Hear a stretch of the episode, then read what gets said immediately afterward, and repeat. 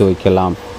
சால்கே லேக் நகரத்தில் உள்ள 40 வயது தொழில் முனைவர் மாதிரி சான் பிரான்சிஸ்கோவில் உள்ள 34 வயதான ஒருவரும் அன்றைய தினத்தின் வெளிச்சத்தை காண துடிக்கும் உள்ள ஒரு உள்ளார்ந்த ஆளுநரை தன்னுள் கொண்டுள்ளார். தன்னுள் இருக்கும் தலைவனை ஒரு 16 வயது மாணவனும் தழுவிக்கொள்ளலாம். மேலும் அதன் மூலம் பள்ளி தரும் படிப்பை தாண்டி பிற வேறு திறன் வளர்ப்பு வேலைகளும் மற்றும் அவனுடன் படிக்கும் சக மாணவர்களிடத்து தனது தாக்கத்தாலும் ஒரு அறிவு புயலை பரப்பலாம். டாமி, இப்போது நீ கூறுவதின் ஆழத்தை புரிந்து கொள்கிறேன். ஆளுமை திறமையை காண்பிக்கவும் சிறப்புற வாழவும் யாரும் இந்த உலகில் எங்கும் மாற்றத்தை உண்டு பண்ண பொறுப்பை ஏற்கவும் அடியெடுத்து வைக்க முடியும் என்று நினைக்கிறேன். வாழ்க்கையில் எந்த நிலையிலும் யாராயிருந்தாலும், பெருவில் உள்ள விமானியானாலும் சரி, டோக்கியோவில் உள்ள ஆசிரியரானாலும் சரி, என்ன ஆக்கப்பூர்வ மாற்றத்தை உண்டு பண்ண முடியுமோ அதை வாஷிங்டன் டிசியில் வாழும் இராணுவ வீரனாலும் முடியும். இந்த ஆளுமை திறனின் அணையே ஒவ்வொருவரிடமும் உள்ளது. அதை முதலில் அறிந்து கொண்டு மேலும் அதை நமக்கு சொந்தமாக்கி கொள்ள வேண்டும். ஒவ்வொரு நிறுவனத்தில் உள்ள ஊழியர்களும் கம்பெனியாயினும் அரசனாயினும் சமுதாயமாயினும் மற்றும் பள்ளியாயினும் சரி, இந்த கோட்பாட்டை பின்பற்றின இந்த அகில உலகமும் மறுமலர்ச்சி அடையும். ஆம் நண்பனே, இதை தான் நான் உனக்கு கூற முயற்சித்து கொண்டிருக்கிறேன் என்று டாமி ஒரு உற்சாக துணியுடன் கூறினான். உங்களில் உள்ள ஒரு ஆளுநரை தட்டி எழுப்பிவிட்ட உடன் அதற்கு தினமும் பயிற்சி அளிக்க வேண்டும். இந்த ஆற்றலை நிறைய உபயோகப்படுத்த அதை பற்றி நீங்கள் மேலும் அறிந்து கொள்வீர்கள். மேலும் அது இன்னமும் வலுவடையும். ஒரு விஷயம் தயவு செய்து கூறுங்கள் பிளேக்.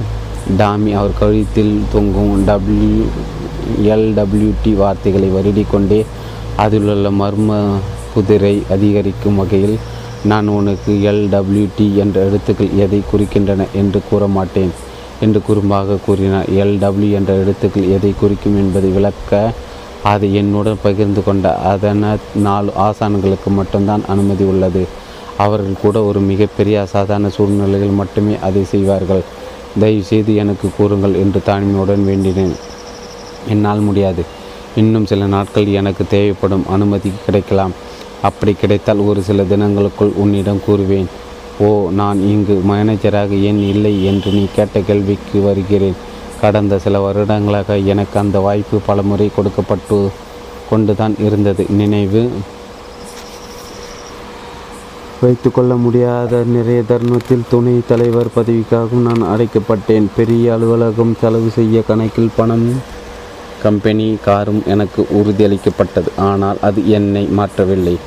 உண்மையான ஆளுமை திறன் எது என்றால் அது இல்லை. நீ எந்த பதில் அமைகிறாயோ, அது எது உனக்கு கிடைக்கிறதோ, அதற்கும் ஆளுமை திறனுக்கும் எந்த சம்பந்தமும் கிடையாது. நீ எத்தனை திறமையோடு நடந்து கொள்கிறாய் மற்றும் எத்தனை புத்திசாலித்தனமாக பணிகளை செய்கிறாய் என்பதை பொறுத்து தான் ஆளுமை திறன். நான் கூறியபடி இது எல்லாமே சிறந்த வேலையை செய்து காண்பிப்பதுதான். நீ எங்கு உள்ளாயோ அங்கே நீ யாருடன் வேலை செய்கிறாய் அவர்கள் ஒவ்வொருவரையும் உயர்த்த சேவை செய்வது ஆளுமை திறனாகும். L.W.D. என்ற இடத்தில் மிக அடிப்படையான வழியில் வெகு நாட்களாக மறைக்கப்பட்ட ஒரு ரகசியம். நீ தலைவனாக இருப்பதற்கு ஒரு பட்டம் அவசியமில்லை. நல்ல ஒரு எளிமையான கருத்து என்று நான் ஊர்ஜிதப்படுத்தினேன். இன்றைய வியாபார உலகில் ஆளுமை திறனை தவறாக புரிந்து கொள்கிறீர்கள். அதை பற்றி அவர்கள் குழம்பி போயுள்ளார். நிறுவனங்களை நடத்தும் மேலாள நிர்வாகிகளுக்கு தான் அது என்று அவர்கள் நினைக்கிறார்கள், அல்லது நாடுகளை நடத்துவர்களுக்காக. ஆனால் அது உண்மையல்ல பிளேக். இதை நான் மறுபடியும் கூறுகிறேன், ஏனென்றால் இது மிக முக்கியம். எல்லோருமே வழி நடத்தலாம். உண்மையின் சிறந்த நிறுவனத்தை கட்ட ஒவ்வொரு தனி ஊழியரும் சிறந்து வழங்க வேண்டும். இப்போது பேசிய வார்த்தைகள் யோசித்து கொண்டு சிறிது நேரத்தை தன் தலைமுடி வருடி கொடுத்து விளையாடிவிட்டு டாமி தன் கருத்து பரிமாற்றம் குறித்து சிந்தித்து கொண்டிருந்தார். பிறகு மைதானத்தில் நின்று கொண்டு மறுபடியும் தொடர்ந்தார். பெரிய பெரிய பதவி கொண்ட அலுவலக அட்டையை கொள்ளாமல் உண்மையான ஆளுமை திறனை வெளிப்படுத்தவும், குழுக்களின் நபர்களை ஆதரித்து அவர்களுக்கு உதவி செய்யவும், பிரமாதமாக பணி ஆற்றுவோம் என்ற சிந்தனையோடு என்னுடைய அகந்தை வாயிற்கதவுகளை விட்டுவிட்டு இத்தனை வருடங்களாக நான் புத்தக நிலையத்திற்குள் நுழைந்திருக்கிறேன். டாமி ஒரு மதிப்புக்கு மிக்க நபராக தோன்றினார். பட்டாளத்தை விட்டுவிட்டு விலகி வாழ்க்கைக்கு திரும்பிய பிறகு இவரை மாதிரி நிறைய பேர்களை பார்த்ததில்லை. அவரை சந்தித்தது எனக்கு பெரும் மகிழ்ச்சி. உங்களிடம் அலுவலக அட்டை உள்ளதா என்று கேட்டேன். சிறிது வருத்தத்துடன் எனக்கு கிடைக்கவில்லை என்று கூறினேன். அவர் தனது பாக்கெட்டை தூழாவி எனது பரிசீலனைக்கு அந்த அட்டை வெளியே இங்கே உள்ளது என்று கூறியவாறு எடுத்தார். தங்கத்தால் பொறிக்கப்பட்ட எழுத்துக்கள் கூறியதாவது பிரைன் மைண்ட் ஃபுக்ஸ் இன்க் 5555 5வது அவென்யூ நியூயார்க் டாமி பிளின் மனிதன். என்ன, உங்களுடைய பதவி என்பது மனிதன் என்ற பட்டமா என்று ஆச்சரியத்துடன் கேட்டேன். ஆகா, நன்றாக உள்ளது, எனக்கு அது மிகவும் பிடித்துள்ளது. பிளேக், நான் கூறியபடி நீ தலைச்சிறந்தவனாக திகழ உனக்கு பட்டமோ பதவியோ தேவையில்லை. நன்றாக வாழக்கூடிய ஒரு மனிதனாக திகழ்ந்தாலே போதுமானது. இந்த உலகத்தில் உயிரோடு வாழக்கூடிய எந்த ஒரு மனிதனுக்கும் அவர்களுக்கு தெரியாத, அவர்கள் அங்கீகரிக்காத நிறைய திறமைகள் உண்டு. ஒரு பதவி கொடுக்கும் அதிகாரத்திற்கும் சக்திகளும் மேல் பன்மடங்கு சிறந்து விளங்கும் தனக்கு அறியாத திறமைகள் ஒவ்வொரு இடமும் உள்ளன. அந்த திறமைகளை எப்படி தட்டி எழுப்புவது, அதை எப்படி பயன்படுத்துவது என்பது தெரிந்துவிட்டால் உங்களுடைய வாழ்வின் ஒவ்வொரு அங்கமும் வெற்றி பாதையில் வெடித்து கொண்டே பயணிக்கும். அப்போது தானாகவே ஆளுமை திறன் வந்துவிடும். நான்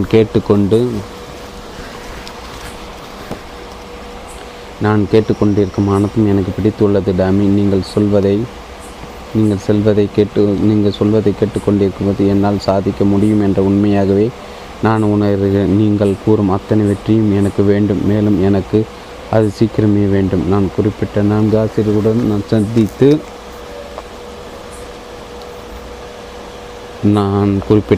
ஆசிரியர்களுடன் நான் சந்தித்த மறுநாளை எனக்கும் இதே தான் நடந்தது. இவர்கள் W.L.W.D. தத்துவத்தை விளக்கினார்கள். மேலும் நானாக இல்லை, மாறத் தொடங்கினேன். என்மயமான ஆளுமை திறன் என்ன என்பது குறித்து ஆழமான புரிதலுடன் ஒரு தொடர்பு எனக்கு ஏற்பட்டது. பட்டமும் பதவியும் எனக்கு பெரிதாக தெரியவில்லை. அலுவலகத்தில் ஒரு பெரிய இடம் பிடிப்பது எனக்கு பெரிதாக தெரியவில்லை. நிறைய ஊதியம் வாங்க வேண்டும் என்பதில் எவ்வளவு பெரிய ஈடுபாடு இல்லை. நான் ஒவ்வொரு நாளும் வேலையில் மிகச்சிறந்து விளங்க என்பது எனக்கு முக்கியமாக ஆகியது. வாழ்க்கையின் ஒவ்வொரு திருப்புமுனையிலும் சிறந்த ஒரு பங்கு ஏற்க வேண்டும் என்று தோன்றியது. அவர்கள் எனக்கு பதவிகளை தந்தனர். அவர்கள் என்னை பெரிய பதவி வகிக்க வேண்டினார். நிறுவனத்தில் உள்ள மற்ற புத்தக விற்பனையாளரை விட நிறைய ஊதியம் எனக்கு வழங்க வேண்டும் என்று விரும்பினர். மீதி அனைவரும் மிகவும் கவனிக்கும் விஷயத்தை நீங்கள் கண்டு கொள்ளாமல் இருக்கும்போது அது உங்களுக்கு அதிகமாகவே கிடைக்கும். கண்களில் ஒரு குறும்புடன் மிக்கி மோஸ் கை கொட்டி தன் மேற்சட்டையில் கொண்டிருந்தார். அந்த மனிதரை பற்றி சிறிது சிந்தித்தேன். இது ஒரு நம்ப முடியாத விஷயமாக தான் உள்ளது என்று அதி ஆர்வத்துடன் தொடர்ந்தார். நீ சரியாக கூறினார். அது நிறைய பேர் வேலை செய்யும் விதத்திற்கு எதிர்மறை எண்ணமாக இருந்தது. நிறைய மக்கள் எந்த விஷயத்தை பற்றி கவலைப்படுகிறார்களோ அதை நான் எவ்வளோ தூரம் விட்டுவிட்டு சிறந்த வேலை செய்வதையே கருத்தில் கொண்டு எனது நடத்தையில் ஆளுமை திறனை பிரதிபலித்து வேலை செய்கிறேனோ அவளுக்கு அவ்வளோ எனக்கு அனைத்தும் தற்செயலாக நடந்தது எனக் கொள்ளலாம் என்று சிந்தனையில் மூழ்கிய தனது முக கட்டையை தடவி கொண்டு டாமி கூறினார். இப்போது எண்ணி பார்க்கும்போது அது நம்பவே முடியாத அளவு அத்தனை உண்மையாக இருக்கிறது. அதனால் அவர்கள் உங்கள் மீது வீசிய அத்தனை ஊதியத்தை நீங்கள் மறுத்தீர்களா என்று என்னை கட்டுப்படுத்தி கொள்ளவியலாமல் கேட்டுவிட்டேன். இல்லை, நான் பணத்தை ஏற்றுக்கொண்டேன் என்று சிரித்து கொண்டே கூறினார். நானும் சிரித்தேன். இந்த மனிதனை விரும்பத் தொடங்கினேன். அவர் எனக்கு மேலும் மேலும் என் தந்தையாரை நினைவுபடுத்தினார். அவர்கள் சிறந்த நண்பர்களாக திகழ என்ன காரணம் என்பதை என்னால் காண முடிந்தது. ஆனால் பிளேக், நான் என்ன கூற முற்படுகிறேன் என்றால், நான் இந்த நிறுவனத்தில் ஒருபோதும் பதவிகளை வகித்ததில்லை. பெரிய பதவி கிடைத்தாலோ அல்லது நிறைய பொறுப்புகள் கிடைத்தாலோ அப்போது மிக நன்றாக சிறந்த முறையில் வேலைகள் செய்வேன். எது செய்தாலும் அதில் ஒருபடி அதிகமாகவே செய்வேன் என்ற எண்ணத்தோடு நிறைய மனிதர்கள் வேலைக்கு செய்வார்கள். ஆனால் நல்ல பொருட்கள் அடைந்துவிட்டு பிறகு பணம் கட்டி கொள்ளலாம் என்ற நிலைமை உள்ள எனக்கு தெரிந்த ஒரே இடம் உணவகம்தான். வாழ்விலும் வேலையிலும் உனக்கே உரிய பரிசில் கிடைக்கும் முன்பே தன் வெற்றியின் விலையை கட்ட வேண்டியதாக இருக்கும். மேலும் நீ செய்திருக்கும் நல்ல காரியங்கள் பலனை அடையாது போனால் அந்த பலன்கள் வரவே வராது என்று அர்த்தம் இல்லை. நீ விதைப்பதை கண்டிப்பாக அறுவடை செய்வாய். உனக்கு தகுந்ததை நீ அடைவாய். நடைமுறையில் செய்த ஒரு சிறிய காரியம் கூட நல்ல விளைவை பெற்றுத்தரும். மேலும் வியாபாரத்திலோ அல்லது அலுவலகத்திலோ ஒரு சிறந்த நபரை பற்றி நீங்கள் படித்தால் நான் குறிப்பிடுவது சிறந்தவர்களை பற்றி எந்த சிறந்த ஒரு ஆராய்ச்சியாளராகட்டும், கலைஞரையோ விஞ்ஞானியோ, அதில் யாவரும் பணத்திற்காக பணிபுரிந்தவர்கள் அல்லர். உண்மையாகவா? ஆமாம். ரூஸ்வெல்ட் மண்டேலா, எடிசன் மற்றும் எயின்ஸ்டைன் இவர்களை யோசிங்கள். அவர்கள் பணத்தால் ஆட்டிவிக்கப்படவில்லை, அவர்கள் சாதனையால் ஆட்கொள்ளப்பட்டார்கள். அசாதாரண ஒன்றை செய்ய வேண்டும் என்று உந்து தள்ளப்பட்டனர். அந்த ஒரு ஊக்கமே அவர்களை சாதனையாளனாக மாற்றியது. நன்றாக உள்ளது என்று நான் கூறினேன்.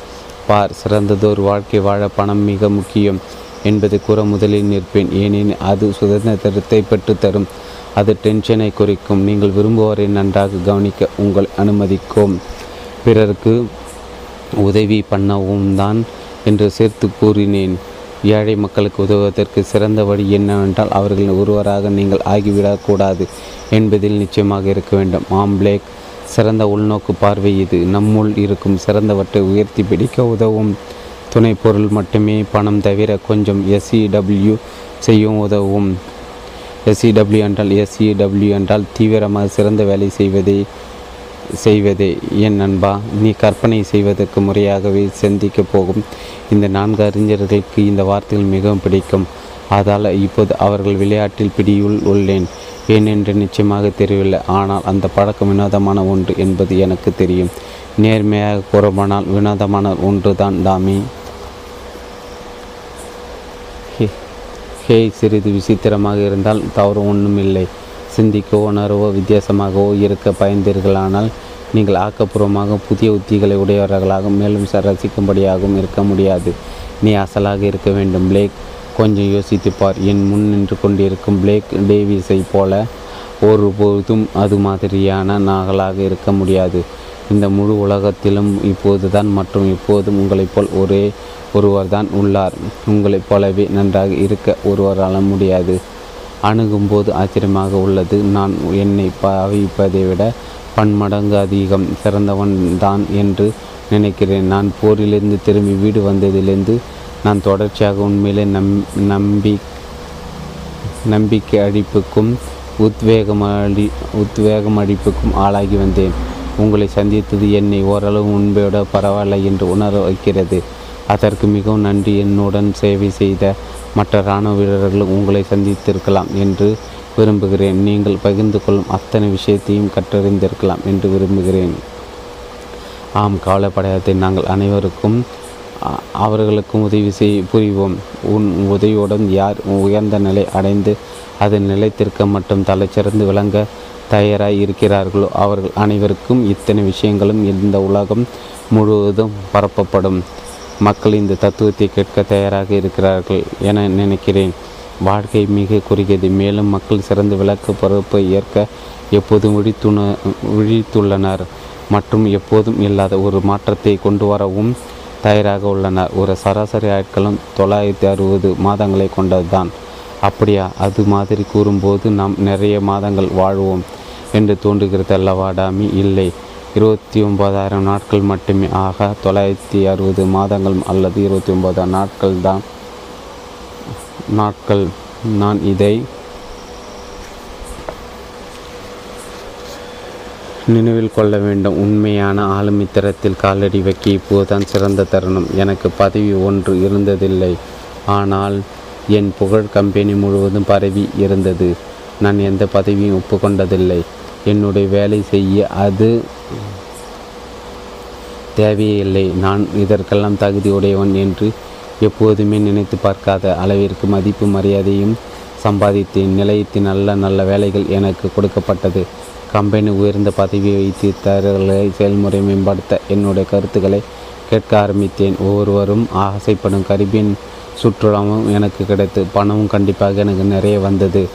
ஆளுமித்திறனை வெளிப்படுத்த பதவி தேவையில்லை நண்பனை, உனக்கு தேவையே இல்லை என்று ஆணித்தரமாக ஆக்கப்பூர்வமாக கூறினார். அவர் மீண்டும் நிறுத்திவிட்டு மேலும் தனது கை கடையத்தை பார்த்து கொண்டார். அதனாலே ஸ்பாஞ்ச் பாப் ஸ்கொயர் பேன்சி படம் இருந்தது. நான் எதுவும் அதை பற்றி கருத்து தெரிவிக்கவில்லை. இந்த மனிதர் வினோதத்திற்கும் அப்பாற்பட்டார், ஆனால் நான் கூறியபடி எனக்கு அவரை பிடித்திருந்தது. அவருடைய வெளித்தோற்றத்துக்கு பின்னால் மேலும் அவர் எனக்கு வெளிப்படுத்தும் தத்துவத்திலிருந்தும் அவர் ஒரு நல்ல இதயம் படைத்தவர் என்று மிக தெளிவாக தெரிகிறது. எப்படி இருந்தாலும் பிளேக், என்னுடைய வேலையை தீவிரமாக நான் செய்வேன். மேலும் கம்பெனி நேரத்தின் நிறைய பேசிவிட்டேன். இதுவே எனக்கு பிடிக்கவில்லை. இந்த நிலையத்திற்கு சில மேம்பாடு தேவை. ஆனால் பிளேக், ஒன்று சொல்ல விரும்புகிறேன். இந்த நிறுவனம் மிகச்சிறந்தது. மேலும் நீ இங்கு இருக்க மிகவும் அதிர்ஷ்டமுள்ளவன். உன்னோட இந்த காலை நேரத்தை என்னோடு கிடைத்ததற்கு நன்றி. இந்த உரையாடல் திடீரென முடிவுறுகிறது என்று லேசான அதிர்ச்சியோடு, எந்த பிரச்சனையும் இல்லை டாமி என்று பதிலளித்தேன். உங்களுடைய நேரத்திற்கு நான் தான் உங்களுக்கு கூற வேண்டும். நிறையவே நான் கற்றுக்கொண்டு ஆகிவிட்டது. உன்னை வரவேற்கிறேன். பதவி இல்லாமல் தலை சிறந்து விளங்குவதை நினைவில் வைத்துக்கொள் நண்பனே. வேலையில் மட்டுமல்ல, வாழ்க்கையிலும் தான்.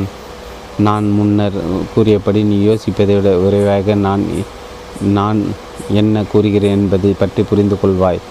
மறுமலர்ச்சி அடைய தயாராக இரு. உன்னுடைய மிகச்சிறந்த கனவுகளில் கற்பனை செய்து கூட பார்க்க முடியாத அளவிற்கு மகிழ்ச்சியையும் வெற்றியும் அனுப்பிக்கப் போகிறாய். நடனமாடும் நட்சத்திரமாக போகிறாய்.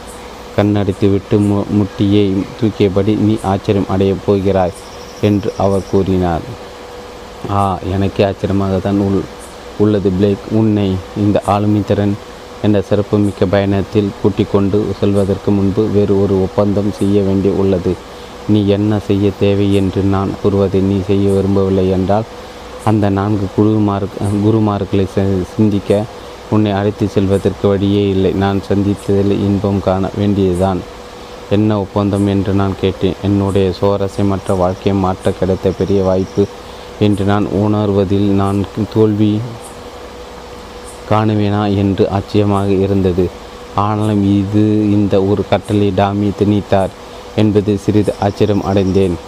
காலப்படாது, உனக்கு மிகவும் கடினமாக இருக்கப் போகும் தேவையாக அது இருக்காது. நீ கற்றுக்கொள்ளப் போகும் ஆளுமை தத்துவத்தை நீ கற்றுக்கொள்ளும் போது நான் என்ன செய்ய சொல்கிறேனோ அதை நீ தானாக செய்வாய் என்று நான் நினைக்கிறேன். அந்த ஒப்பந்தம் என்ன? நான் சத்தமாக வினாவினேன். சாதாரண ஒரு சத்தியம் செய்ய வேண்டும். என்ன செய்ய பிளேக்? உன்னால் எவ்வளவு நபர்களிடம் பகிர்ந்து கொள்ள முடியுமோ அவ்வளோ பேர்களிடம் நீ அந்த 4 குருமார்களிடம் கற்றுக்கொள்ளப் போகும் வழிமுறைகளையும் விஷயங்களையும் பகிர்ந்து கொள்ள வேண்டும். நீ ஒருபோதும் நினைத்து பார்க்க முடியாத அளவில் நிறைய மக்களின் வாழ்க்கையை நீ மேம்படுத்துவாய் என்பதை உனக்கு கிடைக்கப் போகும் விருது. நான் இங்கு குருமார்களிடம் நான் ஏற்படுத்திய ஒப்பந்தத்தை காப்பாற்றுகிறேன் என்பது எனக்கான விருந்தாகும். அவர்களும் இதையே சத்தியம் செய்து தர கேட்டார்களா என்று நான் வினாவினேன். ஆம், அவர்கள் கேட்டனர். இப்போது அவர்களுடைய பாடங்களின் வலிமையும் அவற்றின் சக்தியையும் உணர்ந்திருக்கின்றன. ஆதலால் அவர்கள் ஏன் அப்படி கேட்டார்கள் என்று எனக்கு தெரியும். நான் சந்தித்தவர்கள் உன்னதமான வலிமை வாய்ந்த மக்கள். இந்த 4 குருமார்கள் அவர்களுடைய தத்துவம் எவருடைய வாழ்க்கையுமே உயர்த்தும் என்பதும் ஒரு முழு நிறுவனத்தை உயர்த்தும் என்பதும் அவர்களுக்கு தெரியும். அவர்கள் வெளிப்படுத்த போது ஒரு முழு தேசத்திலேயோ சிறப்புமிக்க சில புது வழிகளை ஏற்படுத்தும் என்பதில் எனக்கு சிறிதளவும் ஐயமில்லை. மக்கள் சிறந்ததொரு மக்களாக திகழ வேண்டும். மேலும் இந்த உலகம் இதைவிட மேன்மை பெற வேண்டும் என்பதை அவர்கள் இறுதியாக நினைத்தனர். ஆகவே அவர்கள் கூறிய நன்வார்த்தைகளை பரப்ப வேண்டும் என நினைத்தனர். அதனால் நான் இங்கு வந்தேன் பிளேக். மேலும் அதனால்தான் சத்தியம் செய்ய நானும் முன்னே வினாவினேன். ஓகே, நான் ஒப்புக்கொள்கிறேன். இந்த சிறப்புமிக்க தத்துவத்தை என்னால் முடிந்தவரை நிறைய மக்களுக்கு கூறுவேன். நீங்கள் கூறுவதைப் போல அது மிகவும் சிறந்ததாக இருந்தால்தான் நான் அதை பற்றி புத்தகம் கூட எழுதலாம். அந்த விதத்தில் யார் எதை படிக்கிறார்களோ அவர்கள் அந்த ஆளுமை திறன் செய்தி பெறலாம். தேசங்கள், அலுவலகங்கள், மக்கள் அனைத்து மேம்பட நம்மால் முடிந்தவற்றை செய்யலாம். ஆம் டாமி, நான் கண்டிப்பாக ஒப்புக்கொள்கிறேன். மிகவும் நல்லது என்பதை அவரின் மென்மையான பதில். சிந்தனை நிறைந்த மனதுடன் புத்தகங்களுக்கு நடுவே என்னை விட்டுவிட்டு அவர் சென்று விட்டார். அத்தனை வருடங்கள் துடிக்காத அளவிற்கு என் இதை மிக வேகமாக துடிக்க ஆரம்பித்தது. நான் மீண்டும் புது மலர்ச்சியை உணர்ந்தேன். நம்பிக்கை பற்றி மீண்டும் அறிந்து கொண்டேன். ஆனால் அது அப்போது, இது இப்போது. டாமி பிளின்ரோடன் நடந்த முதல் சந்திப்பு சிறிது நேரத்திற்கு முன்பாகும். நேரம் எவ்வளவு வேகமாக ஓடியது என்பதை நம்புவதற்கே கடினமாக உள்ளது. வாழ்க்கை அப்படிதான் என்று நினைக்கிறேன். நாட்கள் வாரங்களாக கடியும், வாரங்கள் மாதங்களாக. அவை அனைத்துமே அடியும் டாமி எனக்கு திங்கள் காலையில் சோஃபா ஒத்த நிலையத்தில் செய்து கொடுத்த சத்தியங்கள் எல்லாமே ஒவ்வொன்றாக உண்மையாக மாறின என்பது ஒரு சிறந்த செய்தியாகும். அவர் கூறிய மாயஜாலமிக்க தத்துவத்தை கற்றுக்கொண்ட பின் என் உலகமே முழுவதுமாக மாறியது. அவர் அறிமுகப்படுத்த 4 சிறந்த குருமார் பாடங்களை பின்படுத்தி பின் என்னுடைய வேலையின் அபரிதமான அதிசயத்தக்க முடிவுகளை அனுபவித்தேன். என்னை விட்டு விலகிய உள்ள மதிப்பும் மகிழ்ச்சியும் அவர் கூறிய மற்றும் அந்த 4 குருமார்கள் கூறிய கருத்துக்களை பின்பற்றியதால் என்னை வந்தடைந்தன. நான் நினைத்து கூட பார்க்காத வேகத்தில் மகிழ்ச்சிகள் டாமி கூறியபடி என்னை வந்தடைந்தன.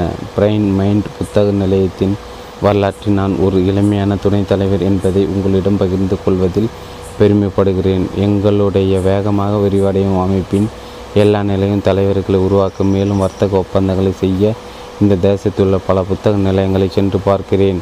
எங்களுடைய சேவையின் சிறப்பு தன்மைக்கும் நாங்கள் வேலை பார்க்கும் நிறுவனத்தின் தரத்திற்காகவும் நாங்கள் மதிக்கப்படுகிறோம். மேலும் நாங்கள் ஒரு லாபகரான நிறுவனம்தான். நான் என் வேலையை மட்டும் நேசிக்காமல் என்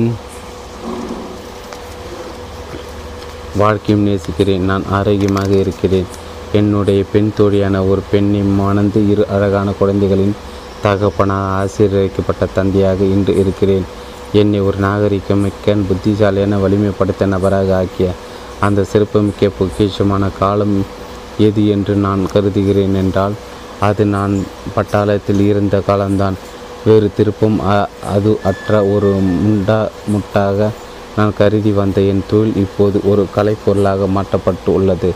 இது நான் உங்களோடு பகிர்ந்து கொள்ள விரும்பும் கருத்து. நான் வெற்றியாளராக மட்டுமில்லை, நான் என்னை ஒரு முக்கியத்துவம் வாய்ந்த நபராக சமுதாயத்தில் கருதுகிறேன். என் வாழ்க்கையை முக்கியமானது என கருதுகிறேன். நான் இங்கு இருப்பதென இந்த உலகம் சிறிதளவு செம்மையாகும். இதைவிட வேறு என்ன மிக சிறந்ததாக இருக்க முடியும்? இந்த இடத்தை நான் அடைந்ததற்கு காரணம் டாமிதான். நான் சந்திக்க போகும் ஒவ்வொருடனும் நான் கற்றுக்கொள்ளும் ரகசியங்களை பகிர்ந்து கொள்வேன் என்று டாமியிடம் சத்தியம் செய்துள்ளேன். ஒவ்வொன்றையும் உங்களோடு பகிர்ந்து கொள்வது என்னுடைய கௌரவம். உங்களுடைய இருக்கையின் பெல்ட் இருக்க கட்டி கொள்ளுங்கள், ஏனெனில் நான் சவாரிக்கும் செல்லப் போகிறோம். அத்தியாயம் 1. சாதாரண தன்மையின் சோகமான விலைகளும் தலைமைத்துவம் ஆளுமையின் அளப்பரிய விருதுகளும். சாதாரணமாக திகழ்வதின் சோகமும் ஆளுமைத்திறன் வல்லமையின் சிறந்த விருதுகளும். சரியானவர்கள் சிறப்பாக இறந்து போவார்கள். சிறந்த தலைவர் எவ்வாறு சீக்கிரம் நகர முடியுமோ, மேலும் அவ்வளோ சிறப்புற கவலையற்ற முடியுமோ, அவ்வளோ சிறந்த முறையில் தன் நிலையை உறுதி மேம்படுத்தி கொண்டு இருப்பார். ஜீன் கிராட்டரகஸ். நான் என்னை தெரிந்து கொள்ள தேவையோ அத்தனையும் வெளியே காட்ட அவருக்கு வேண்டியதெல்லாம் ஒரே ஒரு நாள்தான் என்று டாமி நாங்கள் புத்தக நிலையத்தில் சந்தித்த மறுநாள் காலை கூறினார். ஒரு இனிய நாளை எனக்கு கொடு என்று தாழ்மையுடன் நேர்மையுடன் கேட்டார். பதிவில்லாமல் தலைச்சிறந்து விளங்கக்கூடிய தத்துவத்தின் நடுவில் இதயம் போல் அமர்ந்துள்ள அந்த 4 பாடங்களை பகிர்ந்து கொண்ட 4 குருமார்களை நீ சந்திக்கலாம். ஆளுமை திறன் என்பது உண்மையில் எதை பற்றியது என்பதை விவரிப்பதன் மூலம் நீ விரும்பிய வெற்றி பெற்று தருவது எப்படி என்று அவர்கள் கூறுவார்கள். தேதி போன ரெக்கார்டு மாதிரி நான் கூற விரும்பவில்லை, ஆனால் ஆளுமை திறன் என்பது தலைமை பதவி வகிப்பவர்களுக்கோ பட்டாள தலைவர்களுக்கோ அல்லது நாட்டை ஆள்பவர்களுக்கோ மட்டுமல்ல, ஆளுமை திறன் அனைவருக்கும் தான். சமுதாயம் மற்றும் அலுவலகங்கள் இன்னும் மாற்றங்கள் உடைய இந்த காலத்தில் வெற்றி பெற தேவையான மிக முக்கியமான ஒரே ஒரு ஒழுங்கு கட்டுப்பாடு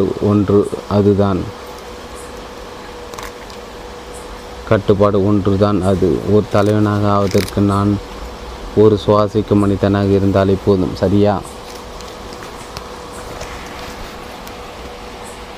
ஆம், உன்னால் சுவாசிக்க முடிந்தால் நீ தலைமை தாங்கலாம் என்ற நம்பிக்கையுடன் அவர் கூறினார். ஆக இது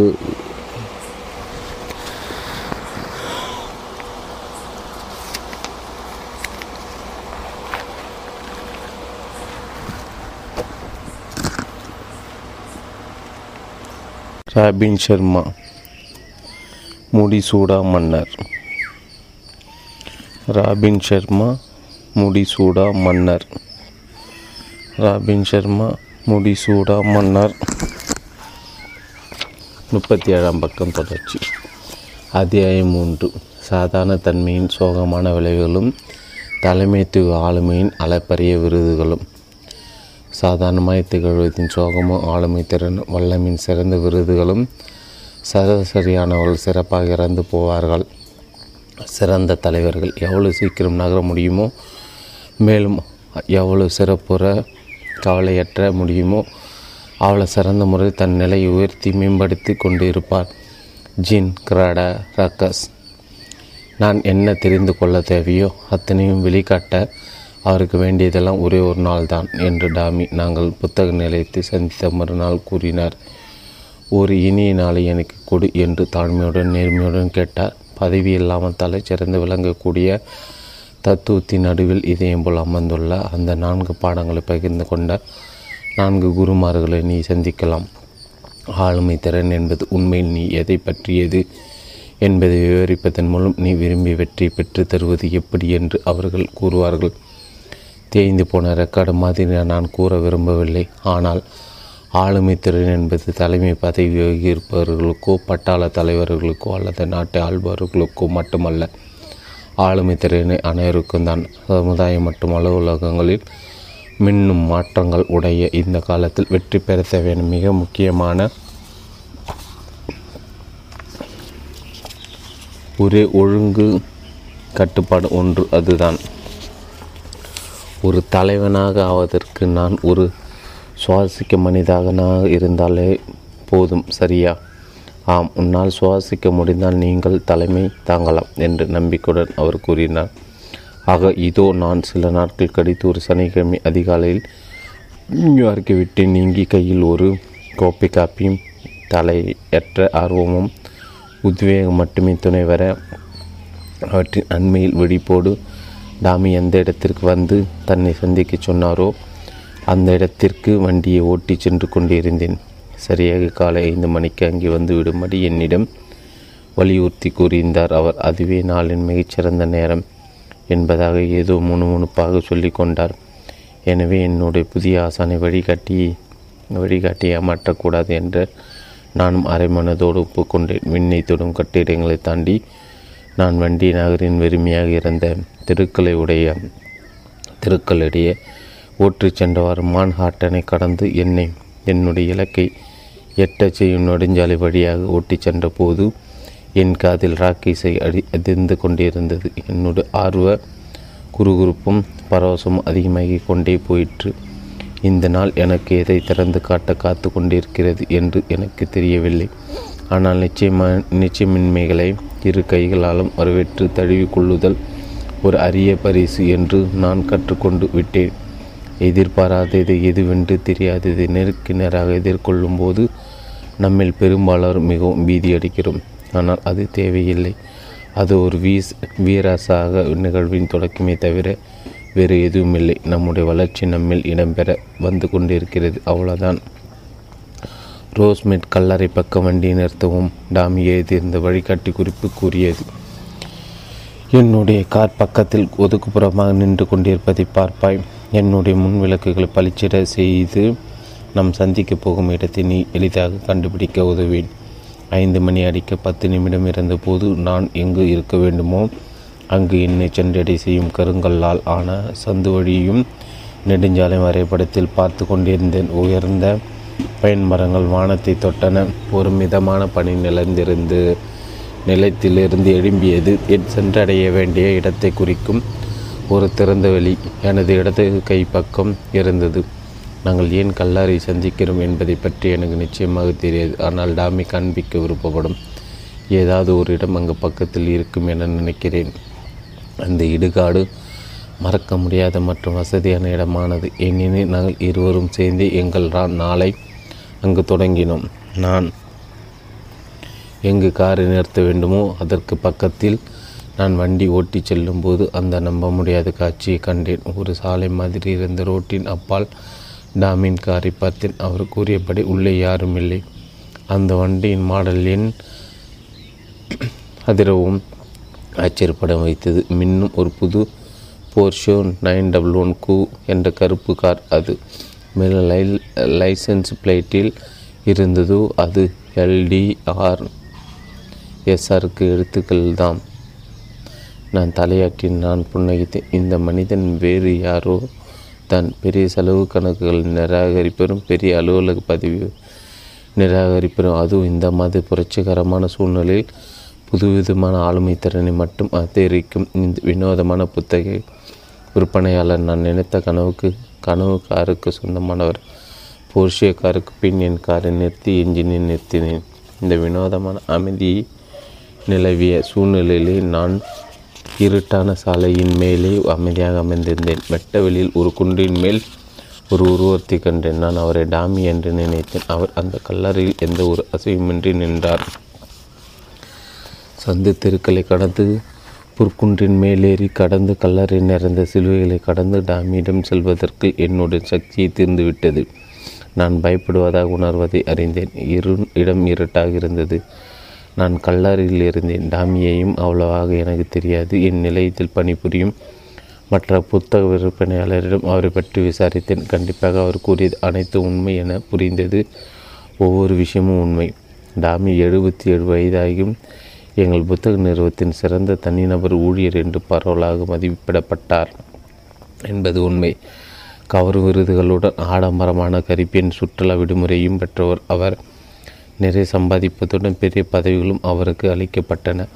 சிறந்த பெயரோடும் புகழோடும் நிறைந்த மதிப்போடும் நிறுவனத்தின் பெரிய புள்ளிகள் அவரை போற்றினர். இடுகாட்டின் நடுவே இடையர்களை சந்திப்பது பாதுகாப்படதல்ல, மட்டும் ஒரு ஆராய்ந்தெடுத்த முடிவு அல்ல என்று எனக்கு தோன்றுவதை தடுக்க முடியவில்லை. ஆனாலும் இதை தொடர ஒரு உள்ளுணர்வு என்னை உற்சாகப்படுத்தியது.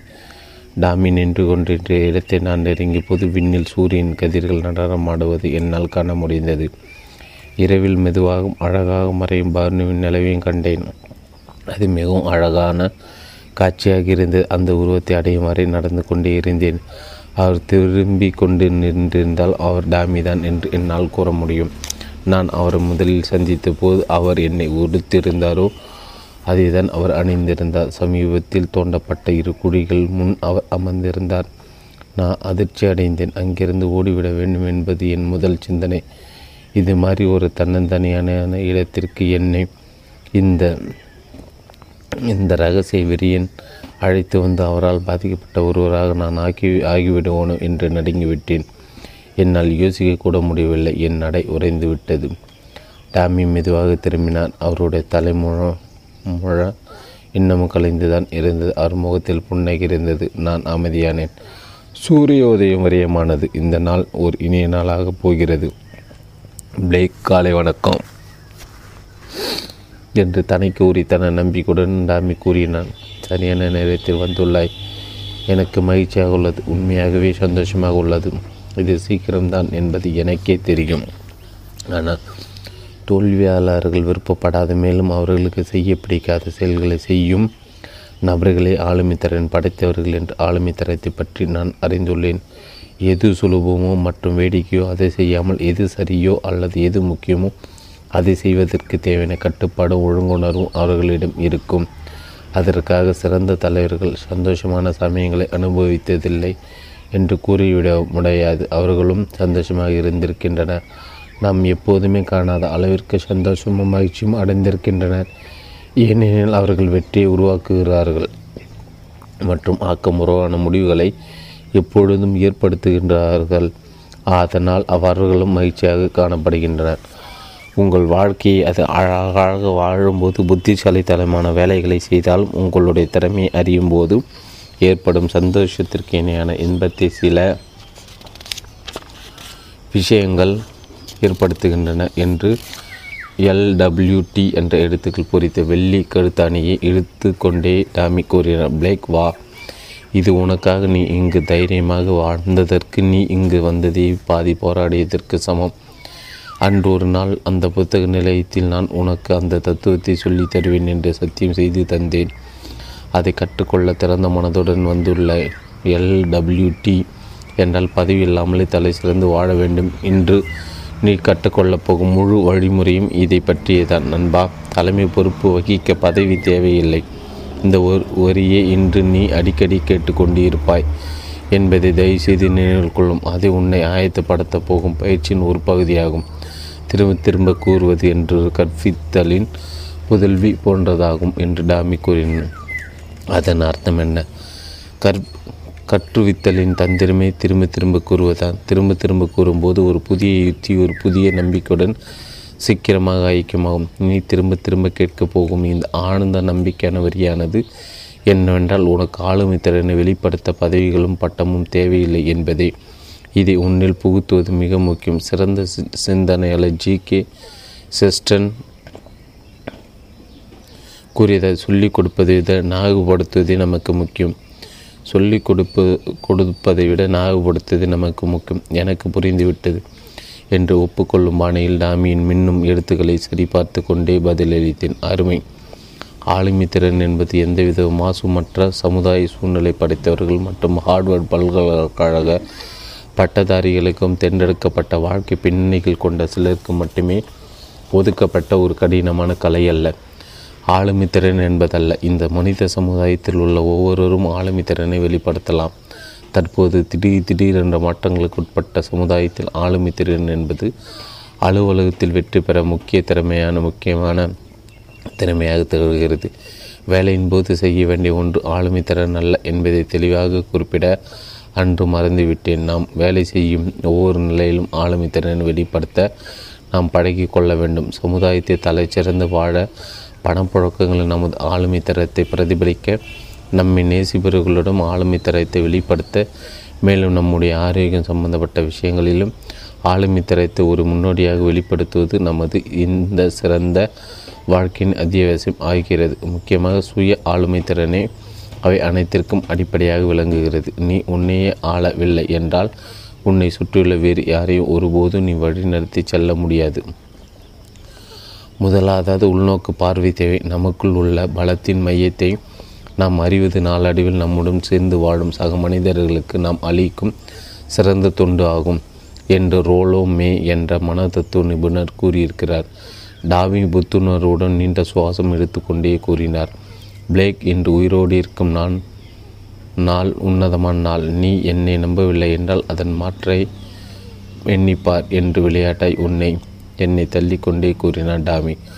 உங்களுடைய அன்பளிப்புக்கு நன்றி டாமி என்று கூறி கழுத்தணியை அணிந்து கொண்டேன். கடைசியாக டாமி எல்டபிள்யூடி என்பதை விவரித்தார். எல்டபிள்யூ என்ற லீடு வித்தவுட் ஏ டைட்டில், அதாவது தலைமை வகிக்க பட்டம் தேவையில்லை. லீடு வித்தவுட் ஏ டைட்டில், தலைமை வகிக்க பட்டம் தேவையில்லை. அதன் ஒளி எனக்கு பிடித்திருது. இங்கு இந்த நேரத்தில் வந்ததற்கு மீண்டும் நன்றி என்று என்னுடைய ஆசான் வழிகாட்டி கூறினார். பதவியின்றி தலைமை வகிப்பவர் காலில் சீக்கிரம் எழுந்திருப்பதை எப்போதும் ஒரே மாதிரியாக தினசரி பழக்கமாக கடைபிடிப்பவர் பென் பிராங்க்லின் ஆழ்ந்து ஆராய்ந்து கூறிய வார்த்தைகள் எனக்கு நினைவுபடுத்துகிறது. நீ இறந்த பிறகு உறங்குவதற்கு நிறைய நேரம் இருக்கும். நீ இறந்த பிறகு உறங்குவதற்கு நிறைய நேரம் இருக்கும். டாமி கீழே குனிந்து கல்லறைகளை பார்த்தார். வெளிப்படையான மனிதன் என்றேன். நிறைய தூங்குவது மிகவும் எளிது. நம்மில் நிறைய பேர் நிறைய நேரம் வேண்டும் என்று விருப்பப்படுவோம். ஆனால் நம்மிடம் இருக்கும் நேரத்தை நாம் வீணடிப்போம். அது மாதத்தின் 30 புதிய மணி நேரங்கள், அதாவது 30 நாட்களுக்கு ஒரு முறை, ஒரு முழு வேலை வாரத்திற்கு சமம். சிறந்த செயல் திட்டங்களை மேம்படுத்த, தொலைநோக்கு பார்வையை துல்லியப்படுத்த மற்றும் என்ன செய்ய வேண்டும் என்பதை தீர்மானிப்பதற்கு அந்த நேரத்தை முழுவதும் பயன்படுத்தலாம். உங்களுடைய சிந்தனை மற்றும் ஒரு முறை செம்மைப்படுத்தவும், உங்களை தடை செய்யவும், உள்ளார்ந்த தடைகளை கலைந்தெடுக்கவும், உங்களுடைய நல்ல சிறலவற்றை ஆராயவும் அந்த சமயத்தை பயன்படுத்தலாம். நீங்கள் செய்யும் எல்லாவற்றிலும் வளர்ந்து சிகரத்தை அடையவும் மற்றும் பல விஷயங்களை கற்றுக்கொள்ளவும் அந்த நேரத்தை பயன்படுத்தலாம். நமது பயணத்தின் முக்கியமான நோக்கமே நம்மை மேம்படுத்துவதுதான் பிளேக். போதுமான மனம் நல்லது, ஆனால் திருப்தி அடைந்துவிடக்கூடாது. அதனால் அனைத்தையும் மேம்படுத்த அதி ஆர்வமுடனும் தீவிரமாக தினமும் அத்தனை மேம்படுத்த வேண்டும். ஆகா, அற்புதம். ஆனால் எனக்கு இப்போது இன்னொரு கோப்பை காப்பி வேண்டும் என்று கேட்டேன். டாமிடு தீவிர கவனத்துடன் இருந்தார். நான் கூறியதை தெளிவாக அவர் கேட்டார். மறுபடியும் 2 சமாதிகளை அவர் குனிந்து பார்த்தார். ஆகா, அவற்றை பற்றி தான் நான் குழம்பிக் கொண்டிருந்தேன். ஆனால் நீங்கள் என்னை உரையை செய்து விட்டீர்கள். நான் அவற்றை பார்த்தபோது நீங்கள் என்னை கொஞ்சம் சைக்கோ போல் நடத்தப் போகிறீர்கள் என்று நான் நினைத்தேன். ஆனால் டாமி, நான் உங்களை நம்பினேன். ஒரு சில நிலையில் நான் உங்களை நம்புகிறேன். உங்களுக்கு என் தந்தையாரை தெரியும் என்பதனால் இருக்கலாம். கடவுளே, நான் என் தந்தையர் இல்லாமல் மிகவும் வருத்தப்படுகிறேன். ஆம், நானும் தான். நாகரிகம் தாராள மனப்பான்மை கொண்டவர் அவர். நான் குழந்தையாக இருக்கும்போது கடினமான பாதையினாலும் நெடுஞ்சாலையை தான் என்னை அழைத்துச் செல்வார். ஆம், நீ என்னுடன் வெளியே இன்று இங்கு இருக்கிறாய் என்று தெரிந்தால் உன் தகப்பன் சந்தோஷப்பட்டிருப்பார் என்று சவால் விடுவேன்.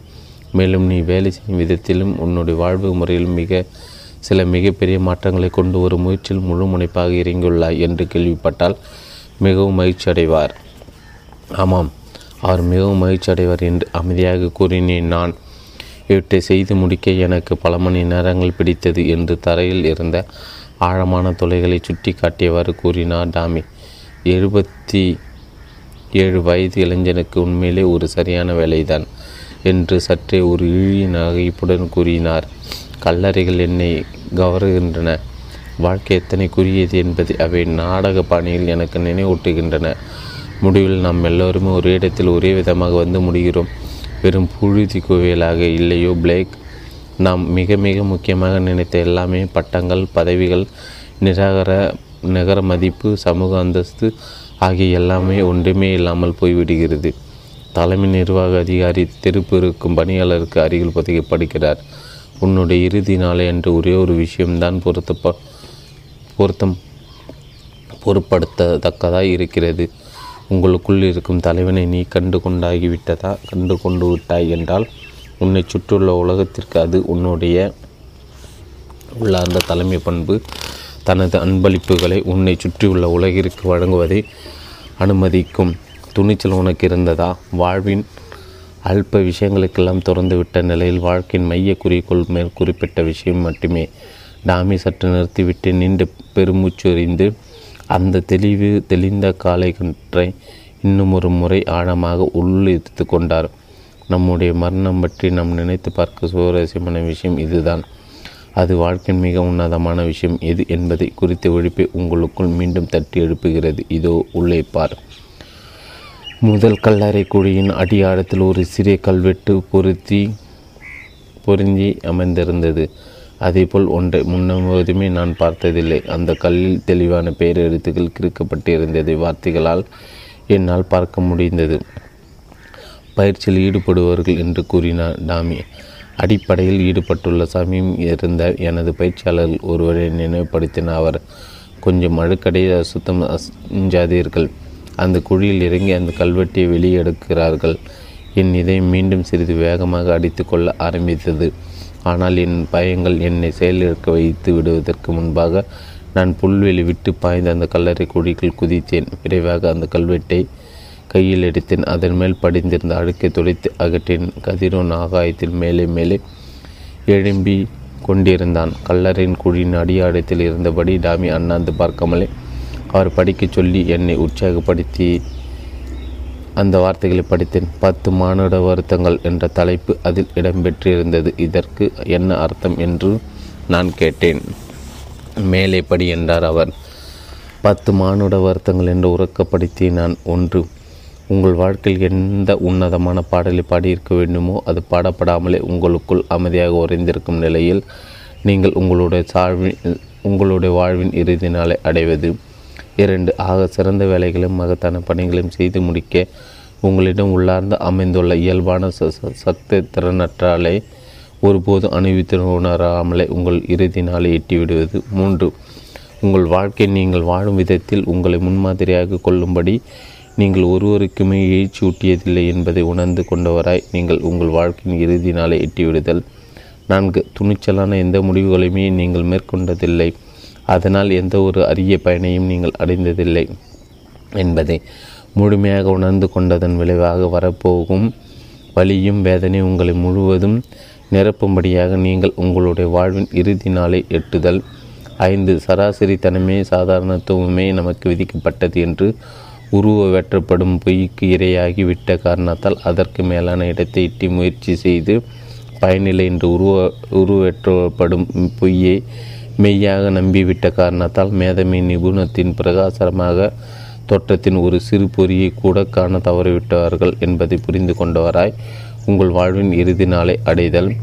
6, இக்கட்டுக்களை வெற்றிகளாக மற்றும் திறனாற்றலையும் ஈயத்தை தந்தமாக்கும் திறனாற்றலையும் கற்றுக்கொள்ளாமலே போய்விட்டோமே என்று மனமுடைந்து போனவராய் உங்கள் வாழ்வின் இறுதி நாளை எட்டுதல் 7 வேலை என்பது தனக்குத்தானே உதவிகரமாக இருப்பதல்ல, மற்றவர்களுக்கு முழுமையான அளவு உதவிகரமாக இருத்தல் என்பதை மறந்து போய்விட்டோமே என்ற குற்றோணவு வருத்தமாக வாழ்வின் இறுதி நாளை எட்டுதல் 8 வாழ்க்கை இப்படித்தான் வாழ வேண்டும் என்று உங்கள் சமூகம் பயிற்றுவித்த வழியில் வாய்ந்தீர்களே அல்லாமல் நீங்கள் உண்மையாக வாழ விரும்பிய விதத்தில் வாழவில்லை என்று விழிப்புணர்வு பெற்ற நிலையில் உங்கள் வாழ்வின் இறுதி நாளை எட்டுதல் 9 உங்களுடைய ஆக சிறந்த தன்மையை நீங்கள் ஒருபோதும் உணர்ந்து கொண்டதில்லை என்பதையும் நீங்கள் எத்தகைய தனிச்சிறப்பு வாய்ந்த மேதையாக உருவாகும்படியாக கட்டமைக்கப்பட்டிருக்கிறீர்களோ அந்த நிலையை தொடவே இல்லை என்ற உண்மையும் உணரும் நிலையில் நீங்கள் உங்களுடைய இறுதி நாளை எட்டுதல் 10 உங்களுடைய இறுதி நாளை எட்டிவிட்ட நிலையில் உங்களால் ஒரு தலைவராக இருந்திருக்க முடியும்.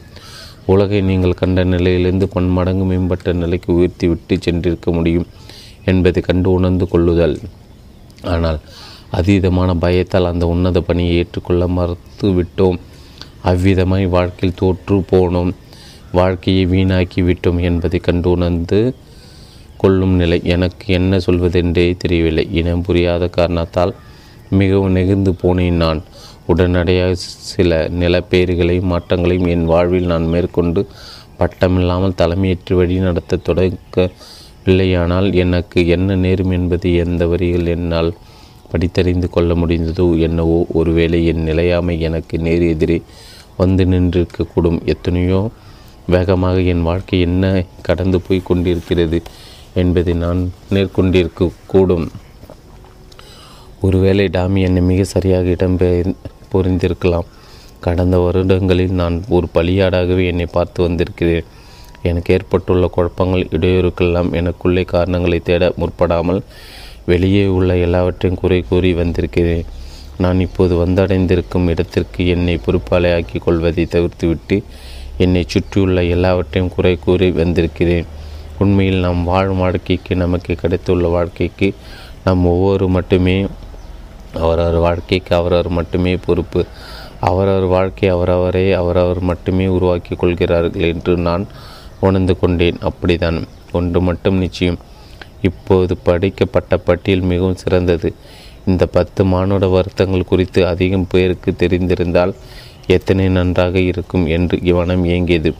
வர்த்தக துறையில் ஈடுபட்டிருக்கும் மனிதர்களை இவற்றை கற்றுக்கொண்டு அதன் பயனால் அவர்கள் அதிகாரம் பணியாற்றி கொண்டிருந்த தோல்வி நடவடிக்கும் வழிமுறைகளிலிருந்து வெளியேறிவிட்டார்கள் என்றால் எத்தனை சக்தி திறனாற்றல்களும் சாத்தியப்பாடுகளும் இழக்காமல் தடுக்கப்படும் என்று எண்ணி பாருங்கள். இந்த பட்டியலில் இடம்பெற்றுள்ளவைகளை பள்ளி குழந்தைகளுக்கு தெளிவாக கற்றுக் கொடுத்தால் எத்தனை நன்மை விளையும் என்பதை எண்ணி பாருங்கள். இந்த 10 மானுட வருத்தங்கள் இன்னும் பரவலாக அதிகம் பேருக்கு தெரிய வந்து அதன் மூலம் எப்பாடு பட்டியலும் அந்த வருத்தங்கள் யாருக்கும் நேராமல் தவிர்க்கப்பட்டால் அதன் விளைவாக உலகெங்கும் எத்தனை மனித உயிர்கள் காப்பாற்றப்படும் என்பதை எண்ணி பாருங்கள். அந்த தருணத்தில் தான் எனக்கு அடியாடத்தில் ஏதோ ஒன்று முழுமூற்றாக மாறிப்போனது. அதுதான் என்னுடைய ஞான ஒளி தருணம் எனலாம். நான் அதிகாரம் செயல்பட்டு வந்த வழியிலிருந்து முழுமையாக மறுபக்கம் திருப்பிவிடுவது என்று எனக்கு நானே உறுதி கொண்டேன். என் வாழ்க்கைக்கு முறைமையை மறுகணமே மாற்றிக்கொண்டு விடுவது என்று சங்கல்பம் செய்து கொண்டேன். இனி எதற்காகவும் எதையும் குறை கூறப்போவதில்லை. மிக சிறப்பாக வேலை செய்யாமல் போவதற்கு இனி மேலாள் மீது பழி போடப் போவதில்லை. நிகழ்காலத்தில் வெற்றி பெற முடியாத என் இயலாமைக்கு இனி கடந்த காலத்தை குறை கூறப்போவதில்லை. அந்த கணத்தில் களைத்து போய் அழுக்காக என்னுடைய சற்றே விசித்திர மனோபாவம் கொண்ட ஆசான் ஒரு புதிய ஆரம்பத்தின் உத்திரவாதத்தோடு அமைந்திருக்கும் இந்த அழகிய நாளின் அதிகாலைக்கு வெகு முன்பாகவே தோண்டியுள்ள ஒரு கல்லறுக்குடியில் நின்றிருந்த தருணத்தில் சாக்குப்போக்கு சொல்வதை நான் நிறுத்தி கொண்டேன். என்னுடைய செயல்களின் விளைவுகளுக்கு முழு பொறுப்பேற்று கொண்டேன். நான் என்னுடைய ஆக சிறந்த தன்மைக்குள் என்னை அழுத்தமாக பொருத்தி கொண்டேன். நீங்கள் இதை ஏதினீர்கள் டாமி. ஆமாம் பிளேக், நான் தான் ஏதிதேன். தன்னுடைய மிக்கி மவுஸ் கைக்குட்டையில் தனது கைகளை துடைத்து கொண்டவாறே மிருதுவாக கூறினார் டாமி. அவருடைய முகில் ஒரு தீவிரத்தன்மை காணப்பட்டது. அவருடைய குரல் துல்லியமாக இருந்தது. பூமி மீதான நரகம் என்பது இந்த முதல் கல்லறிக்குழில் வந்து சேர்வதுதான். பூமியின் மீதான நரகம் என்பது அந்த பட்டியலில் உள்ள 10 வருத்தங்களும் நாம் இறக்கும் தருவாயில் நம் மனதில் நிரம்பியிருப்பதுதான். இந்த 10 விதமான நிலைகளுக்கு மத்தியில் நின்றவாறு நீ உன்னுடைய மரணப்படுக்கையில் வந்தடையோடு உன்னை மிகவும் மோசமாக சேதப்படுத்தும்.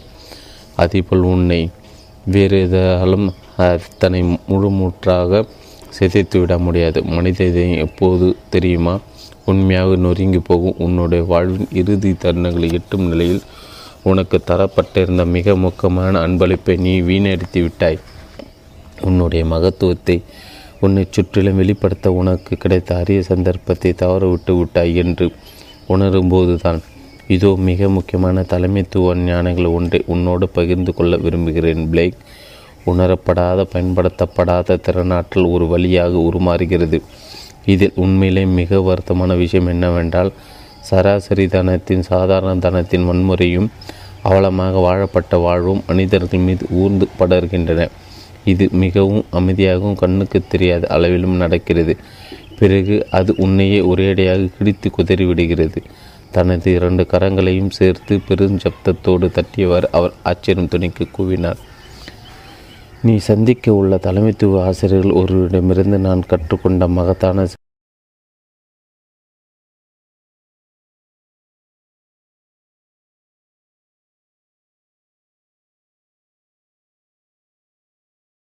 அந்த கணத்தில் களைத்து போய் அழுக்காக என்னுடைய சற்றே விசித்திர மனோபாவம் கொண்ட ஆசான் ஒரு புதிய ஆரம்பத்தின் உத்திரவாதத்தோடு அமைந்திருக்கும் இந்த அழகிய நாளின் அதிகாலைக்கு வெகு முன்பாகவே தோண்டியுள்ள ஒரு கல்லறுகூடியில் நின்றிருந்த தருணத்தில் சாக்குப்போக்கு சொல்வதை நான் நிறுத்தி கொண்டேன். என்னுடைய செயல்களின் விளைவுகளுக்கு முழு பொறுப்பேற்று கொண்டேன். நான் என்னுடைய ஆக சிறந்த தன்மைக்குள் என்னை அழுத்தமாக பொருத்தி கொண்டேன். நீங்கள் இதை ஏதினீர்கள் டாமி. ஆமாம் பிளேக், நான் தான் ஏதிதேன். தன்னுடைய மிக்கி மவுஸ் கைக்குட்டையில் தனது கைகளை துடைத்து கொண்டவாறே மிருதுவாக கூறினார் டாமி. அவருடைய முகில் ஒரு தீவிரத்தன்மை காணப்பட்டது. அவருடைய குரல் துல்லியமாக இருந்தது. பூமி மீதான நரகம் என்பது இந்த முதல் கல்லறிகுழியில் வந்து சேர்வது தான். பூமியின் மீதான நரகம் என்பது அந்த பட்டியலில் உள்ள 10 வருத்தங்களும் நாம் இறக்கும் தருவாயில் நம் மனதில் நிரம்பியிருப்பதுதான். இந்த 10 விதமான நிலைகளுக்கு மத்தியில் நின்றவாறு நீ உன்னுடைய மரணப்படுக்கையில் வந்தடையோடு உன்னை மிகவும் மோசமாக சேதப்படுத்தும். அதேபோல் உன்னை வேறு எதாலும் தன்னை முழுமுற்றாக சிதைத்து விட முடியாது. மனித இதயம் எப்போது தெரியுமா உண்மையாக நொறுங்கி போகும். உன்னுடைய வாழ்வின் இறுதி தருணங்களை எட்டும் நிலையில் உனக்கு தரப்பட்டிருந்த மிக முக்கியமான அன்பளிப்பை நீ வீணடித்து விட்டாய். உன்னுடைய மகத்துவத்தை உன்னை சுற்றிலும் வெளிப்படுத்த உனக்கு கிடைத்த அரிய சந்தர்ப்பத்தை தவறவிட்டு விட்டாய் என்று உணரும்போது தான் இதோ மிக முக்கியமான தலைமைத்துவ ஞானங்கள் ஒன்றை உன்னோடு பகிர்ந்து கொள்ள விரும்புகிறேன் பிளேக். உணரப்படாத பயன்படுத்தப்படாத திறனாற்றல் ஒரு வழியாக உருமாறுகிறது. இதில் உண்மையிலே மிக வருத்தமான விஷயம் என்னவென்றால் சராசரி தனத்தின் சாதாரண தனத்தின் வன்முறையும் அவலமாக வாழப்பட்ட வாழ்வும் மனிதர்கள் மீது ஊர்ந்து படர்கின்றன. இது மிகவும் அமைதியாகவும் கண்ணுக்கு தெரியாத அளவிலும் நடக்கிறது. பிறகு அது உன்னையே ஒரேடையாக கிழித்து குதறிவிடுகிறது. தனது 2 கரங்களையும் சேர்த்து பெரும் சப்தத்தோடு தட்டியவர் அவர் ஆச்சரியம் துணிக்கு கூவினார். நீ சந்திக்க உள்ள தலைமைத்துவ ஆசிரியர்கள் ஒருவரிடமிருந்து நான் கற்றுக்கொண்ட மகத்தான சிந்தனைகள் ஒன்று இதோ. வெற்றி என்பது நீங்கள் தினசரி மேற்கொள்ளும் ஒரு சிறிய சிறிய நியமங்கள் செயல்களை செய்து வருவதன் மூலமே உருவாக்கப்படுகிறது. அப்படி நீங்கள் தினசரி மேற்கொள்ளும் சிறு சிறு நியமங்களும் செயல்பாடுகளும் காலப்போக்கில் வளர்ந்து விடுகின்றன. நீங்கள் திட்டமிட்டிருக்கக்கூடிய எதை விட பன்மடங்கு அதிகமான அளவு வெற்றி உருவாக்கி தருகின்றன. இந்த விதமான சிறிய வெற்றியீட்டும் வழக்கங்கள் தினசரி மேற்கொள்ளவும் மிகவும் எளிதானவை. அதனால் பெரும்பாலானவை மக்கள் அவற்றால் மாற்றம் விளையும் என்று எண்ணுவதில்லை. எனவே அவர்கள் அந்த பழக்க வழக்கங்களை கடைபிடிப்பதில்லை. ஆகவே வெற்றி என்பது உண்மையில் எளிதான விஷயமே என்று டாமி கூறியதை மீட்டு உரைப்பதன் மூலமே அதை நினைத்து கொண்டவாறு நான் பேசினேன். யாரோரும் சரி நிலைத்த ரீதியில் அவர்கள் சரியான காரியங்களை செய்து வந்தால் அவர்கள் வெற்றி அடைந்துவிட முடியும். காரணம், இந்த சின்ன சின்ன விருப்பத் தேர்வுகளும் நடத்தைகளும் நாளடைவில் பெரிய அளவுக்கு உறுதிப்படும். கொஞ்சம் கொஞ்சமாக வேகம் எடுக்கும் என்பார்களே, அந்த கோட்பாடு தான் இதிலும் செயல்படுகிறது என்று நினைக்கிறேன். எனவே இறுதியில் ஒருவரால் ஆரம்பத்தில் எந்த இடம் எட்டவே முடியாத அசாதமான ஒன்றாக தோன்றியதோ அதை எவராலும் எட்டிவிட முடியும். இந்த வழிமுறை ஒரு விவசாயியை பற்றி என்ன நினைவு கூற வைக்கிறது? விதைகள் நடப்படுகின்றன, பயிர்களுக்கு நீர் ஊற்றப்படுகிறது, மண்ணுக்கு உரமிடப்படுகிறது. ஆனால் எதுவும் நடப்பதாக தெரியவில்லை. இருந்தும் அந்த விவசாய முயற்சி கைவிட்டு விடுவதில்லை. அந்த விவசாயி வயல்வெளிக்குள் ஓடி காய்கறிகள் கண்டெடுக்க மலமளவென்று தோண்ட ஆரம்பிக்கவில்லை என்று டாமி வேடிக்கையாக எடுத்து கொடுத்தார். அந்த விவசாயம் பொறுமையும் பயிரிடும் வழிமுறையில் நம்பிக்கையும் கொண்டிருந்தார். தினமும் தான் மேற்கொண்டு வரும் முயற்சிகளால் கட்டாயம் விளைச்சல் உண்டாகும் என்ற நம்பிக்கையும் ஆழ்ந்த புரிதலும் அவரிடம் இருக்கிறது. அதே போலவே ஒரு நாள் அது எப்படியும் நடக்கத்தான் செய்கிறது. நீ ஒரு புத்திசாலி பேர் வழி பிளேக், அற்புதமான குறியீடு நண்பனே. உன்னோட அப்பா சரியாகத்தான் சொன்னான். உன்னிடம் நன்கணக்கில் திறமை இருக்கிறது என்றார். உன்னிடம் அது நன்றாக இருக்கிறது, அவர் மகிழ்ச்சியோடு பாராட்டினார். நாம் இந்த விவசாயிகளைப் போல் இருக்க வேண்டியது மிகவும் அவசியம் என்று டாமி தனக்குத்தானே திரும்ப சொல்லி கொண்டார். உண்மையிலே நன்று என்று அவர் தனது வாய்க்குள்ளாக சொல்லிக்கொள்வது எனக்கு கேட்டது. ஆகாயத்தில் ஒரு துளி மேகம் இல்லை. சூரிய ஒளி என் முகத்தில் வெதுவெதுப்பாக பறவைகள் கீச்சொலி எழுப்பின. உண்மையிலே அந்த நாள் உயிரோடு இருப்பதற்கான மகத்த நாள்தான். டாமி தொடர்ந்து பேசலானார். வெற்றிகரமான மனிதர்கள் எல்லோருமே ஒரே விதமான ஒரு சில தலைமைத்துவ ஒழுங்கு விதிகளை தான் கடைபிடித்து வருவார்கள். அந்த ஒரு சில அடிப்படையான நியமங்களை அவர்களால் தவறாமல் கடைபிடித்து வருவார்கள். ஆனால் ஒரு பார்வைக்கு மிக சாதாரணமான சிறிதும் சுலபமானதுமாய் தோன்றக்கூடிய இந்த தினசரி நியமங்களை காலப்புகள் பெருவலிமையை ஒன்று திரண்டு அவர்களுடைய வெற்றிக்கு வழிவகுக்கின்றன. முதல் தரமான தொழில் சார் வாழ்க்கையும் தனிப்பட்ட வாழ்க்கையும் அவர்களுக்கு சாத்தியமாகி தருகின்றன. தோல்வி என்றால் என்ன, அது எதனால் ஏற்படுகிறது என்பதையும் நாம் பார்க்க வேண்டும். வெற்றியை போலவே தோல்வியும் எளிதாக வரவழைக்கி கொள்ள முடிந்த விஷயமே. தோல்வி என்பது வேறொன்றும் இல்லை, தினசரி நாம் செய்ய வேண்டிய சின்ன சிறு காரியங்களை செய்யாமல் இருந்து விடுவதால், அவற்றை தொடர்ந்த ரீதியில் புறக்கணித்து வருவதால் அப்படி ஒதுக்கப்பட்டவை காலப்புகள் ஒன்று திறந்து ஒளிமையோடு நம்மை வீழ்த்தி விடுகின்றன. மீளவே வழியில்லாத ஒரு புள்ளிக்கு அவை உன்னை தள்ளி கொண்டு போய்விடுகின்றன. இந்த முதல் கல்லறை குடிக்குள் நீ கண்டிப்பாக எட்டி பார்க்க வேண்டும் என்று நான் விரும்புகிறேன். அப்படி பார்த்து இன்று முதல் நீ உலகத்தில் என்னவாக காட்சியளிக்கப் போகிறாய் என்பது குறித்து எப்படி திட்டம் வகுத்து கொள்வது என்பதை நீ ஆழமாக சிந்திக்க வேண்டியது அவசியம். நீ இந்த முதல் கல்லறை குடிக்குள் வந்து முடிய வேண்டும் என்று கண்டிப்பாக விரும்ப மாட்டாய். அப்படி நடக்குமெனில் அது மிகப்பெரிய துன்ப நிகழ்வாகத்தான் அமையும். ஆமாம், இங்கே இந்த கல்லறையில் சந்தித்தல் என்பது சிறிய மிகையாகத்தான் இருந்தது என்பதை நானும் ஒப்புக்கொள்கிறேன் என்று டாமி கூறினார். ஆனால் எனக்கு உன்னை தட்டி எழுப்ப வேண்டிய தேவை இருந்தது. உன்னை இந்த இடத்திற்கு எங்கே உன்னுடைய கண் பட்டைகளை நீ கீழிறக்கி கொள்ளவோ அந்த பகுதிக்கு நகர்த்தி வர வேண்டியிருந்தது. எங்கே நீ உன்னுடைய சாக்குப்போக்கை எல்லாம் புறந்தள்ளி உன்னையே நீ ஆழமாக ஊடுருவி பார்த்து கொள்ள முடியுமோ அந்த இடத்திற்கு உன்னை கொண்டு வர வேண்டியிருந்தது. ஒரு நாள் நாமும் இறந்து விடுவோம் என்று தவிர்க்க முடியாத உண்மையோடு நமக்கு தொடர்பு ஏற்படுத்தல் நம் சிந்தனை போக்கை மாற்றவும் நமக்குள் இருக்கும் தலைவரை தட்டி எழுப்பவும் உதவும் வலுவான கருவியாகும். ஏன் அப்படி என்று நான் கேட்டேன். ஏனெனில் வாழ்க்கை எத்தனை குறுகியது என்பதை நினைவு கூறுதல், வாழ்வில் நாம் கொண்டிருக்கும் அத்தனை விதமான கவனச்சிதறல்களும் காணாமலாக்கி நம் வாழ்வின் மையப்புள்ளி மிக முக்கிய விஷயத்தை நோக்கி நம் மனதை ஒருமுகப்படுத்துகிறது. உன்னுடைய வாழ்வின் நிலையாமையை நீ கண்டு உணர்வது உன்னுடைய மாதங்கள் எண்ணப்படுகின்றன என்ற உண்மையை உனக்கு நினைவுபடுத்துவதாக அமைகிறது. 960 என்று உறுதி செய்தி நான். ஆமாம் பிளேக், ஆகவே கொஞ்சம் கொஞ்சமாக செயல்படுத்த அர்த்தமே இல்லை. தோல்வி கண்டு அஞ்சு என்ன பயன், மற்றவர்கள் என்ன சொல்வார்களோ என்று அலகடைந்து என்ன பயன், தலைமையேற்று நடத்த வேண்டும் என்ற உள் பொறுப்பை தட்டி கடிப்பதில் என்ன பயன். நீங்கள் வென்றுவிட்டீர்கள் டாமி. உண்மையிலேயே நான் முன்னை போல் இப்போதில்லை. நிலைத்த மாற்றம் என்பது நம் அறிவு தளத்தை விட உணர்வு தளத்தில் நிலை பெயரும்போது மட்டுமே சாத்தியமாகிறது. உன்னுடைய மூளையோடு மட்டுமே, அறிவு மட்டத்தில் மட்டுமே பேசுவதை விட உன்னுடைய உட்புறமாக ஆழத்தில் இறங்கி உன்னுடைய மனதை தொடவே அதனோடு பேச நான் விரும்புகிறேன். உன்னுடைய நேர்மையை நான் பாராட்டுகிறேன் பிளேக். உனக்கு தெரியுமா, இந்த உலகத்தில் மூளை வேலை என்று எதுவுமே கிடையாது. இந்த விரிந்த பரந்த எதிர்பாராதவைகள் நிறைந்த நம் உலகில் முட்டுச்சந்து சிந்தனை மட்டுமே உண்டு. உன்னை பற்றி அக்கறை கொண்டவன் என்ற விதத்தில் மேதம் என்னும் தளத்தில் நீ செயல்பட துவங்கும்படியான சவாலை உனக்கு உருவாக்கி தர என்னால் முடிந்த அனைத்துமே செய்வேன். இதை மட்டும் நீ கட்டாயம் நினைவு வைத்து கொள்ள வேண்டும். உன்னோட உச்சபட்ச ஆர்வத்தையும் திறனாட்டிலையும் கொண்டு கொடுத்து நீ செய்யக்கூடிய எந்த வேலையும் நீ செய்யக்கூடிய எந்த செயலும் உன்னுடைய கண்களால் காண முடியாத அளவு அவற்றின் குறுகிய வரம்பலைகள் கொண்ட சாத்தியப்பாடுகளை தாட்டிய அளவில் மிக அதிகமான பலனை தரும் என்பது உறுதி. இங்கே இந்த கைவசமாக கூடிய அனைத்து வெற்றிகளையும் உன்னால் இப்போது பார்க்க இயலவில்லை என்பதற்காய் அவையெல்லாம் உனக்கு இல்லை, சாத்தியமில்லை என்று அர்த்தமில்லை. அற்புதமான கருத்து. இதை நான் எண்ணி பார்த்ததே இல்லை. நான் ஏற்கனவே குறிப்பிடப்பட்டது போல் எல்லாவற்றுக்கும் திறவுக்குள் ஒன்று தான். எந்த செயலானால் மனப்பூர்வமாக ஒன்று செய்ய வேண்டும். கொஞ்சம் மனம், கொஞ்சம் சக்தி, கொஞ்சம் ஆர்வம் என சமமாக கலந்து ஒரு செயலில் இறங்க வேண்டும். அப்படி செய்யும்போது தான் உண்மையான திருப்பங்கள், மாற்றங்கள் நிகழும்.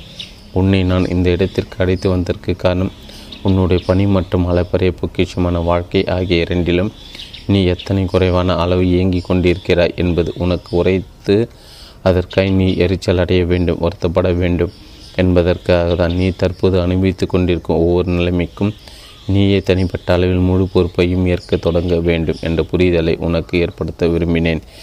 எனினும் விருப்பத் தேர்வுகளை மேற்கொள்ளும் திறனாற்றல் உனக்குள்ளதை நீ எத்தனைக்கத்தனை அதிகமான அளவுக்கு அங்கீகரித்து பொறுப்பேற்று உணர்கிறாயோ அத்தனைக்கு அத்தனை சிறந்ததாக, வலிமையானதாக உன்னுடைய விருப்பத் தேர்வுகள் அமையும்.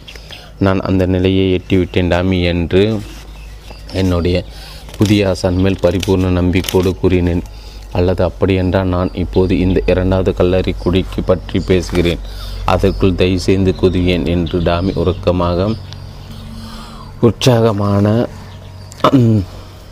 உற்சாகமாக அந்த இன்னொரு குழியை நோக்கி ஒரு முதல் தர வாடிக்கையாளர் உள்ளே நுழையும் போது உற்சாகமாக நடந்து கொள்ளும் ஒரு நியாயமார்ந்த உணவு விடுதியின் தலைமை பொறுப்பாளரை போல் தன் கையை அபிநயித்து காட்டினார். சற்றும் தயங்கமல் நான் செயலில் இறங்கினேன்.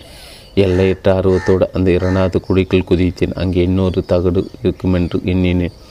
அல்லது புதிர் எழுத்துக்கள் பெயர் சுருக்கம் செதுக்கப்படவில்லை, கிடைத்தானே இருக்கக்கூடும். ஆனால் அந்த கல்லறை கோடியின் அடியாரத்தில் ஒன்றுமே இருக்கவில்லை. இதோ என்று கூறிக்கொண்டு டாமி ஒரு மண்வெட்டியை கொடுத்தார். இந்த இரண்டாவது குழியை நீ சற்று தோண்ட வேண்டியிருக்கும், ஆனால் நேர்மையான முயற்சியும் கடின உடைப்பும் அந்த அற்புத பரிசுகள் என்றுமே வரவழைக்கும் என்பதை மறக்காதே. நீ அதில் கண்டுபிடிக்கப் போவது உனக்கு மிகவும் பிடித்தமான ஒன்றாகத்தான் இருக்கும். நான் தோண்ட ஆரம்பித்தேன். இன்னும் வேகமாக தோண்டு பிளேக். நாம் செய்ய வேண்டியவை இன்னும் நிறைய உள்ளன. பார்க்க வேண்டிய மனிதர்கள் நிறைய இருக்கிறார்கள். அதனால் நமக்கு இந்த வேலைக்கு மொத்த நாளும் இல்லை. டாமி உறக்க கூவினார். அவருடைய கரங்களை மார்புக்கு குறைவாக அவர் கட்டியிருந்த விதமும் அவருடைய முகபாவமும் அவர் நடப்பதை ஆனந்தமாக அனுபவித்து கொண்டிருக்கிறார் என்பதை உணர்த்தினர். விரைவில் என் மண்வீட்டில் ஏதோ தட்டுப்படுவது என்னால் உணர முடியாது. மண்டிட்டு அமர்ந்து கொண்டு கீழே இருந்த தூசி தும்பையும் அடுக்கையும் என் ஒழுங்கையால் அப்பால் தள்ளினேன். அப்படி இன்னும் அந்த மணலை நான் கைகளால் அப்பால் தள்ளிப்போது காலை சூரியன் எதுவோ ஒன்று அசாதாரணமாக ஒளிர்வதை நான் கவனித்தேன். கவனமாக அந்த பொருளை கையில் எடுத்து நம்பவே முடியாத தகைப்பும் ஆச்சரியமும் டாமியை பார்த்தேன். இந்த இரண்டாம் கல்லறை குடியின் அடியாழத்தில் இன்னொரு தகடு இருந்தது. ஆனால் இது பத்தரை மாற்று தங்கத்தால் செய்தது போல் இருந்தது. நான் நினைப்பது சரிதானா டாமி என்று பிரமிப்போடு கேட்டேன். நான் சொக்க தங்கமே தான் என் அருமை நண்பனை, இப்போது அதை படித்து பாரேன். அந்த எழுத்துக்கள் என்ன சொல்கிறது என்று இப்போது உன்னால் புரிந்து கொள்ள முடியும். அந்த தங்க தகட்டில் முதல் குடியில் கண்ட அதே 10 விதமான பெரிய எழுத்துக்களில் பின்வரும் தலைப்புகள் செதுக்கப்பட்டிருந்தது. 10 மானுட வெற்றிகள். டாமி குரலானால் பூமியில் நரகம் என்பது எப்படி இருக்கும் என்ற ஒரு சித்திரத்தை தீட்டி காட்டியிருந்தேன் பிளேக். இது இப்போது முன்பை விட மிக அதிகமான அளவு நேர்மையான சிந்தனைகள் கொண்டு நீ எந்த இடத்தை நோக்கி விரைவாக முன்னேறி கொண்டிருப்பதாக நான் உணர்கிறேனோ அந்த இடத்தை நீ புத்துணர்ச்சியோடு விவாதிக்க வேண்டியது அவசியம். அதாவது எந்த நிலையில் எல்லாம் சாத்தியமாக கூடியவையோ, எங்கே நீ ஏற்படுத்தக்கூடிய முழு நிறைவான மாற்றத்துக்கு முட்டுக்கட்டை என்பதே கிடையாதோ அந்த இடத்தை தான் நான் குறிப்பிடுகிறேன். அந்த இடத்தை எப்படி சென்றடைவது டாமி? நீ என்ன விதமான காரியங்களை மேற்கொள்ள வேண்டும் என்று உனக்கு நான் உற்சாகமோட்டு கொண்டு வருகிறேனோ அந்த செயல்கள் மேற்கொள். அது போதும். பட்டம் இல்லாமல் தலைமையேற்று வழி நடத்து. நீ செய்யும் அல்லது தொடும் ஒவ்வொன்றிலும் ஒவ்வொரு காரியத்திலும் தலைமை பண்பை உட்செலுத்துவதன் மூலம் நீ மகத்தான விதத்தில் வாழலாம். உன்னுடைய சுயமான மூலாதாரமான மேதமை உன்னுள் உண்மையாக உணர முடியும். உண்மையாகவே தலைச்சிறந்த ஆளுமைகள் ஒருவராக திகழ முடியும். நான் உன்னோடு பகிர்ந்து கொள்ளும் இந்த தத்துவத்தை பின்பற்றினால் என்னவெல்லாம் நற்பயன்கள் உனக்கு உறுதியாக கிடைக்கும் என்பதை படித்து பார். உனக்காய் என் மனம் பெரிதும் ஆர்வம் கொண்டிருக்கிறது. நான் அந்த பட்டியலை படித்தேன். 1. உன்னுடைய முழுமையும் பயன்படுத்தி தீர்த்தாகிவிட்டது என்பதை உணர்ந்து மகிழ்ச்சி மற்றும் முழு நிறைவின் உச்சத்தை உணர முடியும். உன்னுடைய திறனாற்றல் மொத்தத்தையும் பயன்படுத்தி தீர்ந்தாகிவிட்டது. உன்னுடைய மிகச்சிறந்த திறமைகளை பயன்படுத்தி மகத்தானை பணியாற்றி வருகிறாய், அரிய வாழ்க்கை வாழ்ந்து வருகிறாய் என்பதை உணரும் போது நீ உச்சபட்ச மகிழ்ச்சியும் மன நிறைவு நிச்சயம். 2. ஒருமுகப்படுத்தப்பட்ட ஒன்று திரண்ட தரமான சிறப்போடு நீ இயங்கி வந்திருக்கிறாய். நீ செய்து வந்த ஒவ்வொரு செயலிலும் மிக உயர்ந்த தரத்தில் உன்னை தக்க வைத்து கொண்டிருக்கிறாய் என்ற அறிதலோடு உன்னுடைய இறுதி அடைய முடியும் உன்னால். 3. உன்னுடைய மிகப்பெரிய அச்சங்களை தொடர்ந்து ரீதியில் எதிர்கொண்டு வரும் துணிச்சலான மனப்போக்கு உனக்கு இருந்தது என்பதற்காக, உன்னுடைய அதி உன்னத தொலைநோக்கு பார்வைகளை கண்டு கொண்டாகிவிட்டது என்பதற்காகவும், மனங்கொள்ளும் ஆரவாரமான கொண்டாட்ட உணர்வுடன் நீ உன்னுடைய இறுதியை எட்ட முடியும். 4. சக மனிதர்கள் கிடைத்து தரமட்டம் ஆக்கியவர்கள் அல்லாமல் மனிதர்களை உருவாக்க தட்டி எழுப்பும் நபராக நீ மாறினாய் என்ற புரிதலை பற்ற வண்ணம் உன்னுடைய முடிவை நீ எட்டுகிறாய். 5. உன்னோட பயணம் எல்லா நேரம் சமச்சீராக இல்லாமல் இருக்கக்கூடும் என்ற போதும், எப்போதெல்லாம் இடித்து தள்ளப்பட்ட விழ நேருகிறதோ அப்போதெல்லாம் உடனடியாக உன்னை நேராக்கி கொண்டாய் தவிர ஒருபோது நம்பிக்கை இழக்கவில்லை, மனசோர்வடையவில்லை என்ற முழுமையான புரிதலோடு உன் இறுதி எட்டுகிறாய். 6. உன்னுடைய அளப்பரிய மகத்தான வெற்றிகள் மற்றும் நீ யாருக்கெல்லாம் சேவை செய்யும் நல்வாய்ப்பு உனக்கு கிடைத்ததோ அவர்களுக்குடைய வாழ்வுக்கெல்லாம் சிறப்பான மதிப்பை வரவாக்கி தந்திருக்கிறாய் என்ற நம்ப முடியாத பெருமித உணர்வில் மகிழ்வோடு நனைந்த வண்ணமே நீ உன்னுடைய இறுதியை எட்டுகிறாய். 7. எத்தகையது ஒரு மிகச்சிறந்த அறநெறி கொண்ட மற்றவர்களுக்கு உத்வேகம் அளிக்கக்கூடிய சக மனிதர்களோடு பரிவதிர்வு உணரக்கூடிய வலுவான நபராய் உருவாக்கியிருக்கும் உன்னையே நீ நேசித்து போற்றுவாய். நீ உன்னுடைய இறுதியை எட்டுகிறாய். 8. நீ உண்மையாக புது வழிகளை கண்டுபிடிப்பவனாக புதிய பாதையில் பயணம் செய்பவனாக இருந்திருக்கிறார். பழைய பாதைகளில் உன் வாழ்வை வழிநடத்தி செல்லவில்லை என்ற உணர்தலோடு நீ உன்னுடைய இறுதியை எட்டுகிறாய். 9. உன்னுடைய குழுவை சேர்ந்த சக ஊழியர்கள் உன்னை திட உறுதி வாய்ந்தவன் என்ற புகழை, உன்னுடைய வாடிக்கையாளர் உன்னை வீரநாயகனாக போற்றி புகழ, உன்னை நேசிப்பவர்கள் உன்னை ஒரு காவியமாக கருத, ஆத்திகரப்புடை சூழ நீ உன்னுடைய இறுதியை எட்டுகிறாய். 10. உண்மையான தலைவனாக பட்டம் இல்லாமல் தலைமையேற்று வழிநடத்துபவனாக நீ செய்திருக்கும் அரிய பணிகள் சாதனைகள் உன் மரணத்திற்கு பிறகு வெகு காலம் உயிர்ப்பித்திருக்கும். உன்னுடைய வாழ்க்கை சாத்தியமாதல் என்பதற்கு முன்னுதாரணமாக திகழும் என்ற முழுமையான அறிதலோடு நீ உன்னுடைய இறுதியை எட்டுகிறாய். அந்த கல்லறைகளை சூழ்ந்து படர்ந்திருந்த பசுமுல்வெளிகளின் மீது நாங்கள் இருவரும் அமர்ந்து கொண்டோம். டாமி எழுதி வைத்திருந்த வார்த்தைகள் மகத்தானவை, மிக அழகான, மிக அடிப்படையான உண்மைகளாக விளங்கின. என்னுடைய வாழ்க்கை வீண் விரயங்களிலும் கவனச்சிதறடிக்கும் வேகமற்ற செயல்களால் நிரம்பி போயிருந்ததால் நான் ஆகச் சிறந்த உண்மையானவற்றை முக்கியமானவற்றை காணாமலே இருந்துவிட்டேன். நான் இருந்த இடத்திலிருந்து என்னவெல்லாம் செய்ய முடியும் சாதிக்க முடியும் என்பதெல்லாம் காண தவறிவிட்டேன். மாற்றத்தை ஏற்படுத்தக்கூடிய சக்தி திறனாற்றல் என்னிடம் இருந்ததை மறந்து போய்விட்டேன். நான் எதுவாக உருவாக வேண்டுமென்று கட்டமைக்கப்பட்டிருந்தேனோ அந்த உள்ளார்ந்த மேதமையிலிருந்து நான் இத்தனை காலமும் விலகி பிரிக்கப்பட்டு இருந்து வந்திருக்கிறேன். டாமி சொன்னது போல் என்னால் தெளிவாக புரிந்து கொள்ள முடிந்தது, உள்வாங்கி கொள்ள முடிந்தது. இத்தனை வருடங்கள் நான் எதை செய்து வந்திருக்கிறேனோ அதை இன்னமும் தொடர்வது என்ற வழியை நான் தேர்ந்தெடுக்கலாம். அதன் வாழ்வினுடைய அதன் போக்கில் பயணமாதல், தினசரி வாழ்வின் புறக்கணிப்புகள் என்ற சாபத்திற்கு என்னை நானே ஒப்பு கொடுத்து விடல். அப்படித்தான் நான் இனியும் இருக்கப் போகிறேன் என்றால் நான் அந்த முதல் கல்லறை குழியில் வந்து முடிவேன். அதில் உள்ள வந்த தகட்டில் நிர்ணயிக்கப்பட்டு இருந்த விரயங்களுக்கு பலியாகி போனவனாய், அல்லது நான் அந்த இன்னொரு மேலான வழியை தேர்ந்தெடுத்து கொள்ளலாம், தலைமைத்துவத்திற்கு என்னை தகுதியாக்கி கொள்ளலாம். என் பணியிலும் வாழ்விலும் சிறந்த மேதன்மையோடு உற்சாகத்துடன் இயங்கும்படியாக என்னை மேம்படுத்தி கொள்ளலாம். நான் பட்டமில்லாமல் தலைமையேற்று வழிநடத்தும் வாழ்க்கை வாழத் தொடங்கி அந்த தங்கத்தட்டில் பொறிக்கப்பட்டுள்ள விருதுகளை பெற முயற்சி தொடங்க முடியும். இருக்கும் இரண்டு விருப்பத் தேர்வுகள், ஒன்று என்னுடைய வாழ்க்கை ஒரு விதமான இம்மை நரகத்திற்குள் தள்ளிவிடும், இன்னொன்று டாமி உறுதியளித்தது போல் என்னை என்னுடைய உன்னதமான கனவுகளிடமும் வழிநடத்தி செல்லும். இரண்டில் எதை தேர்ந்தெடுத்து கொள்வது என்பதை நான் அறிந்து வைத்திருந்தேன். எனவே அந்த புல்வெளியில் அமர்ந்தபடி என்னுடைய அந்த வினோத ஆடை நண்பர் எனது அருகே அமர்ந்திருக்க, அந்த இரண்டு கல்லறை கொடிகளும் எங்களுக்கு எதிரில் விரைந்திருக்க, நான் அந்த விருப்பத் தேர்வை தெளிவாக தேர்ந்தெடுத்து கொண்டேன். அத்தியாயம் 4 முதல் தலைமை பண்பு உரையாடல். நீ தலைவனாக இருக்க உனக்கு பட்டம் தேவையில்லை. ஒரு மனிதன் தெருவை கூட்டுபவனாக இருந்தால் அவன் கூட்டுவது மயில் கல்லே ஏஞ்சலோவின் ஓவியத்தைப் போல, அல்லது பிபித்தோவின் இசையைப் போல, அல்லது ஷேக்ஸ்பியரின் பாடல்களைப் போல இருக்க வேண்டும். அவன் தெருவை கூட்டுவது எவ்வாறு சிறப்பாக இருக்க வேண்டுமெனில், சொர்க்கத்திலுள்ளோர் எல்லாம் பூமியில் வந்து நின்று இந்த இடத்தை தான் தன் பணியை சிறப்பாக செய்த தலைச்சிறந்த துப்புரவால் வாழ்ந்தார் என்று கூறுவார் doctor Martin Luther King junior. மக்களை தங்கள் சக்தியை விட்டுவிடும் போது பொதுவான வழி எதுவென தன்னிடம் எந்த சக்தியும் இல்லை என்று எண்ணுவதான். Alice Walker. டாமி அந்த தங்க கட்டியை தன் போர்ஷே காரின் மத்தியில் பகுதி வைத்துவிட்டு எஞ்சினை இயக்கினார். அது என் காதில் பாடல் போல் ஒலித்தது. நாங்கள் மன்ஹாட்டனுக்கு திரும்பும்போது நான் அவரை என் காரில் பின்தொடர்ந்தேன். 2 மணி நேர பிரயாணத்திற்கு பிறகு டாமி நியூயார்க்கில் சிறந்த உணவகங்கள் ஒன்றின் முன் காரை நிறுத்தினான். அந்த உணவு அனைவராலும் நவீனமானது என்று பாராட்டப்பட்டது. பயஜன ஆர்வலர்களுக்கு மிக விருப்பமான இடமாக திகழ்ந்தது. அவர் வாயிற்காலவனிடம் இருந்து டாலர் பணம் கொடுத்து தனது காரை வாலெட் பார்க்கிங் செய்யும்படி கூறிவிட்டு, அழகிய மாடல்கள், ஐரோப்பிய பிராணிகள், புதிய நவீன புத்தகங்கள் அடங்கிய லாஃபில் என்னை வழிநடத்தி சென்றன.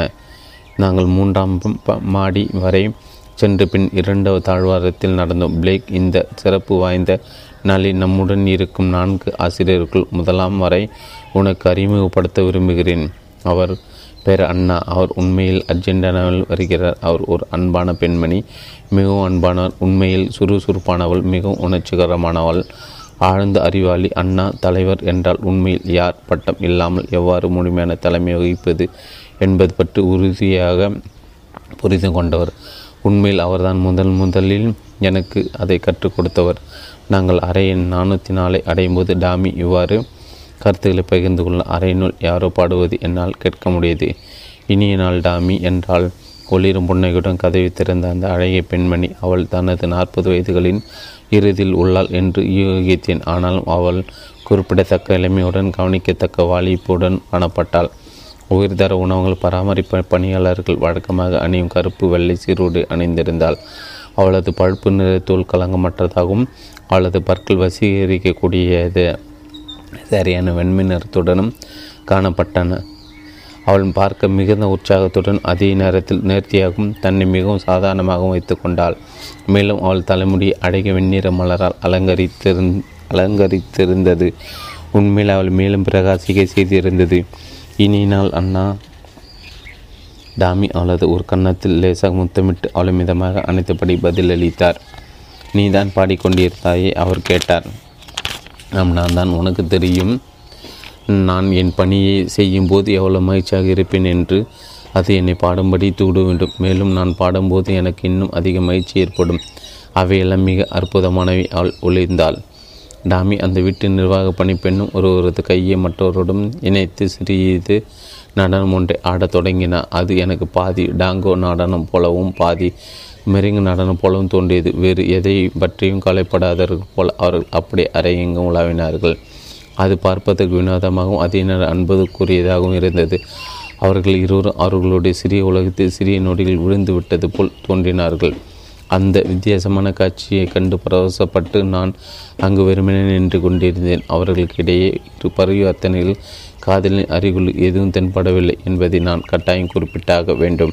அது ஆழமான நட்பாகும். மேலும் அவர்கள் ஒருவர் மிகுந்த அன்பு வைத்துள்ளனர் என்பதை உணர்ந்தேன்.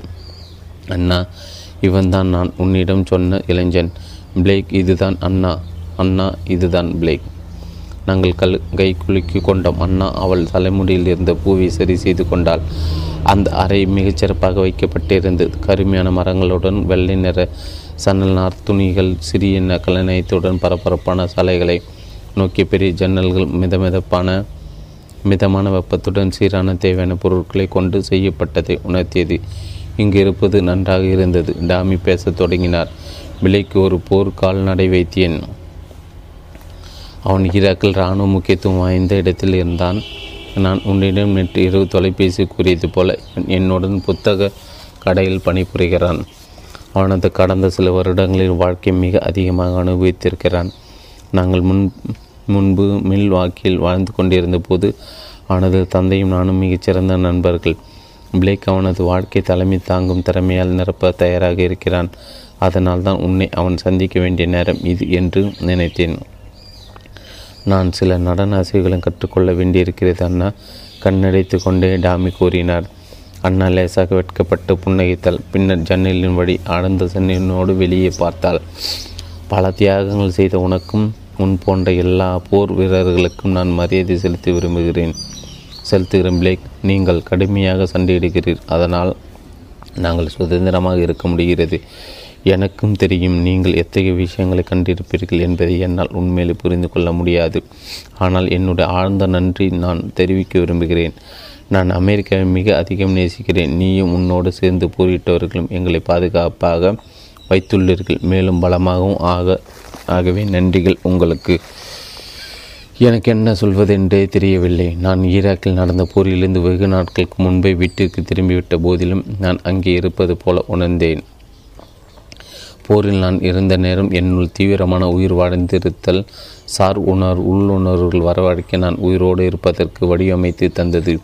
நான் என்னுடைய உணர்ச்சிகளை அடக்கி கொண்டு கல்புல் உறைந்து என்னுடைய நாட்களில் உழைந்தேன். என்னுடைய நினைவுகளை அதிகபட்சம் தடை செய்து உணர்ச்சியற்று கழித்து என்னுடைய பல மணி நேரங்களை நான் வீணாக்கி இருந்தேன். மேலும் என்னுடன் யாரும் அதிக நெருக்கமாக இருப்பதையும் தவிர்த்தேன். ஏனெனில் அது அவர்களை நான் காயப்படுத்த செய்யும் அல்லது அவர்கள் என்னை காயப்படுத்துவார்கள். ஆனால் இங்கே என்னை யார் என்று அறியாத ஒரு வசீகரமான அழகான அந்நிய பெண் இந்த சிறிய உணவகத்தின் அறையில் என்னை பாராட்டுகிறார். நான் போர்வீரனாக இருந்த என்னுடைய முயற்சிகளை பகிர்ந்து கொண்டது ஒரு மனுஷியாக அவளுக்கு ஒரு வித்தியாசத்தை உணர்த்தியுள்ளது. நிச்சயமாக சொல்கிறேன், என்னுடைய நாட்டிற்காக நான் சேவை செய்த என் வாழ்வில் அத்தனை வருடங்கள் வீணாக போகவில்லை. ஆனால் அவை மதிப்பு வாய்ந்தவை. நான் கௌரவிக்கப்பட்டதாக உணர்ந்தேன். மிகவும் மகிழ்ச்சி அடைந்தேன். நீ தற்போது இவ்வாறு சொன்னதற்கு நன்றி அண்ணா. உனக்கு எனது நன்றிகள் நான் மீண்டும் கூறினேன். பிளேக் இன்று மற்ற இளைஞர்களையும் சந்திப்பானா? அண்ணா மென்மையாக வினாவில்லை. இன்றைய பிற்பகுதி டாமி தெளிந்த புன்னகையுடன் பதிலளித்தார். நன்று, அது நல்லது, அது மிகவும் நல்லது. அவள் படுக்கைக்கு நேராக நடந்த கனமான தலையணைகளின் ஒன்றில் இருந்த சுருக்கத்தை நீக்கி நேராக்கினாள். பிளேக்கிற்கு இன்றைய தினம் மிகப்பெரிய மாற்றத்திற்கு உரிய நாளாக அமைந்துள்ளது என்றால் பிறகு சன்னலின் வழியை வெளியே பார்த்தபடி மேலும் கூறினாள். முழுமையான புதிய வழியில் வேலை பார்ப்பதற்கான முதல் நாள், மேலும் வாழ்க்கை புத்தம் புதிதாய் துவங்க ஒரு ஆரம்பம். நன்று, இந்த நேரத்தை எனக்காக ஒதுக்கியதற்கு நன்றி அண்ணா. இதுதான் நான் சொல்ல முடிந்தது. நான் உள்வாங்கி கொள்வதற்கு என்று நிறைய இருந்திருக்கிறது. ஆனால் டாமி எனக்கு கற்றுக் கொடுத்த மிகவும் ஆச்சரியமானது. சில நாட்களுக்கு முன் எனது வேலை என்பது எனது பணி என்று மட்டுமே நினைத்தேன். மேலும் தலைமை பண்பு என்பது அதிகாரிகளுக்கு மட்டுமே உரியது, வெற்றி என்பது சில அதிர்ஷ்டசாலிக்கு மட்டுமே உரியது எனவும் நினைத்திருந்தேன். அவை எல்லாவற்றையும் இப்போது நான் வித்தியாசமாக பார்க்கிறேன்.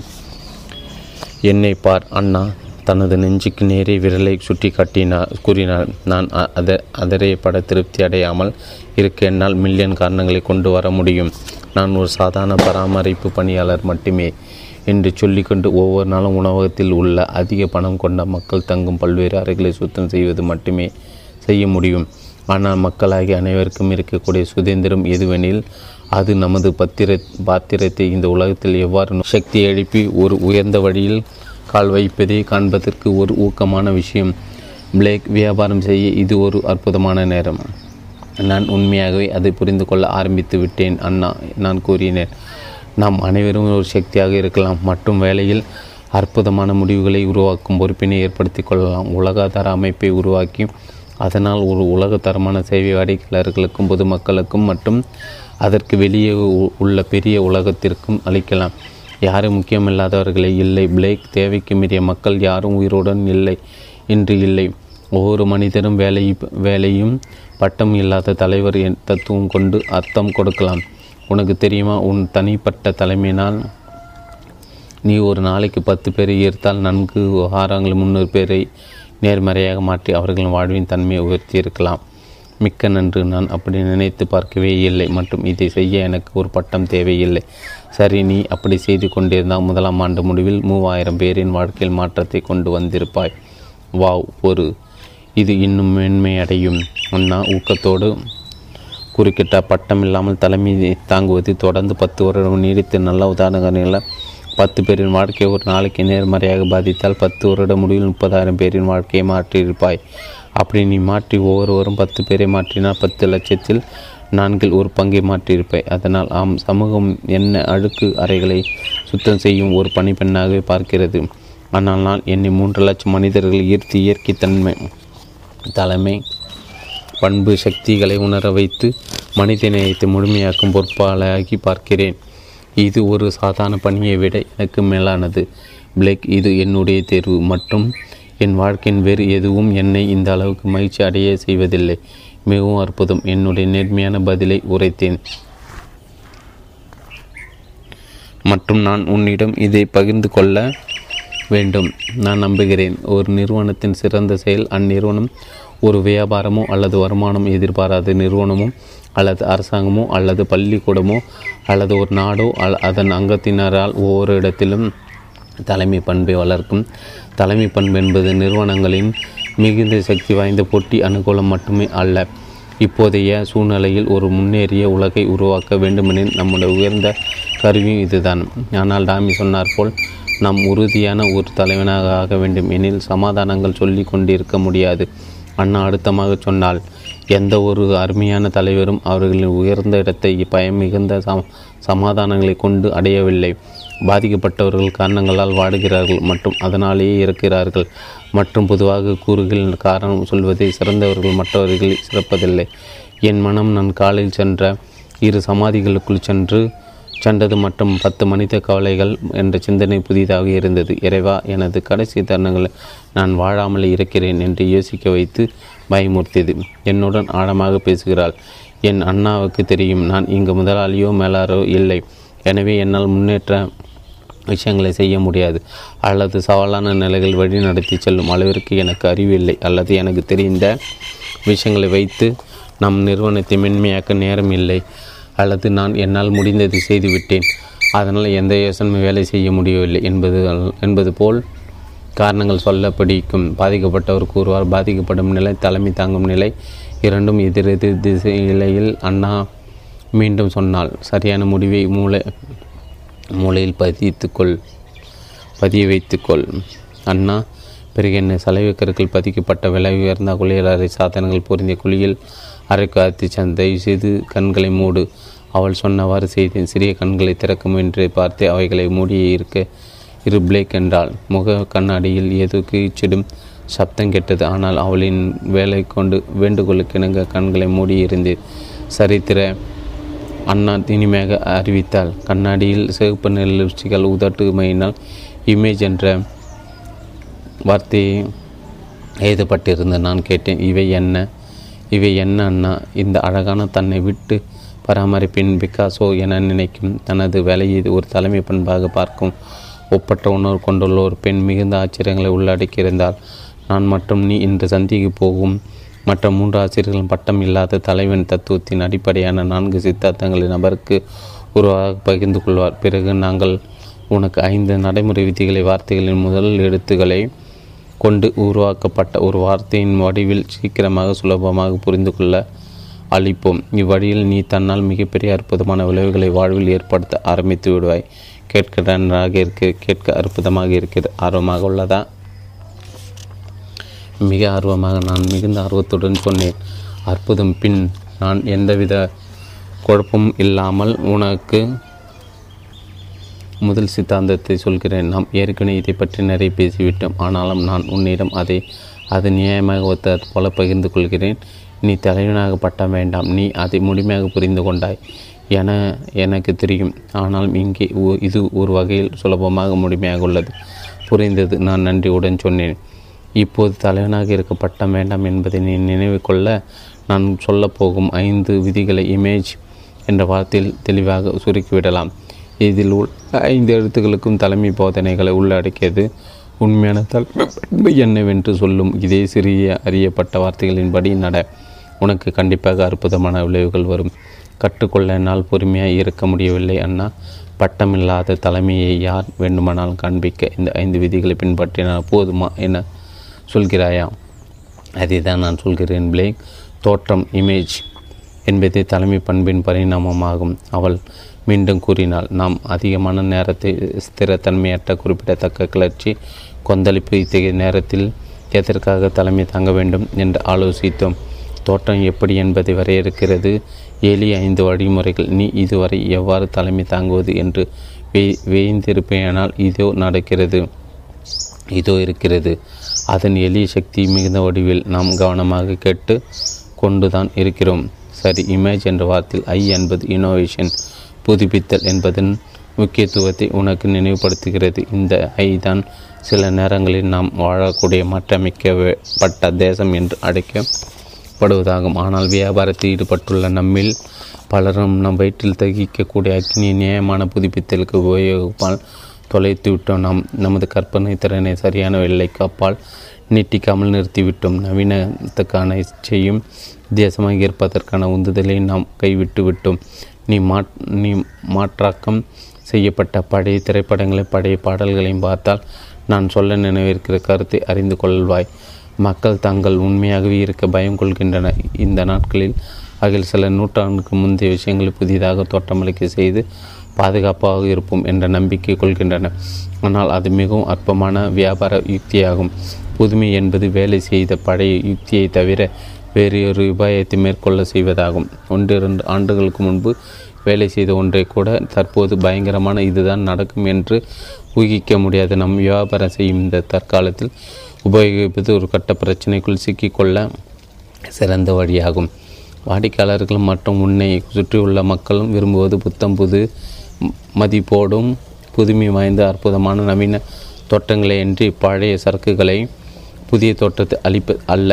புதிய நீ துணிவாக செய்யக்கூடிய ஒரு விஷயம் ஏதெனில் நீ புத்தக கடைக்கு சென்றால் உன்னை நீ தினந்தோறும் தளர்ச்சியற்ற முன்னேற்றத்திற்கு அர்ப்பணிப்ப பட்டமில்லாத எல்லா தலைவர்களும் தங்கள் மூளை வளர்த்து தங்கள் ஆற்றலை வெளிப்படுத்துவது. நான் இன்று எதை முன்னேற்ற முடியும் என்று எப்போதுமே விடாமல் தங்களை தாமே கேள்வி கேட்டுக்கொள்வதன் மூலமாகத்தான் அவர்களிடம் உள்ள ஆழமான வாக்களிப்பு ஏதெனில் தாங்கள் தொடும் எல்லா பொருட்களையும் தாங்கள் கண்டதை விட சிறப்பாக செய்வதாகும். மேலும் அப்பாதையிலே தங்களையும் தொடர்ந்து மறுமுதானத்திற்கு உள்ளாக்குவதாகும். அதுதான் புதுமையான கண்டுபிடிப்பு சாரமாகும். பிளேக், புதுப்பித்தல் என்பது பெரிய விஷயமாக ஒலிக்கலாம். ஆனால் அது உண்மையிலே எல்லாவற்றையும் மொத்த விஷயங்களையும் எளிதாக தாம் கண்ட நிலையை விட சிறப்புற செய்வதாகும். உண்மையிலே தெளிவாக நான் புதுப்பித்தல் மற்றும் நவீன பண்புகளை கூற வேண்டுமானால் அது இன்றைய நாளை பின்னற்றை விட சிறந்ததாக ஆக்குவதாகும். எனக்கு உண்மையிலே அந்த வரி பிடித்திருக்கிறது. இன்றைய தினத்தினற்றை விட சிறந்ததாக்கு. என்னுடைய தொழில் எனக்கு உதவாமல் போகலாம். ஆனால் நான் அதை தீவிரமாக செய்ய முற்பட்டால் அது ஓங்கும், அதை நடைபெற செய்யும். நான் நம்பிக்கையுடன் கூறினேன். அடுத்து நிச்சயமாக சரி பிளேக். மிருதுவான படுக்கையில் சிறிய தூக்கத்தில் இருந்து எழுந்து டாமி கூறினார். உனது தொழிலில் கூட உயர பறக்கும் நீ செய்யும் எல்லா வேலைகளிலும் சாதாரணம் என்பது எதிர்பார்ப்பதை கை கொண்டால் நீ உன் மனோரஞ்சியத்தை காண்பவனாக இரு. மற்ற மக்கள் கடந்த காலத்திலே சிக்கி கொண்டிருக்கும் போது நீ உனது வியாபாரத்தில் எதிர்காலத்தை காண். உனது வழக்கமான வேலை முறையை சிதறடிப்பதற்கு பயங்கொள்ளாதே. தளர்ச்சியின்றி நீ வேலை செய்யும் பாதையை பற்றி மீண்டும் யோசி. விலையாக உனக்குள்ளே நான் எவ்வாறு என்னுடைய உற்பத்தியை பெருக்க முடியும், நான் எவ்வாறு வேகமாக வாடிக்கையாளர்களுக்கு மேலும் உறுதியளிக்க முடியும் போன்ற கேள்விகளை கேள். நீ தொடர்ந்து உனது வாடிக்கையாளர்களுடைய இடத்தில் இருந்து உன்னுடன் வியாபாரம் செய்யக்கூடிய அனுபவித்து உணர். பின்னர் அந்த அனுபவத்தை உலகத்தரம் வாய்ந்த அளவுகளுக்குள்ள புதிய நிலைக்கு வர பயன்படுத்தி முன்னேறும். ஒவ்வொரு நாளும் காலை எழும்போதே ஒவ்வொரு பொருளையும் நேற்றை விட இன்று சிறந்ததாக்குவோம் என்ற உறுதிமொழியோடு எழு. அண்ணா மேலும் கூறினார், புதுப்பித்தலுக்கான மனோபாவத்தை வளர்த்துக்கொள். உன்னுடைய கடந்த காலத்தை விட நிகழ்காலத்தை சிறப்புற செய்வது உன்னுடைய எண்ணங்களே ஆகும். மேலும் நினைவிற்குள் நீ தலைச்சிறந்த நிலையையும் புதுமையையும் பின்பற்றவில்லையானால் சாதாரண தன்மையின் பாதையில் ஏற்கனவே வந்துவிட்டது என்று அர்த்தம். நான் கூறும் அந்த சாதாரண தன்மையின் ஊரல், அந்த அடிப்படையான பயங்கரமான இரக்கம், சாதாரணமான நிலை உன்னுடைய வேலையை நீ அறியாமலே பாதிக்கும். டாமி கூறியது போல் வளர்ச்சி எவ்வாறு கண்ணுக்கு தெரியாமல் ஆச்சரியப்பட வைக்குமோ அதே போலவே தான் சாரணமாக இருக்கும் அடக்கமும். ஆகவே எப்போதும் ஒவ்வொரு விஷயத்தை நூதனப்படுத்துவதிலும் முன்னேறுவதிலும் உன்னை ஈடுபடுத்தி கொள்ள புதுப்பித்தல் இல்லை எனில் வாழ்க்கை இறந்துவிடும். மேலும் தைரியசாலிகள் இக்காலத்தில் நிலை பெற்று வாழ்வார். நிச்சயமாக நீ விஷயங்களை எவ்வாறு காண விரும்புகிறாய் அதே போல ஆக்குவதற்கு சவால் விட்டு கொண்டே இரு. எனது அழகிய நண்பன் கூறியது போல உனது மனோரஞ்சியம் அதை செய்யும். உனக்குள்ளே இருக்கும் தலைவன் உனது மனோரஞ்சியத்தை வெளிப்படுத்துவான். உனக்கு தெரியும். நன்றி குழந்தாய், டாமி பதிலளித்தான். பதிலளித்தபடி நாம் மேலும் கூற வேண்டியது யாதெனில், நீ பார்க்கும் வேலையோ அல்லது நிறுவனத்தை முன்னேற வேண்டுமானால் அது புரட்சியால் இயலாது. அண்ணா குறிப்பிட்டாள். புரட்சி? நான் வினாவினேன். எனக்கு உறுதியாக தெரியவில்லை எங்கே போகிறது எங்கள் உரையாடல் என்று. நான் கூறுவதை அதனின் தலைச்சிறந்த நிலையில் அடுத்து நிலைக்கு செல்ல சிறந்த வழி புரட்சிகரமான யுக்தியோ அல்லது அடிப்படையான துவக்கமோ அல்ல.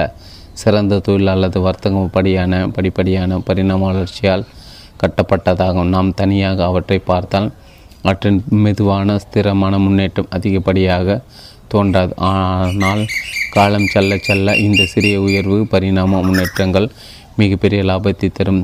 தினம் எழக்கூடிய சக்தி வாய்ந்த திறமையுடைய சிற்றாற்றலை சில நாட்களில் பேராலையாக உருவாகி வெற்றி பெறும். தயவு செய்து நினைவுகொள், சில எளிய விஷயங்களை தினந்தோறும் சேர்த்து கொண்டே வந்தால் நினைத்ததை பார்த்திராத அளவுக்கு காலம் செல்ல செல்ல சாதிக்க முடியும். அதன் மூலமே தலைமை பண்பு வந்து சேரும்.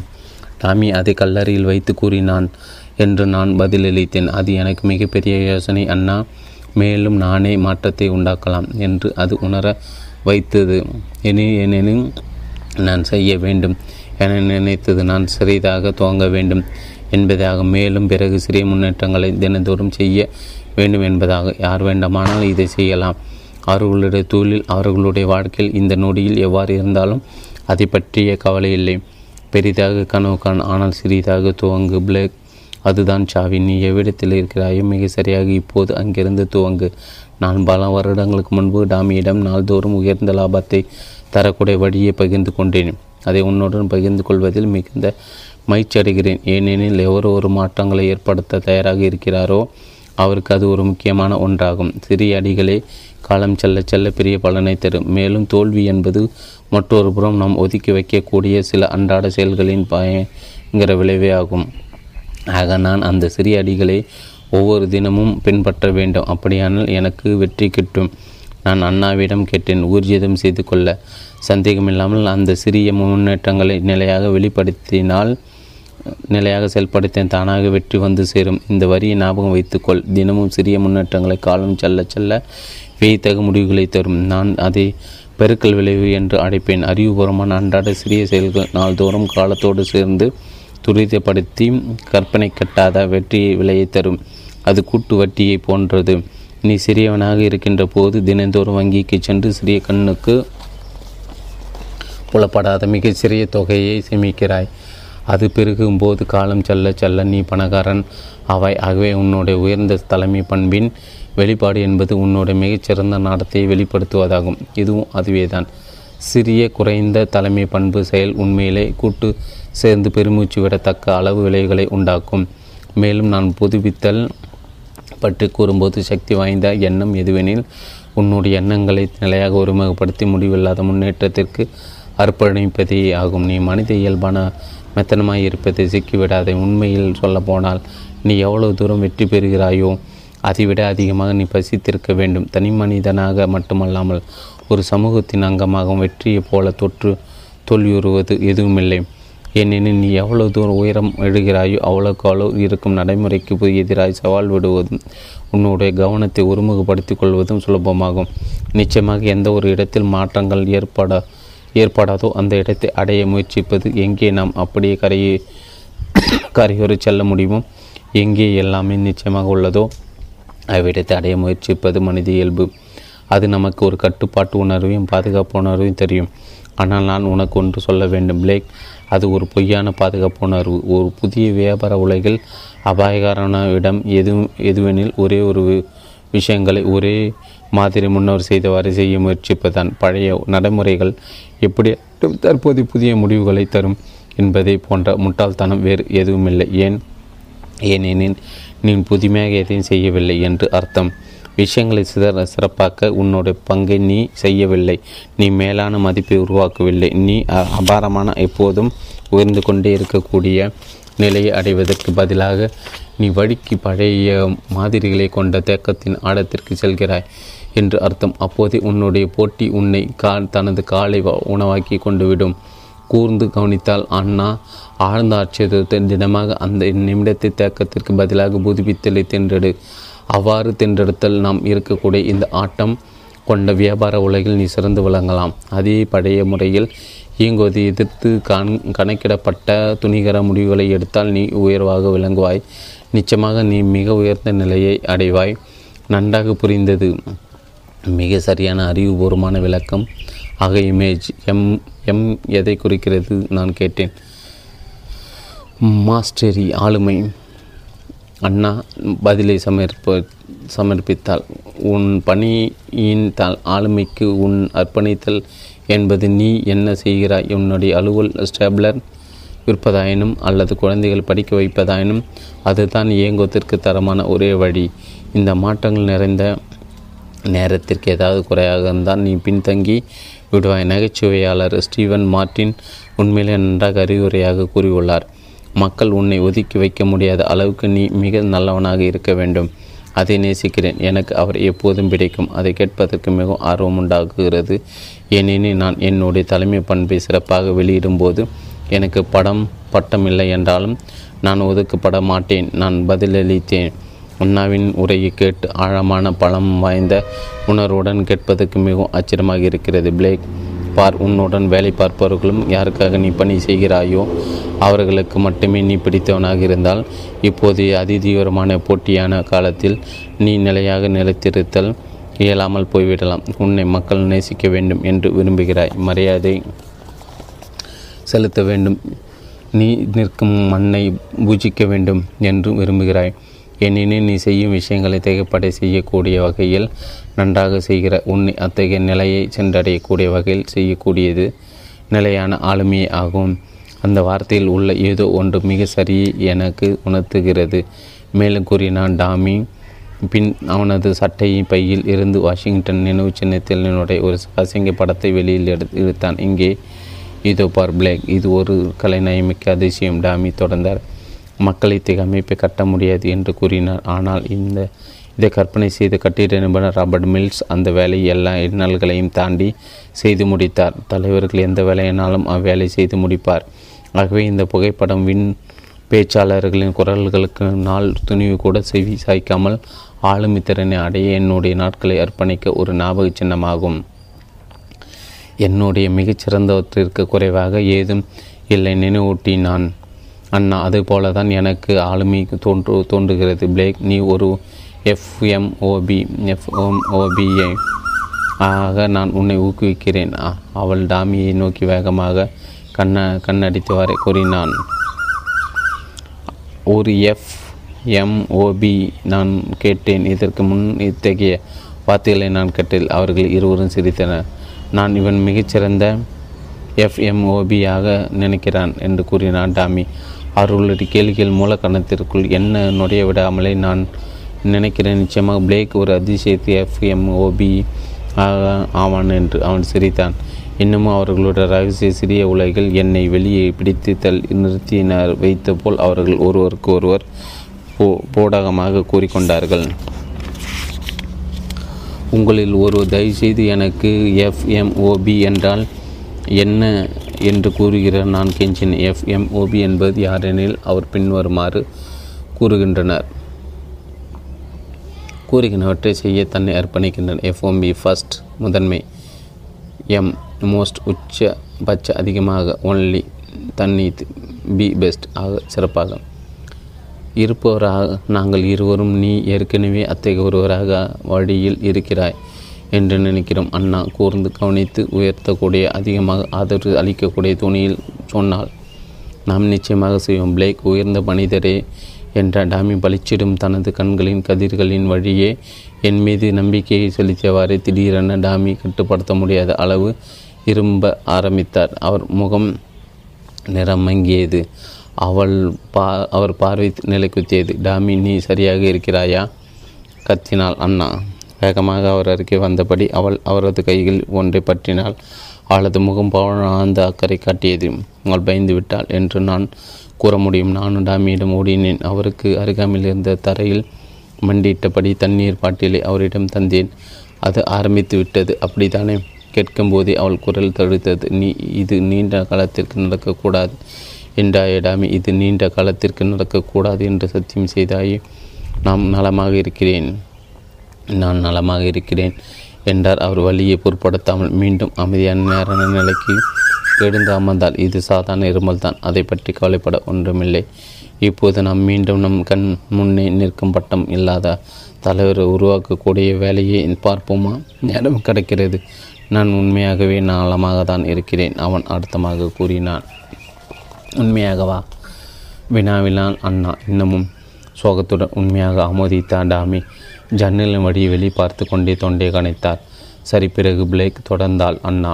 சற்று முன் நடந்த விஷயங்களை பற்றி மறந்து நாங்கள் பேசி கொண்டிருந்த வேளையில் ஆளுமையுடன் கட்டாயமாக இருக்க வேண்டியதை பற்றி தொடர அவன் முடிந்த வரை முயன்றான். நீ ஆளுமையை நோக்கி நகரும் முதல் புள்ளி எதுவெனில் நீ உன்னை பற்றி எதிர்பார்ப்புகளை உயர்த்தி கொள்வதான்.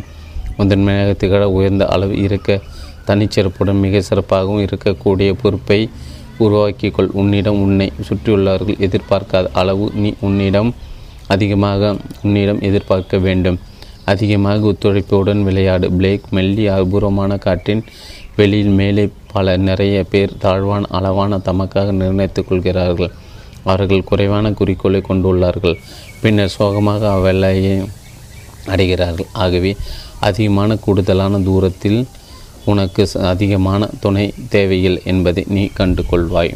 நீ உண்மையிலே சாதாரணமாக வேலை செய்வதை விட ஆளுமை நோக்கி வேலை செய்வது சுலபம் என்ற ஆலோசனையை கூறுகிறாய் அண்ணா. நாம் சப்தமாக அதிசயித்தேன். பாடமாக்கி கொள்வதற்கு அதுவே பெரிய வழி. பிளேக் மேலும், ஆம், மிகச்சரியாக அதுதான் நான் கூறியது. கூடுதலான தூரத்தில் மிக குறைந்த போட்டியே இருக்கும். ஏனெனில் மிக குறைந்த மக்களை அங்கே விளையாட முடியும் என்று நம்புகிறார்கள். மிக சிலரை அங்கே தங்கள் தொழிலை நடத்த பொறுப்பேற்றுக் கொள்கிறார்கள். ஆகவே நீ கூறியது போலவே அங்கே இருப்பது உண்மையிலே சுலபமாக ஆகிவிடுகிறது. நான் நினைக்கிறேன் நம்மில் பல பிரம்மாண்டமான குறிக்கோள்களை மேற்கொள்ள மிகவும் பாய்ந்து மீண்டும் மீண்டும் தோல்வியுறுகிறார்கள். நான் என் எண்ணத்தை வெளியிட்டேன். சரி பிளேக்,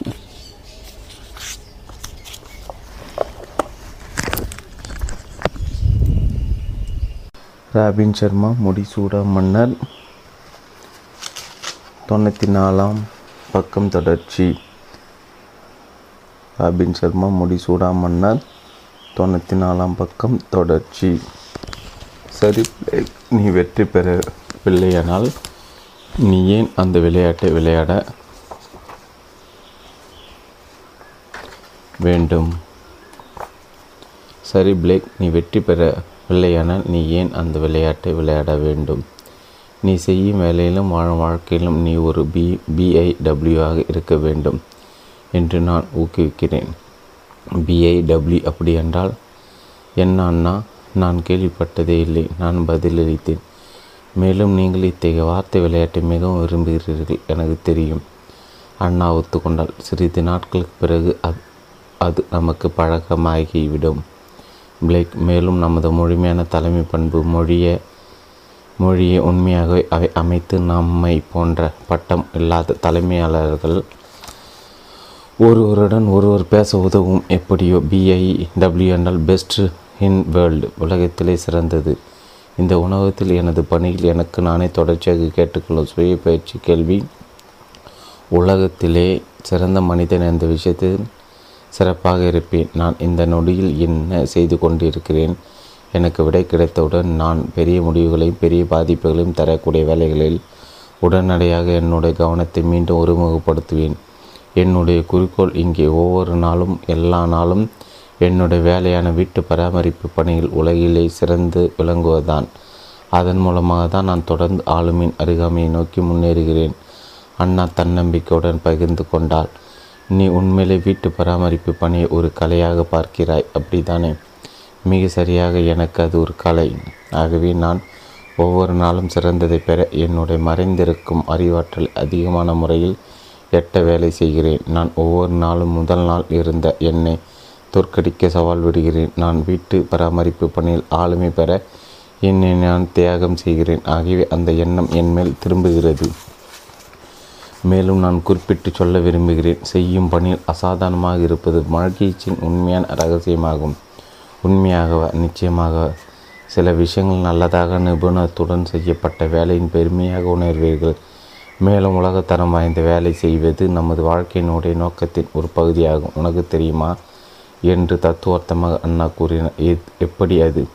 நான் அதிக ஆர்வத்துடன் கேட்டேன். ஏனெனில் நான் சுயமாக கண்ட கடந்த வருடங்களின் கடந்து வந்த போராட்டங்களுக்கு காரணம் என் வாழ்க்கையின் நோக்கத்தை நான் உணராததான். வேலை என்பது தினந்தோறும் உனக்குள் இருக்கும் தலைவனை கண்டுபிடிக்கக்கூடிய தினசரி மேடையாகும். ஒவ்வொரு நாளும் உன்னுடைய மறைந்து கிடைக்கின்ற சக்தியை மீட்கொண்டு வருவதற்கும் தூங்குகின்ற உன்னுடைய நடப்பு ஆற்றலுக்கும் உன்னுடைய உண்மையான சிறப்பு அம்சங்களுக்கும் இடையான உறவையும் வெளிக்கொணர இது ஒரு வாய்ப்பாகும். உன்னுடைய வெளிக்காட்டாமல் இருக்கும் ஆக்கத்தையும் உன்னுடைய முழுமையான மதிப்புள்ள மனித தன்மையையும் வெளிக்காட்ட இது ஒரு வாய்ப்பாகும். மேலும் உன்னுடைய உண்மையான புத்தி கூர்மையும் அறிவாற்றலையும் உன்னை சுற்றியுள்ளவர்களுக்கு அளித்து அதன் மூலம் உன்னுடைய சிறப்பான வழியில் அதிகமான மக்களுக்கு நீ உதவுவது என்பது உனது வாழ்க்கையின் அழகிய முக்கிய குறிக்கோளாகும். அதனால் தான் நான் கூறுகிறேன், உலகத்தரமான வேலை என்பது வாழ்க்கையின் முக்கிய குறிக்கோளின் ஒரு பகுதியாகும். நான் அமைதியான டாமி நோக்கினேன். அவன் இன்னும் சரியான சாதாரண நிலைக்கு வரவில்லை, ஆனால் அறிவான முகம்பாவம் அவன் முகத்தில் இருந்தது. அந்த நொடியில் எனக்கு உரைத்தது, வேலை என்பது நேரத்தை கடத்த வல்ல ஒரு கருவி மற்றும் எனது பில்களை கட்ட உதவுவது மட்டுமல்லாமல் அது ஒரு அன்பளிப்பு. அது என்னுடைய சிறப்பான தலைமை பண்பை ஆள அதிசயமான வழி. அவ்வாறு நான் செய்வதால் நான் மட்டும் மகிழ்ச்சியான மனிதனாக அல்லாமல் இந்த உலகையும் அந்த வழியில் சிறந்த இடமாக்கலாம். மேலும் நான் உறுதிப்படுத்த வேண்டும், ஒரு வேலை உனக்கு ஏதாவது சந்தேகம் இருப்பின் அதாவது நம் ஒவ்வொருக்குள்ளும் நாம் செய்யும் வேலைக்கேற்ப புத்திசாலித்தனமான ஆற்றல் உள்ளது. ஆனால் நம்மில் பலர் இவ்வுண்மையை நம்புவதில்லை. ஆனால் நம்பிக்கை என்பது நாம் திரும்ப திரும்ப எண்ணும் எண்ணங்களை நம்மை பற்றி உண்மையாக ஆக்கும் வரை எண்ணுவதாகும். இதில் சோகமான விஷயம் எதுவெனில், ஒவ்வொரு நம்பிக்கையும் தன்னிறைவை தரக்கூடிய தீர்க்க தரிசனமாகிவிடுகிறது. ஒரு விஷயம் முடியும் அல்லது முடியாது என்று நீங்கள் எண்ணுவது அதிகபட்ச உண்மையில் சரியானது, ஏனெனில் உங்கள் நம்பிக்கையை உங்கள் நடத்தி தீர்மானிக்கிறது. உண்மையிலும் உண்மையான விஷயம், நம் ஒவ்வொருவருக்குள்ளும் தூய அறிவாளி இருக்கிறான். ஆனால் நாம் யாராக இருக்க வேண்டுமோ அவ்வாறு இல்லாமல் தற்போது எவ்வாறு இருக்கிறோமோ அவ்வாறு இருக்க தடுப்புகளை வைத்துக் கொள்கிறோம். வரையறுக்கப்பட்ட நம்முடைய ஆற்றலை மற்றிய தடைகள் மற்றும் தினந்தோறும் நம்மை சிதறடிக்கக்கூடிய அன்றாட குழப்பங்களும் கொண்டு நாம் வாழ்க்கையை நிரப்பி முடிவில் எதுவுமே இல்லாமல் ஆகிவிடுகிறது. அவ்வாறு இல்லாமல் முறையாக நீ எடுத்து வைக்கக்கூடிய சிறந்த அடி எதுவெனில், உனக்கும் உன்னுடைய அறிவாற்றலுக்கும் இடையே உள்ள எல்லா சுவர்களையும் நீக்குவதன். அது உன்னுடைய மிகச்சிறந்த ஆற்றலுக்கு அருகில் உன்னை சேர்க்கும். அண்ணா தொடர்ந்தால், அவள் குரல் தீவிர உணர்ச்சியோடு உயர்ந்தது.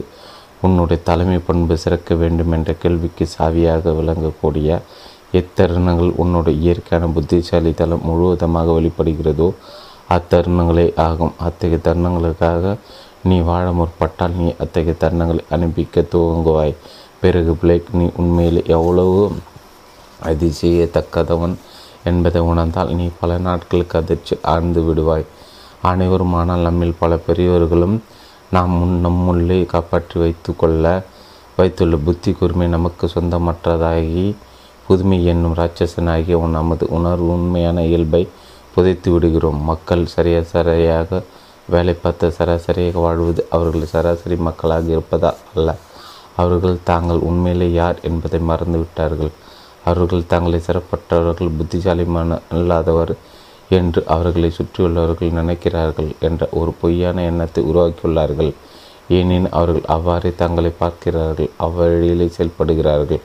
நினைவில் கொள் பிளேக், உன்னுடைய சுயரூபத்திற்கு இணங்காத ஒரு வழி நீ நடத்தையை மேற்கொள்ளாதே. உன்னுடைய எண்ணங்களை உன்னுடைய திறமையான முடிவுகளை தீர்மானிக்கும்.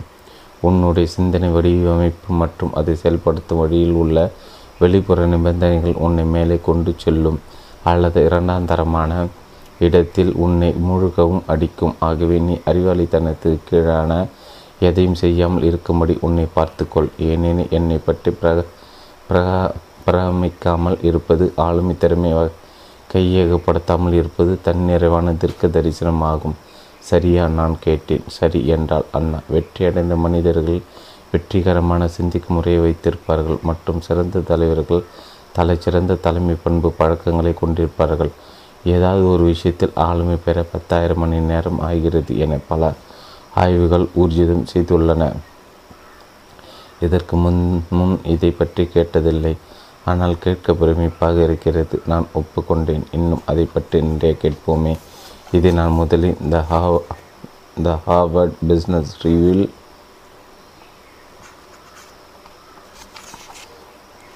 The making of an expert என்னும் தலைப்பில் வாசித்தேன். அது ஒரு சக்தி வாய்ந்த எண்ணமாகும். அதன் சிறப்பம்சம் என்னவெனில், எவ்வாறு பல துறைகளை சார்ந்தவர்கள் தடகளம் முதல் இசைக்கு வரை தங்களின் நட்சத்திர முடிவுகளை உருவாக்கினர் என்பதாகும். அது கூறியதாவது, ஒவ்வொரு உலகத்தரம் வாய்ந்த நிபுணரும் கொண்டுள்ள பொதுவான விஷயம் யாதெனில், ஒவ்வொரும் தோராயமாக தங்களது திறமை மெருகட்ட கிட்டத்தட்ட 10,000 மணி நேரத்தை முதலீடு செய்துள்ளார்கள். இதில் நாம் கற்றுக்கொள்ள வேண்டியது யாதெனில், ஒவ்வொருவருக்கும் நாம் பார்க்கும் வேளையில் ஆளுமை பெற நமக்கு ஆற்றல் இருக்கிறது, ஆனால் பொதுவாக அதற்கு 10,000 மணி நேரம் ஒருமுகப்படுத்தப்பட்ட முயற்சியும் வெளிப்படையான பயிற்சியும் ஒரு குறிப்பிட்ட கலையில் ஒரு B.I.W. ஆவதற்கு தேவைப்படுகிறது. பெஸ்ட் இன் வேர்ல்டு, நான் கூறின அண்ணாவின் B.I.யின் பெஸ்ட் இன் வேர்ல்டு அர்த்தத்தை நினைவு கூர்ந்தது. ஆம்பிளைக், உலகின் மிகச்சிறந்த கோல்ஃப் விளையாட்டு வீரர்கள் தோராயமாக 10,000 மணி நேரம் தங்களின் கோல்ஃப் திறமையை வெளிப்படுத்தவும் அவ்விளையாட்டில் உலகத்தரத்தை எட்டவும் செலவழித்துள்ளார்கள். உலகின் சிறந்த விஞ்ஞானிகளும் தங்கள் துறையில் 10,000 மணி நேரம் மூழ்கியுள்ளார்கள். அவர்களின் அந்த அர்ப்பணித்தலே அவர்களை அறிவாளியாக தோற்றமளிக்க செய்தது. உலகின் சிறந்த கலைஞர்கள் கூட தங்கள் எட்டி உயர்ந்த இடத்தை அடைய தங்களின் திறமைகளின் பயிற்சிக்காக கிட்டத்தட்ட 10,000 மணி நேரம் இறுக்கமாக கவனம் செலுத்தி அவ்விடத்தை அடைந்துள்ளார்கள். ஆக ஒருமுகப்படுத்தலுக்கும் நேரத்திற்குமான திருமணமே ஆளுமை ஈனும் பட்டமில்லாத தலைவர்களான நம் அனைவருக்கும் அடைய முடியாத தோற்றமளிக்கக்கூடிய அவ்விடத்தை தொடரக்கூடிய ஆற்றல் உள்ளது. துரதிருஷ்டவசமாக நம்மில் பல நவநம்பிக்கை கொள்வதோடு மட்டுமல்லாமல் தேவையான நேரத்தையும் அதற்காக செலவழிக்க தவறிவிடுகிறோம். எத்தனை உதவிகரமான உள்நோக்குகள் அண்ணா! இந்த பாராட்டுதலுக்கு நன்றி பிளேக். அதிகமான மக்கள் தாங்கள் எவ்வளவு உயர்ந்தவர்கள் என்று புரிந்து கொண்டால் வியாபாரங்கள், சமூகங்கள், தேசங்கள், எல்லா விதமான கழகங்கள் அனைத்தும் அதிக முன்னணி அளவில் தமது திறமை வெளிக்கொணரும் வகையில் இயங்கும். இதோ இப்போது இங்கே உண்மையான விஷயம். சாதாரண வாழ்க்கையில் 10,000 மணி நேரம் என்பது உறங்குவது, மக்களோடு நேரம் செலவழிப்பது மற்றும் நமது அன்றாட பணிகள் செய்வது என கிட்டத்தட்ட 10 வருடங்கள் ஆகும். ஆக இந்த 10,000 மணி நேர ஆலோசனை சுலபமாக 10 வருட நியதி என்று அழைக்கலாம். நீ ஒரு விஷயத்தில் ஆளுமை பெற வேண்டுமானால் அந்த குறிப்பிட்ட விஷயத்திற்காக 10 வருடங்கள் கவனம் செலுத்த வேண்டும். அதுவே சிறிதளவு தெரிந்த சூத்திரம்.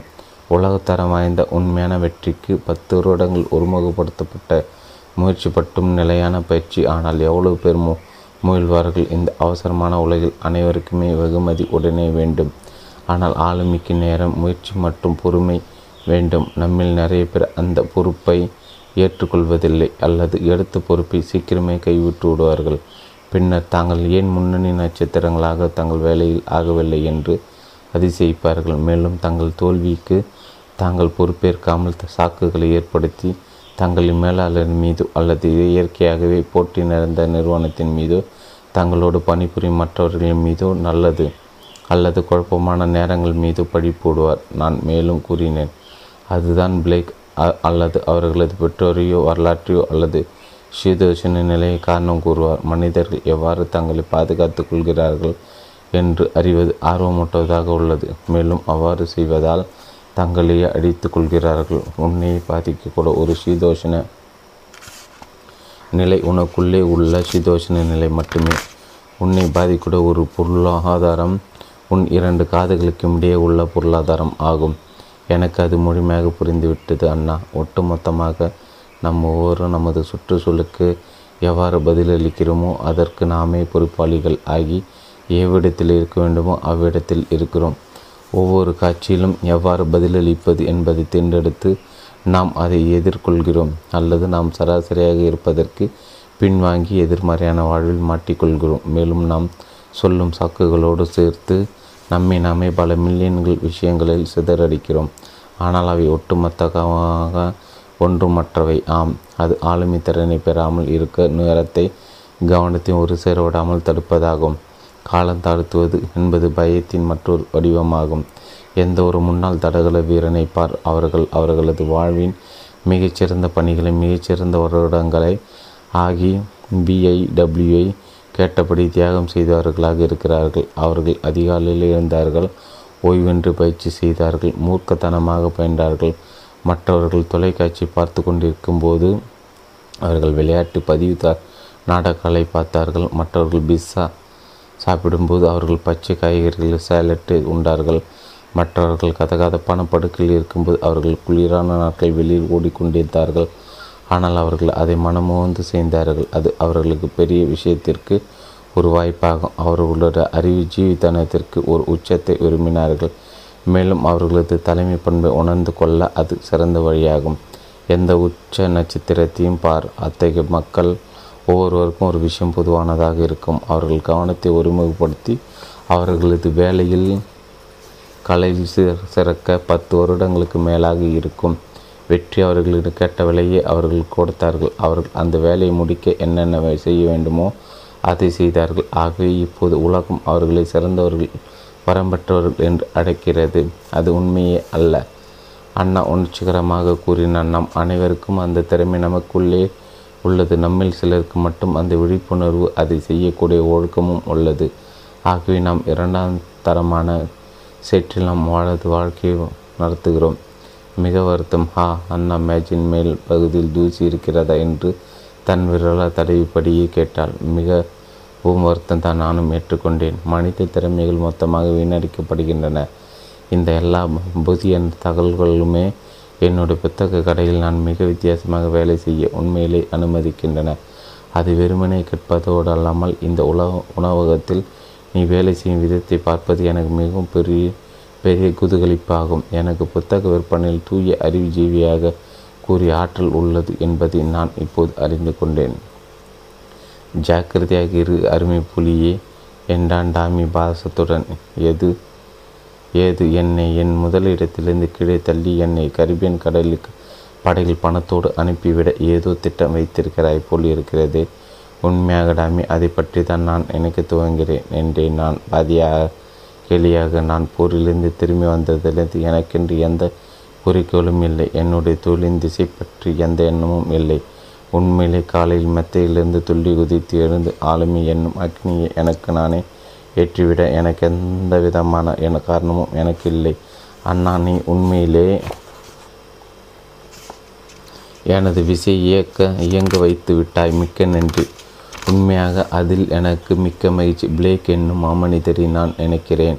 நீ எல்லோரிடம் பட்டமில்லாமல் தலைமை தாங்கும் தத்துவத்தை கூறுவாய் என்று தயவுசெய்து சொல். மேலும் நினைவில் கொள், அந்த எண்ணங்களை உடனடியாக நிறைவேற்ற வேண்டும். உனக்கு மிகச்சிறந்த பலன் வேண்டுமெனில் யுக்திகளை உடனே சீரான செயல்பாட்டோடு ஒருமுகப்படுத்தி அவற்றை செயல்படுத்தவில்லையானால் அவை பயனற்றதாகிவிடும். தலைவர்கள் சிறந்த எண்ணங்களை வைத்து ஏதாவது செய்யாமல் அவ்விடத்தை விட்டு அகல மாட்டார்கள். அது எவ்வளவு சிறிதாயினும் கவலை இல்லை, அதற்கு சிறிது உயிரோட்டத்தை அளிப்பார். நிறைய பேர் நல்ல திட்டங்களை வைத்திருப்பார், ஆனால் தலைமையாளர்களும் அவற்றை செயல்படுத்தும் தைரியமும் உறுதியும் இருப்பதால் தான் அவர்கள் தலைவர்கள் ஆகிறார்கள். ஒரு சக்தி வாய்ந்த திட்டம் உண்மையிலே வசீகரிக்கக்கூடியதாகும். ஆனால் அதை நாம் தேர்ந்தெடுத்து உபயோகவில்லையானால் ஒன்றுக்கும் உபயோகமில்லாமல் போய்விடும் என்று ரிச்சர்ட் பாக் எழுதியுள்ளார். எது மிக பெரியதாகும் இதனில் செந்நிற சூடான எண்ணங்களை சுற்றியுள்ள வெந்நீர சூடான செயல்பாடுகளே ஆகும். வெறும் புத்திசாலித்தனமான எண்ணம் என்பதன் மதிப்பு வெறும் பூஜ்ஜியமே ஆகும். அதை பின்பற்றக்கூடிய தரம் மற்றும் செயல்படுத்தக்கூடிய வேகமே அதை மதிப்பிட முடியாத அளவு ஆக்கும். உண்மையிலே ஒரு இரண்டாம் தரமான யுக்தியை அபாரமாக செயல்படுத்தினால் அது புத்திசாலித்தனமான ஆனால் சரியாக செயல்படாத யுக்தியை விட மிக மதிப்பு வாய்ந்ததாகும். ஏதோ ஒரு விஷயத்தை துவங்க வேண்டும். அது ஒரு புதிய திட்டமாக இருக்கலாம், உனது வியாபாரத்தை நன்றாக்க, அல்லது உனது கூட்டாளிகள் ஒருவர் உன்னோட போட்டியிடக்கூடியவர். ஒருவருக்கு கை கொடுத்து உதவுவது என்பது மிகவும் புத்திசாலித்தனமான முன்னேற்றமாகும். ஆம், அந்த முதல் அடிதான் கடுமையானது, ஆனால் அதை ஆரம்பித்துவிட்டால் அதுதான் சுலபமாக ஆகிவிடும். ஒவ்வொரு நல்ல அடியும் அடுத்த அடிக்கு படியாக அமைந்து செயல்படும். நீ ஏதோ ஒன்றை துவங்கு, அது எதுவாக இருந்தாலும் அது உன்னுடைய வேலையையும் உன்னுடைய வாழ்க்கையும் எங்கே கொண்டு சேர்க்கும் என்று நினைக்கிறாயே அங்கே கொண்டு சேர்க்கும். நான் இந்த கொள்கையை தான் துவங்குவதற்கான தைரியம் என்பேன். ஆரம்பத்தில் உண்மையில் மிக கடினமான பாகமாகும். துவக்கமே பாதிப்போர். ஆகவே அது உன்னுடைய மொத்த உறுதியையும் உன் உள்பலத்தையும் எடுத்துக்கொள்ளும். ஆனால் அதன் பிறகு அது எளிதாகிவிடும். சிறிய நிலையான அடிகள் கொண்டு தீவிர நிலையை உந்தும். தினசரி எழும் அபாரமான சிறிய அலைகள் காலப்போக்கில் சுனாமி என்னும் வெற்றியாக மாறும். எல்லா செயல்களுக்கும் அதற்கு தொடர்புடைய பலன் உண்டு. எல்லா விஷயங்களும் முன்னோக்கி நகரும். இதுவரை இருந்ததா என்று பண்ணக்கூடிய கதவுகள் உனக்காக திறக்கும். வெற்றி என்பது அதிகபட்சம் ஒரு எண்களின் விளையாட்டே ஆகும். எவ்வளோ அதிகம் நீ செயல்படுகிறாயோ அவ்வளோ அதிகமான பலன்கள் கிடைப்பதை நீ காண்பாய். நான் படித்தது நினைவுக்கு வருகிறது. விண்வெளி களம் மேலெழுந்தவுடன் தனது பூமியை சுற்றி வரக்கூடிய மொத்த பயணத்தில் முதல் 3 நிமிடங்களிலே அதிகமான எரிபொலை உபயோகித்து விடுகிறது என்று நான் குறிப்பிட்டேன். நல்ல ஓமை, பிளேக், அண்ணா உற்சாகமாக கூறினார். அந்த முதலடி உண்மையிலேயே எப்போதும் கடினமானது. ஏனெனில் பழைய எண்ணங்கள், மாறும் பழக்கங்கள் என்னும் ஈர்ப்பு சக்தியை எதிர்த்து நீ போராடுகிறாய். எந்த ஒரு மனிதனும் மாற்றத்தை விரும்புவதில்லை. நாம் குறி சொல்வதை விரும்புகிறோம். ஆகவே புதினமான ஒன்று நம்மை பயமுறுத்தி நமது வேறுபட்ட உள்ளுறுப்புகளின் குழப்பத்தையும் துன்பத்தையும் ஏற்றுகிறது. ஆனால் நீ விஷயங்களை முன்னோக்கி செலுத்த செயல்படாவிட்டால் நீ ஆளுமை அடைய முடியாது. நீ உபயோகிக்க நடைமுறைக்கு சாத்தியமான ஒரு உபகரணம் நான் அழைக்கும் த டெய்லி 5. அன்றாடம் உள்ள 5 நினைத்து பார். தினந்தோறும் செய்யும் ஒருமுகப்படுத்தப்பட்ட 5 முக்கியமான ஆனால் சிறிய செயல்கள் ஒவ்வொரு நாளும் உன்னை உனது குறிக்கோளுக்கு அருகே கொண்டு செல்லும். என்னால் தினந்தோறும் 5 சிறு அடிகளை எடுத்து வைக்க முடியும். நான் ஒப்புக்கொண்டேன். அதுதான் நாள்தோறும் 5 கொள்கையின் அழகு. பிளேக், அனைவராலும் இயலும் பெரிய மாற்றங்கள் பயன் தருபவை. ஆனால் யாராலும் 5 சிறிய குறிக்கோள்களை ஒரு நாளில் செய்து முடிக்க முடியும். மேலும் அன்றாட சிறிய முன்னேற்றங்கள் காலம் செல்ல செல்ல உண்மையிலே பிரமிக்க வைக்கும் முடிவுகளை தரும். ஒரு மாதத்திற்கு பிறகு நீ உணர்வாய் 150 குறிக்கோள்கள் நிறைவடைந்திருக்கும். 12 மாதங்களுக்கு பிறகு நீ சுமார் 2000 குறிக்கோள்களை சாதித்து விடுவாய். கற்பனை செய்து பார். இன்றிலிருந்து 12 மாதங்களில் 2000 குறிக்கோள்களை சாதித்தால் உன்னுடைய தன்னம்பிக்கையுடைய அளவு எவ்வளோ உயரும் நினைத்துப்பார். அடுத்த 12 மாதங்களில் நீ எவ்வாறு தோன்றுவாய். புத்தகத்தில் உன் வேலையில் மட்டுமல்ல, அது உன்னுடைய உடல் நலம், உன்னுடைய உறவுகள் மற்றும் வாழ்க்கையில் உள்ள மற்ற பரப்புகள் ஆகியவற்றை இணைக்கும். 2000 சிறிய ஆனால் அர்த்தமுள்ள ஒருமுகப்படுத்தப்பட்ட வெளிப்பாடுகளை நீ சாதித்தால் எனது மொத்த வாழ்க்கையுமே வித்தியாசமாக தோன்றும். நான் வேகமாக ஆமோதித்தேன். நான் கேட்டு கொண்டிருந்த விஷயத்தின்பால் அப்படியே ஈர்க்கப்பட்டேன். என்னால் இதை செய்ய முடியும். அது உண்மையில் நடக்கும். பிளேக், ஒரு வெற்றிகரமான மகிழ்ச்சியான வாழ்க்கைக்கு உனக்கு தகுதி உள்ளது. நீ உண்மையிலே தகுதியான வேலை செய் மற்றும் உன்னுள் இருந்து மிகச்சிறந்ததை வெளிக்கொணரக்கூடிய வகையில் உனது வாழ்க்கை பாதை அமைத்துக்கொள். மேலும் மிகவும் ஆச்சரியமூட்டக்கூடிய பாதையை நீ உணரும்படி அமைத்துக்கொள். அது தெளிவாக இமேஜில் உள்ள ஏக்கு என்னை கொண்டு வந்தது. அது எதை குறிக்கிறது? அத்தன்டிசிட்டி, நம்பகத்தன்மை, தலைமை பண்பின் பழைய மாதிரி. நாம் ஏற்கனவே கூறியபடி அது உனது உதவி. பணி நிலையை பொறுத்து அதிகாரத்தின் மூலம் நீ பெறும் சக்தி மற்றும் பட்டத்தினால் நீ பெறும் செல்வாக்கு அவற்றை பற்றி தற்போது நன்றாக அறிந்து கொண்டாய். ஆனால் இது முற்றிலும் அடிப்படையான புதிய வியாபார பருவத்தில் உனது ஆற்றல் ஒரு தாக்கத்தை தந்த உனது பங்களிப்பு அதிகமாக நீ ஒரு தனி நபராக மட்டுமல்லாமல் ஒரு அதிகாரத்தை உன் பதவி நிலையின் மூலம் நிர்வாகப்பட்டியில் உள்ள உன்னுடைய இடத்தின் மூலம் பெறுகிறாய். நம்பிக்கைக்குரியவனாக இருக்க வேண்டும் என்பது முன்னே போதும் இத்தனை முக்கியமானதாக இருந்ததில்லை. மற்றவர்களின் மரியாதையும் முன்ன போதும் இத்தனை முக்கியமாக இல்லை.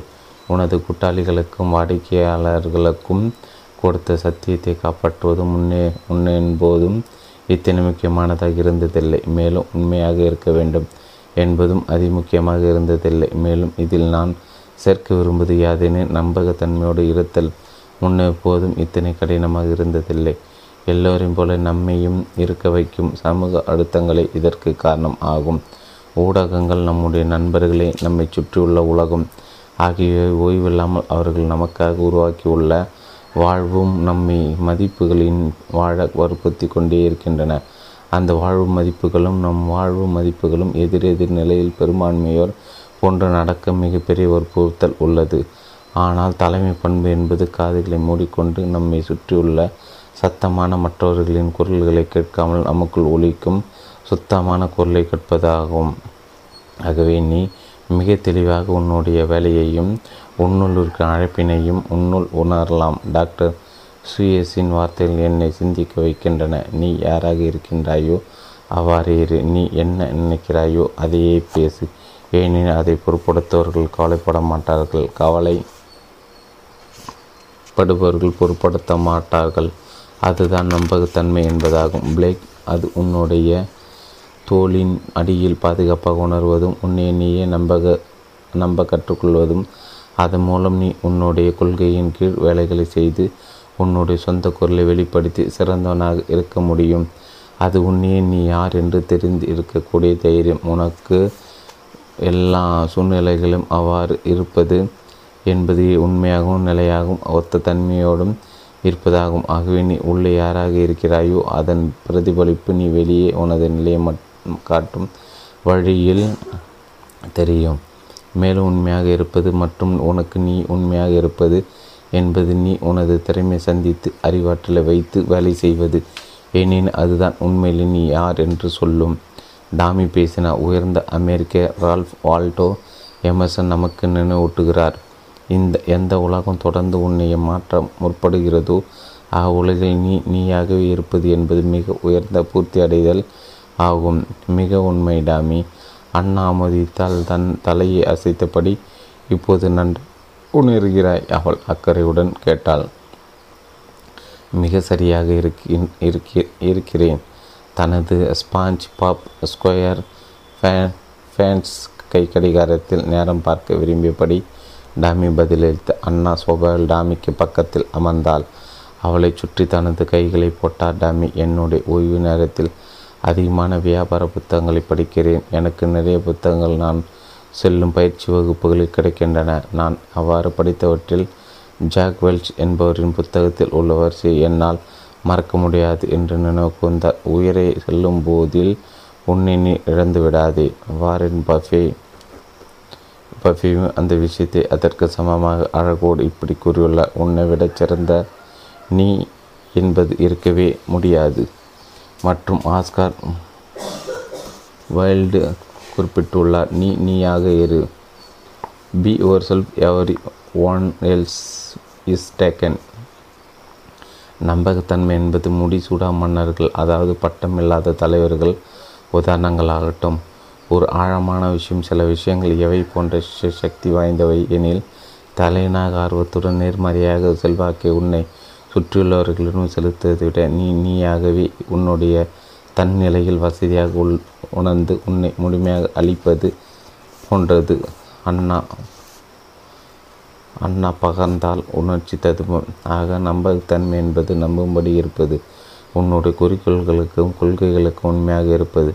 தெளிவாக புரிகிறது. நம்பகத்தன்மை என்பது நீ சொல்வது போல என்னுடைய ஆற்றலை நான் உணர்வது மற்றும் எனக்குள் இருக்கும் என்று கூறிய மேதமை தெரிந்து கொள்வது. நான் கற்ற எல்லா விஷயங்களும் பலமான கவனத்தை செலுத்தி நான் அறிவுறுத்துகிறேன். ஆம் பிளேக், நம்பகத்தன்மையோடு இருப்பது என்பது உனது மதிப்புகளுக்கு உண்மையாக இருப்பது மட்டுமல்ல. நம்பகத்தன்மையோடு இருப்பது என்பது உனது திறமைகளுக்கு உண்மையாக இருப்பது. நீ தினந்தோறும் வேலைக்கு சென்று உன்னுடைய தலைமை சிறப்பாக அளித்தாயானால் அதுவே செயல்படுத்தப்பட்ட நம்பகத்தன்மைக்கு உச்ச உதாரணம் மற்றும் ஒத்திசையோடு இருப்பதற்கு உச்சபட்ச உதாரணம். ஒரு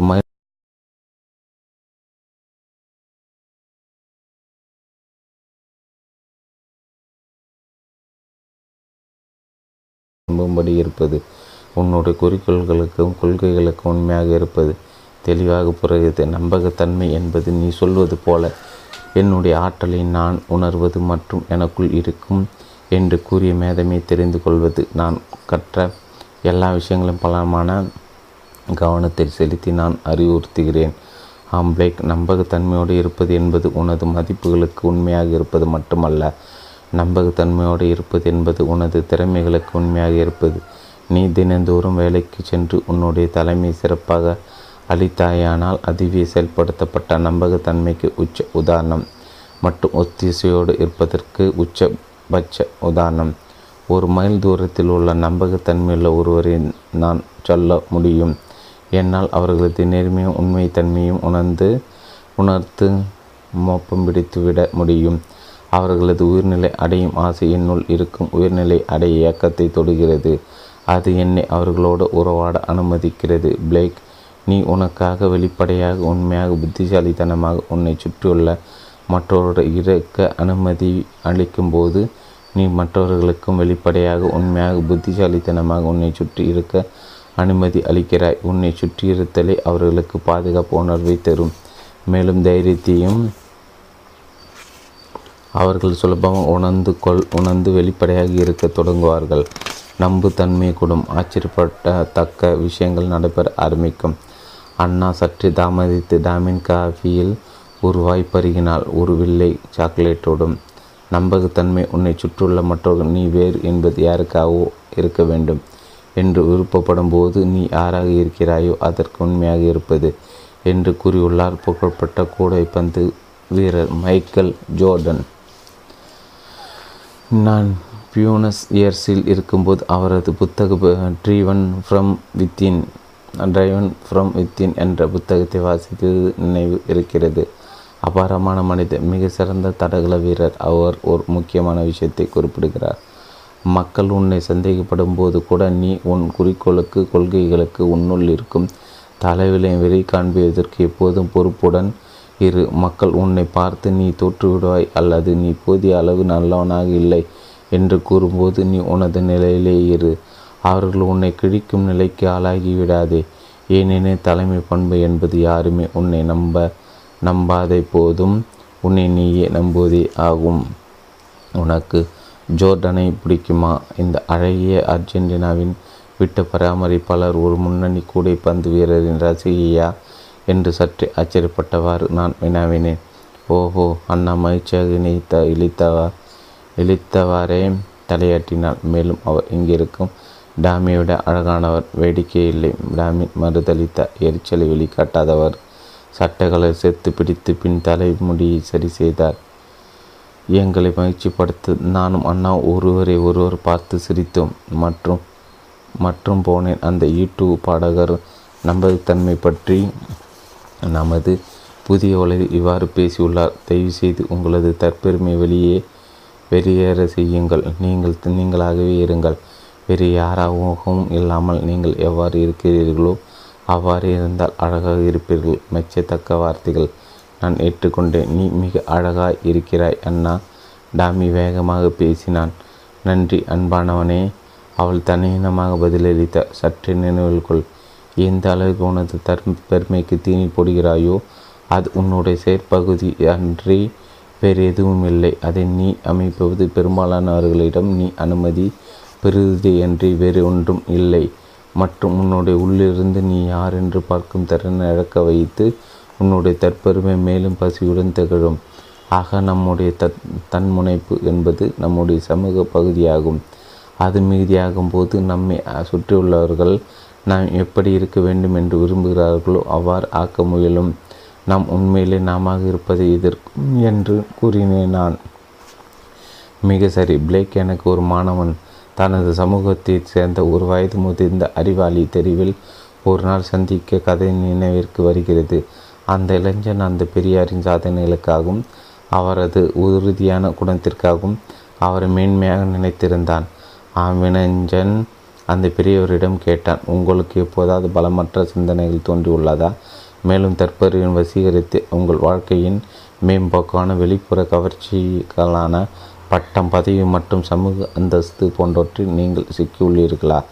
அப்பெரியவர் பதிலளித்த, ஆம், எனக்கு பலமற்ற சிந்தனைகள் உண்டு. எனக்கு தன்முனைப்பு எனது பாதையை விட்டு விலக ஒவ்வொரு தினமும் முயற்சி செய்யும். இது நடைபெறுகிறது ஏனெனில் நான் ஒரு மனிதன் என்பதால்.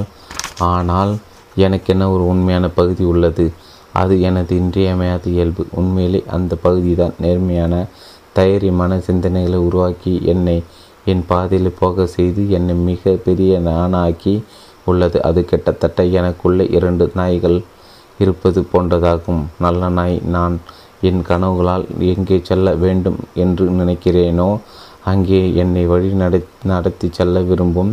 கெட்ட நாய் என்னுடைய தெளிவான பாதையை விட்டு விலகச் செய்யும். ஆக எது ஜொலிக்கும், எது ஜெயிக்கும் என்று கேட்டான் அந்த இன்றைய இளைய மாணவன். அது சுலபம் என்றான் அந்த பெரியவர். அதற்கு தான் அதிகமாக தீனி போடுகிறேனே, அதுதான் உயர்ந்த கதை. நான் கூறின முழுமையாக அதில் விளைத்தேன் மற்றும் நம்பகத்தன்மையின் முக்கியத்துவத்துடன் தலைமை பண்பின் அபாரத்தன்மையையும் புரிந்து கொண்டேன். பட்டம் இல்லாத தலைவர் தங்கள் தற்பெருமையை முன் வாசலில் தமது அன்றாட வேலையாக துவக்கத்திற்கு முன் பரிசோதிப்பார்கள்.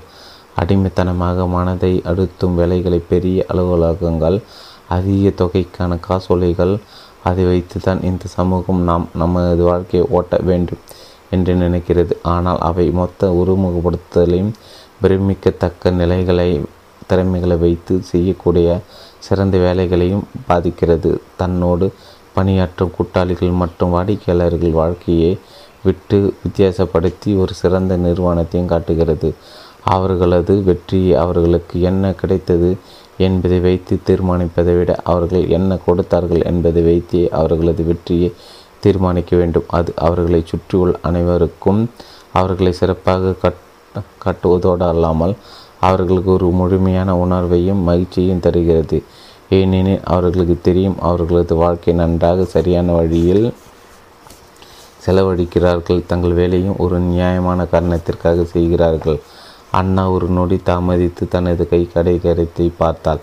மன்னித்துக்கொள் பிளேக் என்னும் மாமனிதரை, இன்னும் சற்று நேரத்தில் நான் எனது பணிக்கு திரும்ப வேண்டும். ஆனால் அதற்கு முன் இமேஜ் இறுதி 2 விதிகளையும் வேகமாக முடித்து விடுகிறேன். ஜி என்பது வியாபாரத்தில் கட்ஸ், துணிச்சல் என்பதன் தேவையை குறிக்கிறது. நீ தலைவனாக இருக்க உனக்கு பட்டம் தேவையில்லை, ஆனால் அதிக கடினத்தன்மையும் உயர்ந்த மனோதிடமும் தேவைப்பட்டமின்றி வழி நடத்த உனக்கு நம்ப முடியாத அளவு உறுதியும் அளவில்லாத தைரியமும் தேவை. நீ சாதாரண மனிதனை விட மிகுந்த தைரியசாலியாகவும் அபாயங்களை சந்திக்க கூடியனாகவும் இருக்க வேண்டும். அது நாம் சொல்வதை போல அவ்வளோ கடினம் இல்லை. நாம் ஒவ்வொருடைய உள்ளத்திலும் தைரியம் என்பது தட்டி கொடுப்பதற்காக கெஞ்சி கொண்டிருக்கிறது. நாம் அனைவருமே ஏதோ ஒரு வடிவில் உயர்தர கதாநாயகர்களாக இருக்க விரும்புகிறோம், மேலும் நமது குணத்திற்குரிய ஆற்றலை கொண்டு போய்கொண்டிருக்கிறோம். நம்மை சுற்றியுள்ளவர் விட்டு கொடுத்து விட்டாலும் கூட நீ பார் பிளேக், வெற்றி என்பது உண்மையிலே எண்களின் விளையாட்டு தான். சிறந்தவர்களும் பிரகாசிக்கக்கூடியவர்களும் அவர்களுடைய வேலையில் தோல்வி என்ற ஒரு விஷயம் அவர்களது மன அமைப்பில் இல்லவே இல்லை. நிறைய பேர் ஒரு விஷயத்தை நோக்கி குறிவைக்கும் போது அது அந்த வியாபாரத்தை ஓரளவு முன்னேற்றும், அல்லது அந்த யுக்தி அந்த குழுவை ஒன்று சேர்க்கும். 2வது, அவர்கள் மிக குறைந்த எதிர்ப்பை சந்திப்பார். ஆனால் தலைமை பண்பின் தன்மை எதுவெனில், நீ பெரிய கனவுகளோடு உயர்ந்த ஆளுமையோடு செயல்பட்டால் நீ அதிகமான எதிர்ப்பை சந்திக்க நேரும். நீ உன்னுடைய வசதிகள் என்னும் பள்ளத்தாக்கை விட்டு உணர்ச்சிகரமான வேலையை கொண்டு வாய்ப்புகள் என்னும் மலையை ஏற முயலும்போது அதிகமான தடைகளை நீ சந்திக்க நேரும். பின்வாங்குதல் நடைபெறும், விஷயங்கள் தவறாக செல்லும், போட்டியாளர்கள் உன்னை கீழே தள்ளி பார்ப்பார்கள், மேலும் உன்னை சுற்றி உள்ள மக்கள் உன்னையே அதரியப்படுத்துவார்கள். யாரெல்லாம் பழைய முறைகளில் வேலை செய்வதில் ஒட்டி கொண்டு மாற்றங்களை கண்டு பயந்து கொண்டிருக்கிறார்களோ அவர்கள் கை கோர்த்து கொண்டு உன்னுடைய சத்தமான விமர்சகர்கள் ஆகிவிடுவார்கள். அவர்கள் உன்னை நீ ஏதோ தவறு செய்ததாக குற்றம் சாட்டுவார்கள். செல்கின்ற படகை அசைப்பதாய் குறை கூறுவார்கள். இறுதியில் அடிப்படையில் முரண்பாடானாய் உன்னை எதிர்ப்படிப்பார்கள். அதுவும் உண்மையாகவா? நிச்சயமாக வாய்ப்புகளை காண மனதிடம் தேவை. மற்றவர்கள் சவால்களை காணும்போது யார் வாய்ப்புகளை காண்கிறார்களோ மற்றவர்கள் மந்தமாகிவிடும். யார் எல்லாமே நன்றாக நடந்து வருவதாக காண்கிறார்களோ அவர்கள் தீர்க்கதரிசிகளாக கற்பனை திறத்துடன் இருப்பார்கள். ஆனால் நம்மில் அதிகமான அவ்விடத்தை சென்றடைய பயப்படுகிறோம். அதில் மக்கள் பயமுறுத்தப்படுவதற்கான காரணம் அவர்கள் மாற வேண்டிய தேவை.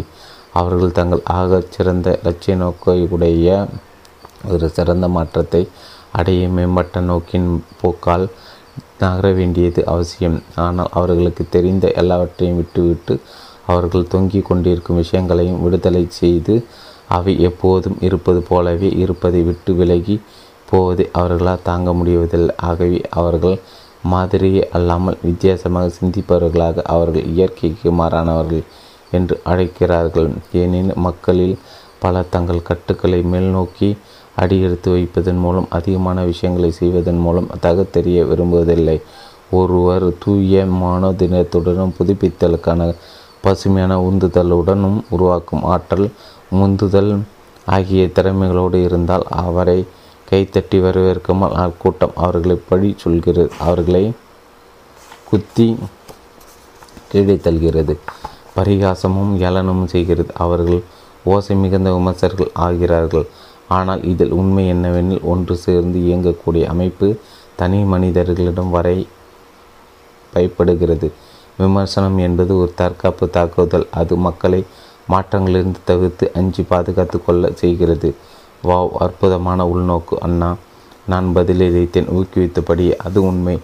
நான் உனக்கு கூறுவதெல்லாம் உண்மையான தலைமை பண்பின் அங்கங்களை காண்பிப்பதேயாகும். உண்மையான தலைமை பண்பு என்பது கவனத்தை ஈர்ப்பது, விமர்சகர்களை ஒதுக்கி வைப்பது. சில உன்னுடைய புதிய மட்ட தலைமை பண்பு சிந்தனையை பரிகாசம் செய்வார்.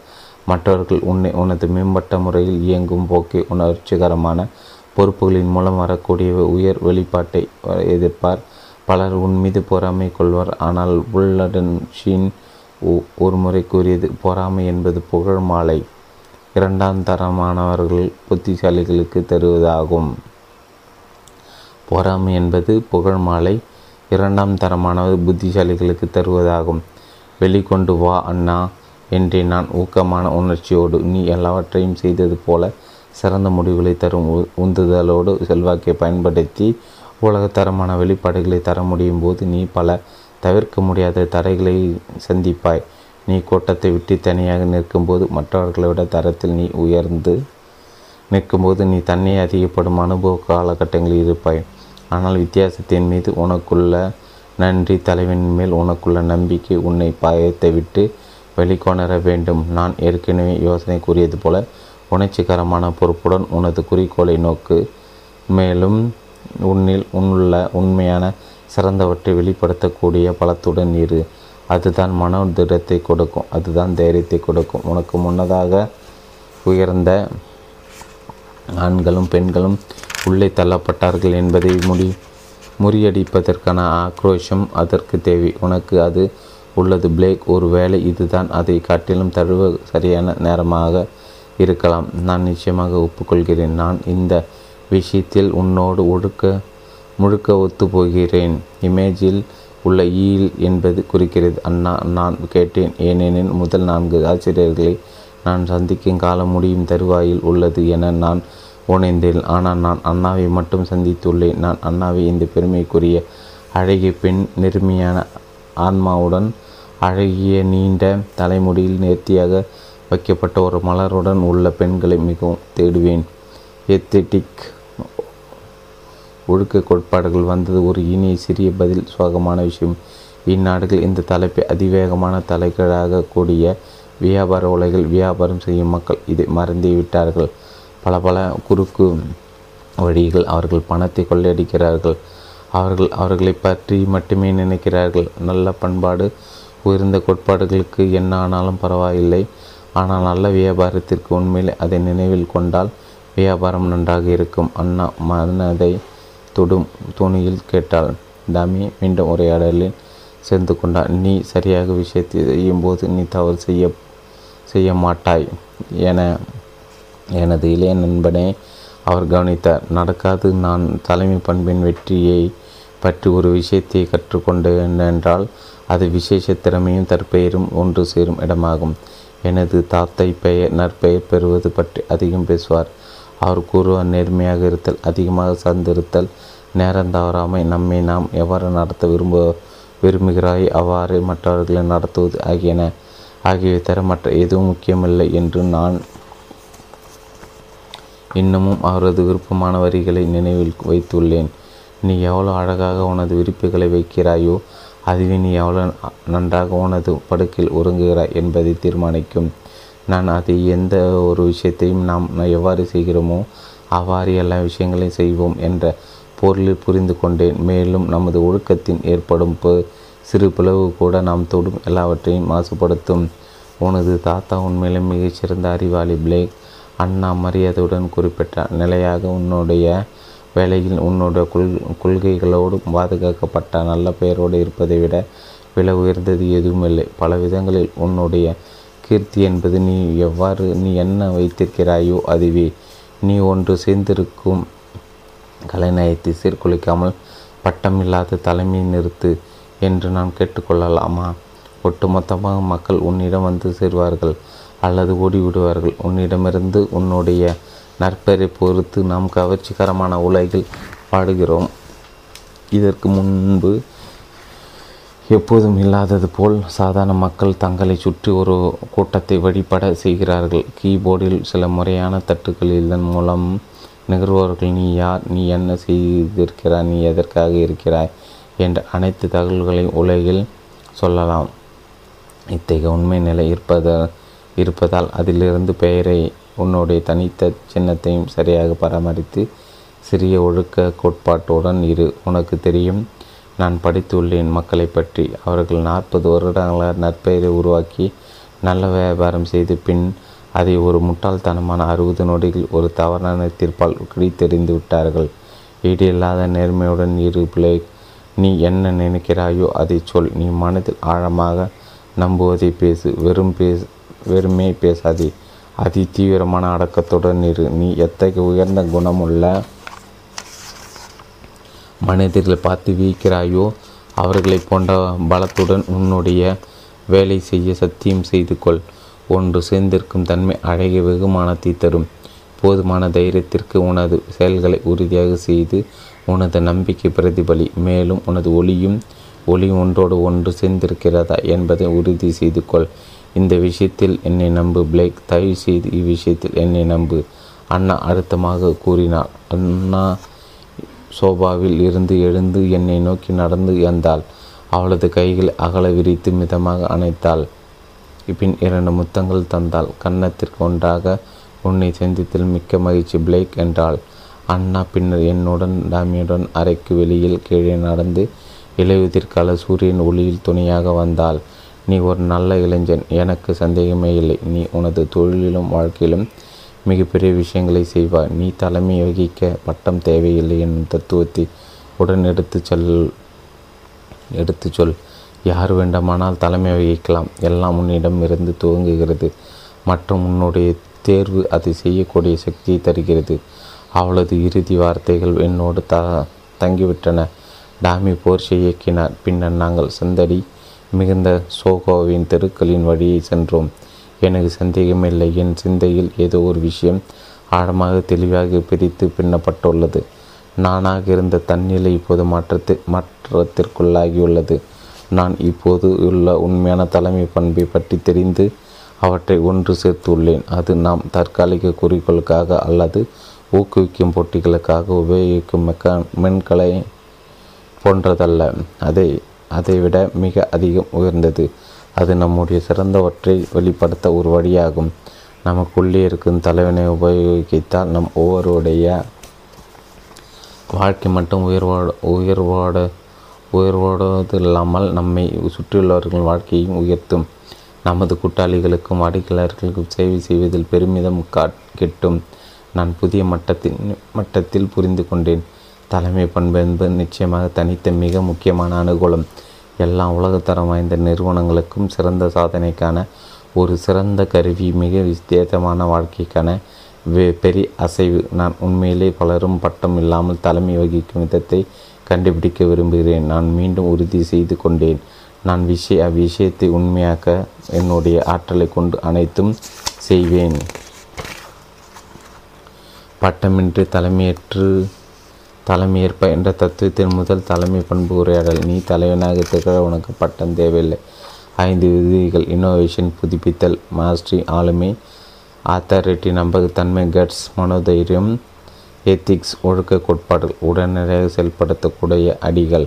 அடுத்த 24 மணி நேரத்தில் உன்னுடைய வேலையிலும் சொந்த வாழ்க்கையிலும் எங்கெல்லாம் உன்னுடைய சொந்த பொறுப்பை தட்டி கழிக்கிறாயோ, விளையாட்டாக பலி கொடுக்கிறாயோ, அதை நீ புதிதாக பதிவு செய்து பின் உனது தினசரி 5 தலைமை பண்பு குறிகளை அடுத்து 7 நாட்களுக்கு பட்டியலிடு. ஒரு நேர்மையான மாறுதலுக்கு உந்துதலையாகவும் பட்டம் இல்லாத தலைவராகவும் உங்களது படிப்பை ஆழமாகவும் கற்கவும் கண்டுபிடிக்கவும் ராபின் சர்மா .com ஐ தொடர்பு கொள்ளும். தலைமை பண்பு நினைவில் கொள்ள மேற்கோள்: பணம், செல்வாக்கு, பதவி ஆகியவற்றை மூளை, கொள்கைகள், சக்தி மற்றும் விடாமுயற்சியோடு ஒப்பிடும்போது ஒன்று மற்றதாகிவிடும். ஓர் ஸ்டீவ் மார்ட்டின். அத்தியாயம் 5. 2வது தலைமை பண்பு உரையாடல். கொந்தளிக்கும் நேரங்களை உருவாக்கும் சிறந்த தலைவர்கள். நான் வெற்றி பெறும் வரை செயல்படுவேன். இந்த உலகை அழிவுக்கு அளிக்கவோ தோல்விகள் என நரம்புகள் நெருங்கவோ விடமாட்டேன். நான் ஆடு அல்ல. என் மந்தைகளாலே தாக்கப்படுவதற்கு நான் சிங்கம். நடப்பதையோ பேசுவது, ஆடுகளுடன் உறங்குவதையோ உதறி தள்ளுகிறேன். நான் வெற்றியை நெருங்க இடையாறது செயல்படும். Og Mandino. வழிகள் தற்காலிகமானவை, அதை தாண்டி வருவதை நிரந்தரம். Lance Armstrong.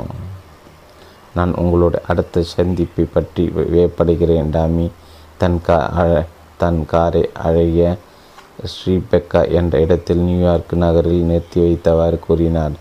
இந்த ஆசிரியர் ஒரு சிறந்த கதாபாத்திரம். பிளேக் அண்ணா சிறந்தவர். அவர் ஒரு பிரகாசமான, வேடிக்கையான, சரளமான, சிறந்த புத்திசாலித்தனம் மிக்க நபர்.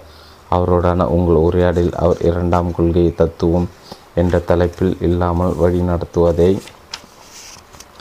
பகிர்ந்து கொள்கிறார். நீங்கள் 1ஆவதை இப்போது நன்கு அறிவீர்கள். டாமி சுட்டி காட்டினார். நான் கண்டிப்பாக செய்வேன். உனக்கு தலைவர் என்று பட்டம் தேவையில்லை என்று பெருமையுடன் கூறுவேன். அற்புதம். ஆனால் நீ இப்போது 2ஆவதை அறியலாம். எதை? நான் மிகுந்த ஆர்வத்துடன் கேட்டேன்.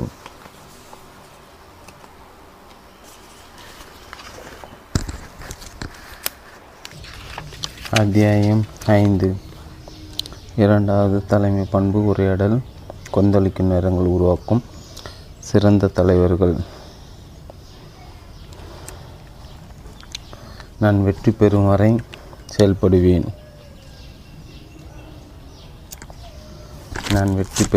செயல்படுவேன். இந்த உலகை அழிவுக்கு அளிக்கவோ தோல்வியை என் நரம்புகளை நெருங்கவோ விடமாட்டேன். நான் ஆடு அல்ல. என் மந்தைகளாலேயே தாக்கப்படுவதற்கு நான் சிங்கம். நடப்பதையோ பேசுவதையோ ஆடுகளுடன் உறங்குவதையோ உதறி தள்ளுகிறேன். நான் வெற்றியை நெருங்க இடையறாது செயல்படுவேன். Og Mandino. வழிகள் தற்காலிகமானவை, அதை தாண்டி வருவது நிரந்தரம். Lance Armstrong. நான் உங்களுடைய அடுத்த சந்திப்பை பற்றி வியப்படுகிறேன். டாமி தன் காரை அழகிய ட்ரீபெக்கா என்ற இடத்தில் நியூயார்க் நகரில் நிறுத்தி வைத்தவாறு கூறினார். இந்த ஆசை ஒரு சிறந்த கதையாக பார்த்து பிளேக் அண்ணா சிறந்தவர். அவர் ஒரு பிரகாசமான, வேடிக்கையான, சரளமான, சிறந்த புத்திசாலித்தனம் மிக்க நபர். அவரோடான உங்கள் உரையாடலில் அவர் 2,000 கொள்கை தத்துவம் என்ற தலைப்பை இல்லாமல் வழி நடத்துவதை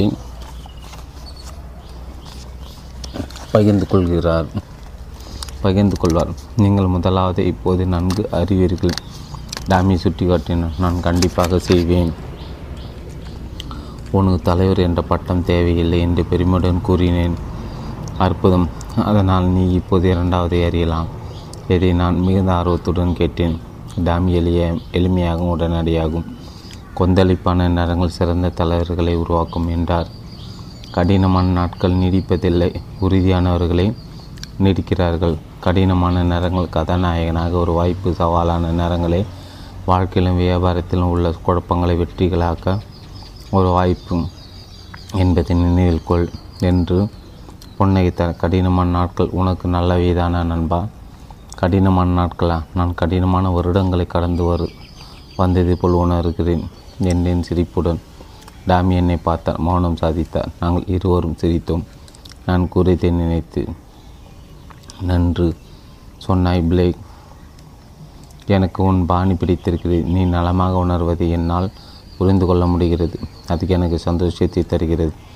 உன் வாழ்வில் மகத்தான நிகழ்வுகள் நடந்துவிட்டன. உன் எதிர்காலம் ஒளிமயமானது. நாங்கள் நடந்து கொண்டிருந்த போது டாமி படை உருளும் கற்கள் பாடலில், நமக்கு விரும்பியது எப்போதும் கிடைப்பதில்லை, தேவையானது நமக்கு கிடைக்கும் என்று பாடினான். நான் சந்திக்கப் போகிறவற்றுக்கு என்னை தயார் செய்கிறார் என்று உணர்ந்தேன். நான் பாடுவதில் பல உண்மைகள் உள்ளன பிளேக். வியாபாரம் வாழ்க்கையும் கணிக்க முடியாதவை. அதுவும் இது போன்ற நிலையற்ற பொருளாதாரத்தில் உன் எதிர்காலம் இதுதான் என்று நீ நம்பும்போது சில போட்டியாளர்கள் அல்லது புதிய தொழில்நுட்பம் நொடியில் தொழிலையே மாற்றலாம். எல்லாம் சரியாகிவிட்டது, எதிர்காலம் தெளிவாக தெரிகிறது என்று நீ நம்பும் சமயம் புதிதாக ஒரு போட்டியாளர் அல்லது தொழில்நுட்பம் முளைத்து தொழில்துறையை புரட்டி போட்டுவிடலாம். அனைத்து பழைய நிலைக்கு திரும்பும்போது ஒரு இணைப்பு ஏற்பட்டு அதன் பின் உன் நிறுவனம் பழைய நிலையை அடையாமல் போகலாம். அனைத்தையும் சீராக்க யோசித்த உன் பல மாற்றங்கள் உன் வாழ்வை மாற்றலாம். நாம் எங்கே செல்கிறோம் என்று சில வினாடிகள் நீ அறிவாய். நீ உன் இரண்டாவது ஆசிரியரை சந்திக்கப் போவதில் நான் மிகவும் ஆர்வமாக உள்ளேன் என்று கூறினேன் அல்லவா? நீங்கள் சொன்னீர்கள் டாமி என்று மெளிதாக கூறினேன். நாங்கள் நடந்தோம். ஒரு சிறிய கடைமுகப்பில் பழைய போர்டு கையில் பெயிண்ட் செய்து எடுத்து இந்த டிஸ்லோன் ஸ்கீ ஷாப் உள்ளே ஆச்சரியமூட்டும் பெரிய இடத்தில் ஒழுங்காக அடுக்கி வைக்கப்பட்ட ஸ்கீஸ், விளையாட்டு உடைகள், சாதாரணங்கள் இருந்தன. எண்ணிறந்த கருப்பு வெள்ளை புகைப்படங்கள், அடைய பொன்னிற முடிவு, ஸ்கீ வீரர்கள் படங்கள் மிக கவனமாக தொங்கவிடப்பட்டிருந்தது. அதனுடன் பெரிய எழுத்துக்களை உடைய பலகைகள், பயத்தென்னிக்கு கடின ஓட்டம், நல்ல ஸ்கீயர்களை உருவாக்கும், உன் இலக்கினியே முறியடி போன்ற வாசகங்கள் கொண்டு சுவற்றில் மாட்டப்பட்டிருந்தன. முகப்பின் பின்னால் உயரமான பழுப்பு நிறத்தில் விளையாட்டு வீரனை போல் தோட்டமுள்ள மனிதன் 50 வயதில் நின்றான். அவனிடம் மெல்லிய குரில் தாங்கும் சொற்றரும் கிடந்த ஜீன்ஸும் உயர்த்தள ஃபெர்லோஸும் கண்ணாடியும் இருந்தது. என்னையும் டாமியும் பார்த்தவுடன் விரைந்து எங்களிடம் வந்து வரவேற்று ஆர்வமாக புன்னகைத்து நட்புணர்வுடன் தலையசித்தான். ஏ நண்பா என்று டாமியை நோக்கி கத்தினான். தன் கைகளால் என் வடிகாட்டியை சுற்றி வளைத்து அணைத்து கொண்டு டாமியின் கால்களை ஒரு அங்குலம் உயிரை தூக்கினான். உங்களை நேரில் மறுபடியும் சந்திக்க ஆசையாக உள்ளது சகோதரா. உங்கள் வாழ்க்கை புத்தக விற்பனை எப்படி உள்ளது? எல்லா போட்டிகளிலும் பட்டம் இல்லாமலே நீதான் வெல்கிறாயா? நிச்சயமாக உன்னை மறுபடி பார்க்க மிகவும் நன்றாக உள்ளது டாமி அவனைப் போல அன்புடன் பதிலளித்தார். எல்லாமே மிக நன்றாக நடக்கிறது. நீங்கள் அனைவரும் நிலையான வெற்றி தரும் யோசனைகளை பலவற்றுடன் என்னுடன் பகிர்ந்து கொண்டீர்கள். உங்களுக்கு கைமாறு செய்ய இயலாத அளவு நீங்கள் உதவினீர்கள். என் வாழ்க்கை கொடூரமாக இருந்தது உங்களுடன் இருப்பதற்கு முன், ஆனால் அதன் பின் முற்றிலும் மாறிவிட்டது. நீங்கள் என்னுடன் பகிர்ந்து கொண்ட தத்துவம் பல அதிசயமான நிவாரணம் கொடுத்தது. நன்றி நன்றி டாமி மிகுந்த உணர்ச்சியுடன் சொன்னார். கவலைப்படாத நண்பா, எல்லாம் நல்லது. இந்த இளைஞரம் பற்றி தான் நீ என்னிடம் சொன்னாய் டாம். நான் கொஞ்சம் நிம்மதியானேன். ஆனால் உடனேயோ இன்னொரு கரைப்பிடியை அணைப்பில் மாட்டினேன். என்னால் கொஞ்ச நேரம் சுவாசிக்க கூட முடியவில்லை. என் பெயர் டீ பாய்ட். உங்களை சந்தித்தது நான் நன்று சகோதரா என்றார் உரிமையாளர். டீ இது பிளேக், பிளேக் இது டீ பாய்ட். பெயரை பட்சியமாக தெரிகிறதா? டாமி தன் கைக்கொட்டை எடுத்துக்கொண்டே கேட்டார். மன்னிக்கும், எனக்கு தெரிந்திருக்க வேண்டும், ஆனால் இல்லை. மன்னிக்கும் டீல் என்று நான் சொன்னேன். பரவாயில்லை பிளேக், வருந்தாதே, நான் அமைதியானவன். எனக்கு அகந்தை எதுவும் கிடையாது. உண்மையில் சொன்னால் நான் கற்றது என்னவென்றால், அகந்தை அதிகம் இருந்தால் செயல்திறன் குறையும். எனக்கு அந்த விமர்சனத்தின் பொருள் என்ன என்று தெரியவில்லை. டாமி உடனே பேசினார். டி 5 முறை உலக பனிச்சறுக்கு சாம்பியன் பட்டம் பெற்ற வெற்றியாளன் இந்த படத்தை பாருங்கள். டாமி சுருளில் இருந்த வீரனின் படத்தை சுட்டி காட்டினார். இது நம் மனிதன் மெக்சிகோவில் செல்வீரன் இல்லை. நான் தவறாய் புரிந்து கொண்டேனோ? இல்லை, மிகச்சரியாய் சொன்னாய். டாவோ உலகில் சிறந்த இடங்களில் ஒன்று தான். அங்கு பனிச்சறுக்கு செய்து மிகவும் விரும்புவேன். மிகுந்த சந்தோஷமாக இருக்கும். அதன்படி நீங்களும் பனிச்சறுக்கு ஆசிரியர் அப்படித்தானே? அந்த ஈர்ப்பு சக்தி வாய்ந்த உரிமையாளரை நான் கேட்டேன். நான் முன்பு உலகின் எல்லா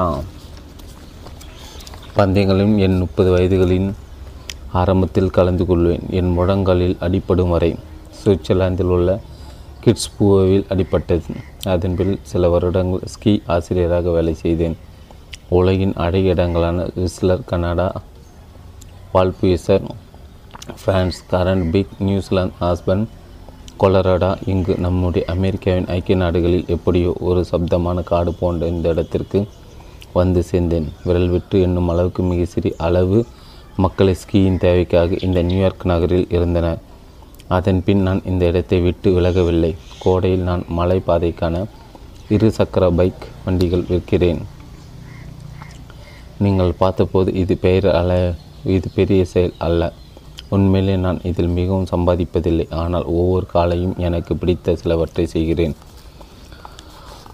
சொல்லப்போனால் ஸ்கீயில் நான் வசதியாக இல்லாவிட்டாலும் வளமான வாழ்க்கை உள்ளது. மக்கள் அற்புத பனிச்சறுக்கு விளையாட்டுக்கு திரும்பினால் எனக்கு திருப்பம் ஏற்படும். அது இன்னமும் நான் பணியை நெருங்க உதவும். என் சப்ளையர்களுடன் ஒவ்வொருவருடன் சிறிய பயணம் செய்வேன். நான் சந்தோஷமாக இருக்கிறேன். என் மனதில் என்று நான் நினைப்பது அதுதான். நான் கவரப்பட்டேன். எனக்கு உங்களை சந்தித்தல் மகிழ்ச்சி. இல்லை, எல்லா மகிழ்ச்சியும் எனக்கு. டாம், நீங்கள் ஈராக் போர் புரிந்ததாக சொன்னார்கள். ஆமாம், நான் செய்தேன் என்று சொன்னேன். டாம் உண்மையில் என்ன சொல்லியிருப்பார் என்று நிச்சயமில்லாமல் இருந்தது. ஆனால் அண்ணாவின் புகழோரை கேட்டபின் நல்ல நம்பிக்கை வந்தது. நல்லது, நீ எதை வாங்க வந்தாயோ அதை தருவதற்கு முன் மறுபடியும் உன்னை ஒரு முறை அணைத்து கொள்கிறேன் என்பா. நான் அவனிடம் சென்றேன். டி என்னை நட்புடன் அணைத்து கொண்டான். நிறைய இராணுவ வீரர்கள் பற்றி படித்தாலும் நண்பா, என் இதை உன்னிடம் உன்னை பின்பற்றும் வீரர்களிடம் செல்கிறது. உங்கள் அனைவரை பற்றியும் ஈரான், ஆப்கானில் போராடியவர்கள் இப்போது ஒரு விதமான அழுத்தத்துடன் வீடு திரும்பியிருப்பீர்கள். நிறைய சொந்தங்களுடைய சவால். அங்கு மனைவி, பெண் நண்பர்கள் சம்பந்தமாக, குழந்தைகள் சம்பந்தமாக நான் அவர்கள் ஒவ்வொருக்காக வருந்துகிறேன். நான் நன்றி சொல்லும்போது ஒரு வேற்றுமையை பார்க்கவில்லை. மிக சாதாரணமாக நன்றி சொன்னேன். நீங்கள் எங்களுக்காக செய்தவற்றுக்கு உங்களுக்கும் உங்களை சேர்ந்தவர்களுக்கும் நன்றி. நாங்கள் சுதந்திரமுடன் வாழ முடிகிறது என்றால் அது நீங்கள் காட்டிய வீரத்தினால்தான். நான் என்ன சொல்வதென்று தெரியவில்லை. இந்த மதிப்பை இராணுவத்தில் நான் உணர்ந்ததில்லை. இப்போது உணர ஆரம்பித்திருக்கிறேன். இதற்கு முன் என் வாழ்க்கையில் நடந்தது ஒரு பீதி கனவாக நான் பாவித்து கொண்டிருந்தது உண்மையில் என் வாழ்க்கையில் ஏற்பட்ட ஒரு நிகழ்வு மட்டுமே. ஒரு தலைவனாக, பட்டம் எதுவும் இல்லாதவனாக, எனக்குள்ளில் இருந்த இயல்பான சக்தியை கொண்டு எந்த ஒரு சூழ்நிலையும் எதிர்கொண்டு அதற்கு நான் என்ன முக்கியத்துவம் தர வேண்டும் என்பதை தீர்மானிக்க என்னால் முடிந்திருக்கும். ஒரு நேர்மையுடன் உபயோகமான அர்த்த பரிமாணத்தை கண்டுபிடிப்பதன் மூலமாக நான் ஒரு தலைமை நோக்கி பாதிக்கப்பட்டோர் என்ற நிலையிலிருந்து தலைமையாளர் என்ற நிலைக்கு பெயரும் விசை குமிழை அழுத்துவேன். தீயது என்று நினைத்திருந்து சிலவற்றை விரைவாக நல்லவையாக மீள் வடிவமை அமைப்பதன் மூலம் என்னால் என்னோட வெற்றியை விரைவுபடுத்தி எனக்குள்ளே இருக்கும் தலைவரை தட்டி எழுப்ப முடியும். இதில் முக்கிய அங்கமாக நான் மன்னித்தலை நிறுத்த வேண்டியது முன்பு என் வாழ்க்கை என்ன, அதாவது டாமியை சந்திப்பதற்கு முன் என் ஈராக் அனுபவம். உண்மையில் சில காலகட்டங்களில் என் சொந்த வளர்ச்சி உண்மையிலே பிரகாசமான எதிர்காலத்தை நிறுவ உதவியது. இப்போது எல்லா மாற்றங்களும் செய்ய நான் தயாராக இருப்பதற்கு அனுபவங்கள், அதாவது எனது இறந்த கால அனுபவங்கள், சவால்கள் எல்லாமே எதிர்காலத்தில் தலைமைத்தன்மைக்கு தயாராவது ஒன்று கவனித்தேன். என் இராணுவ சேவையில் நான் மிகவும் மகிழ்வாகவும் ஊக்கத்துடனும் உணர்ந்தேன்.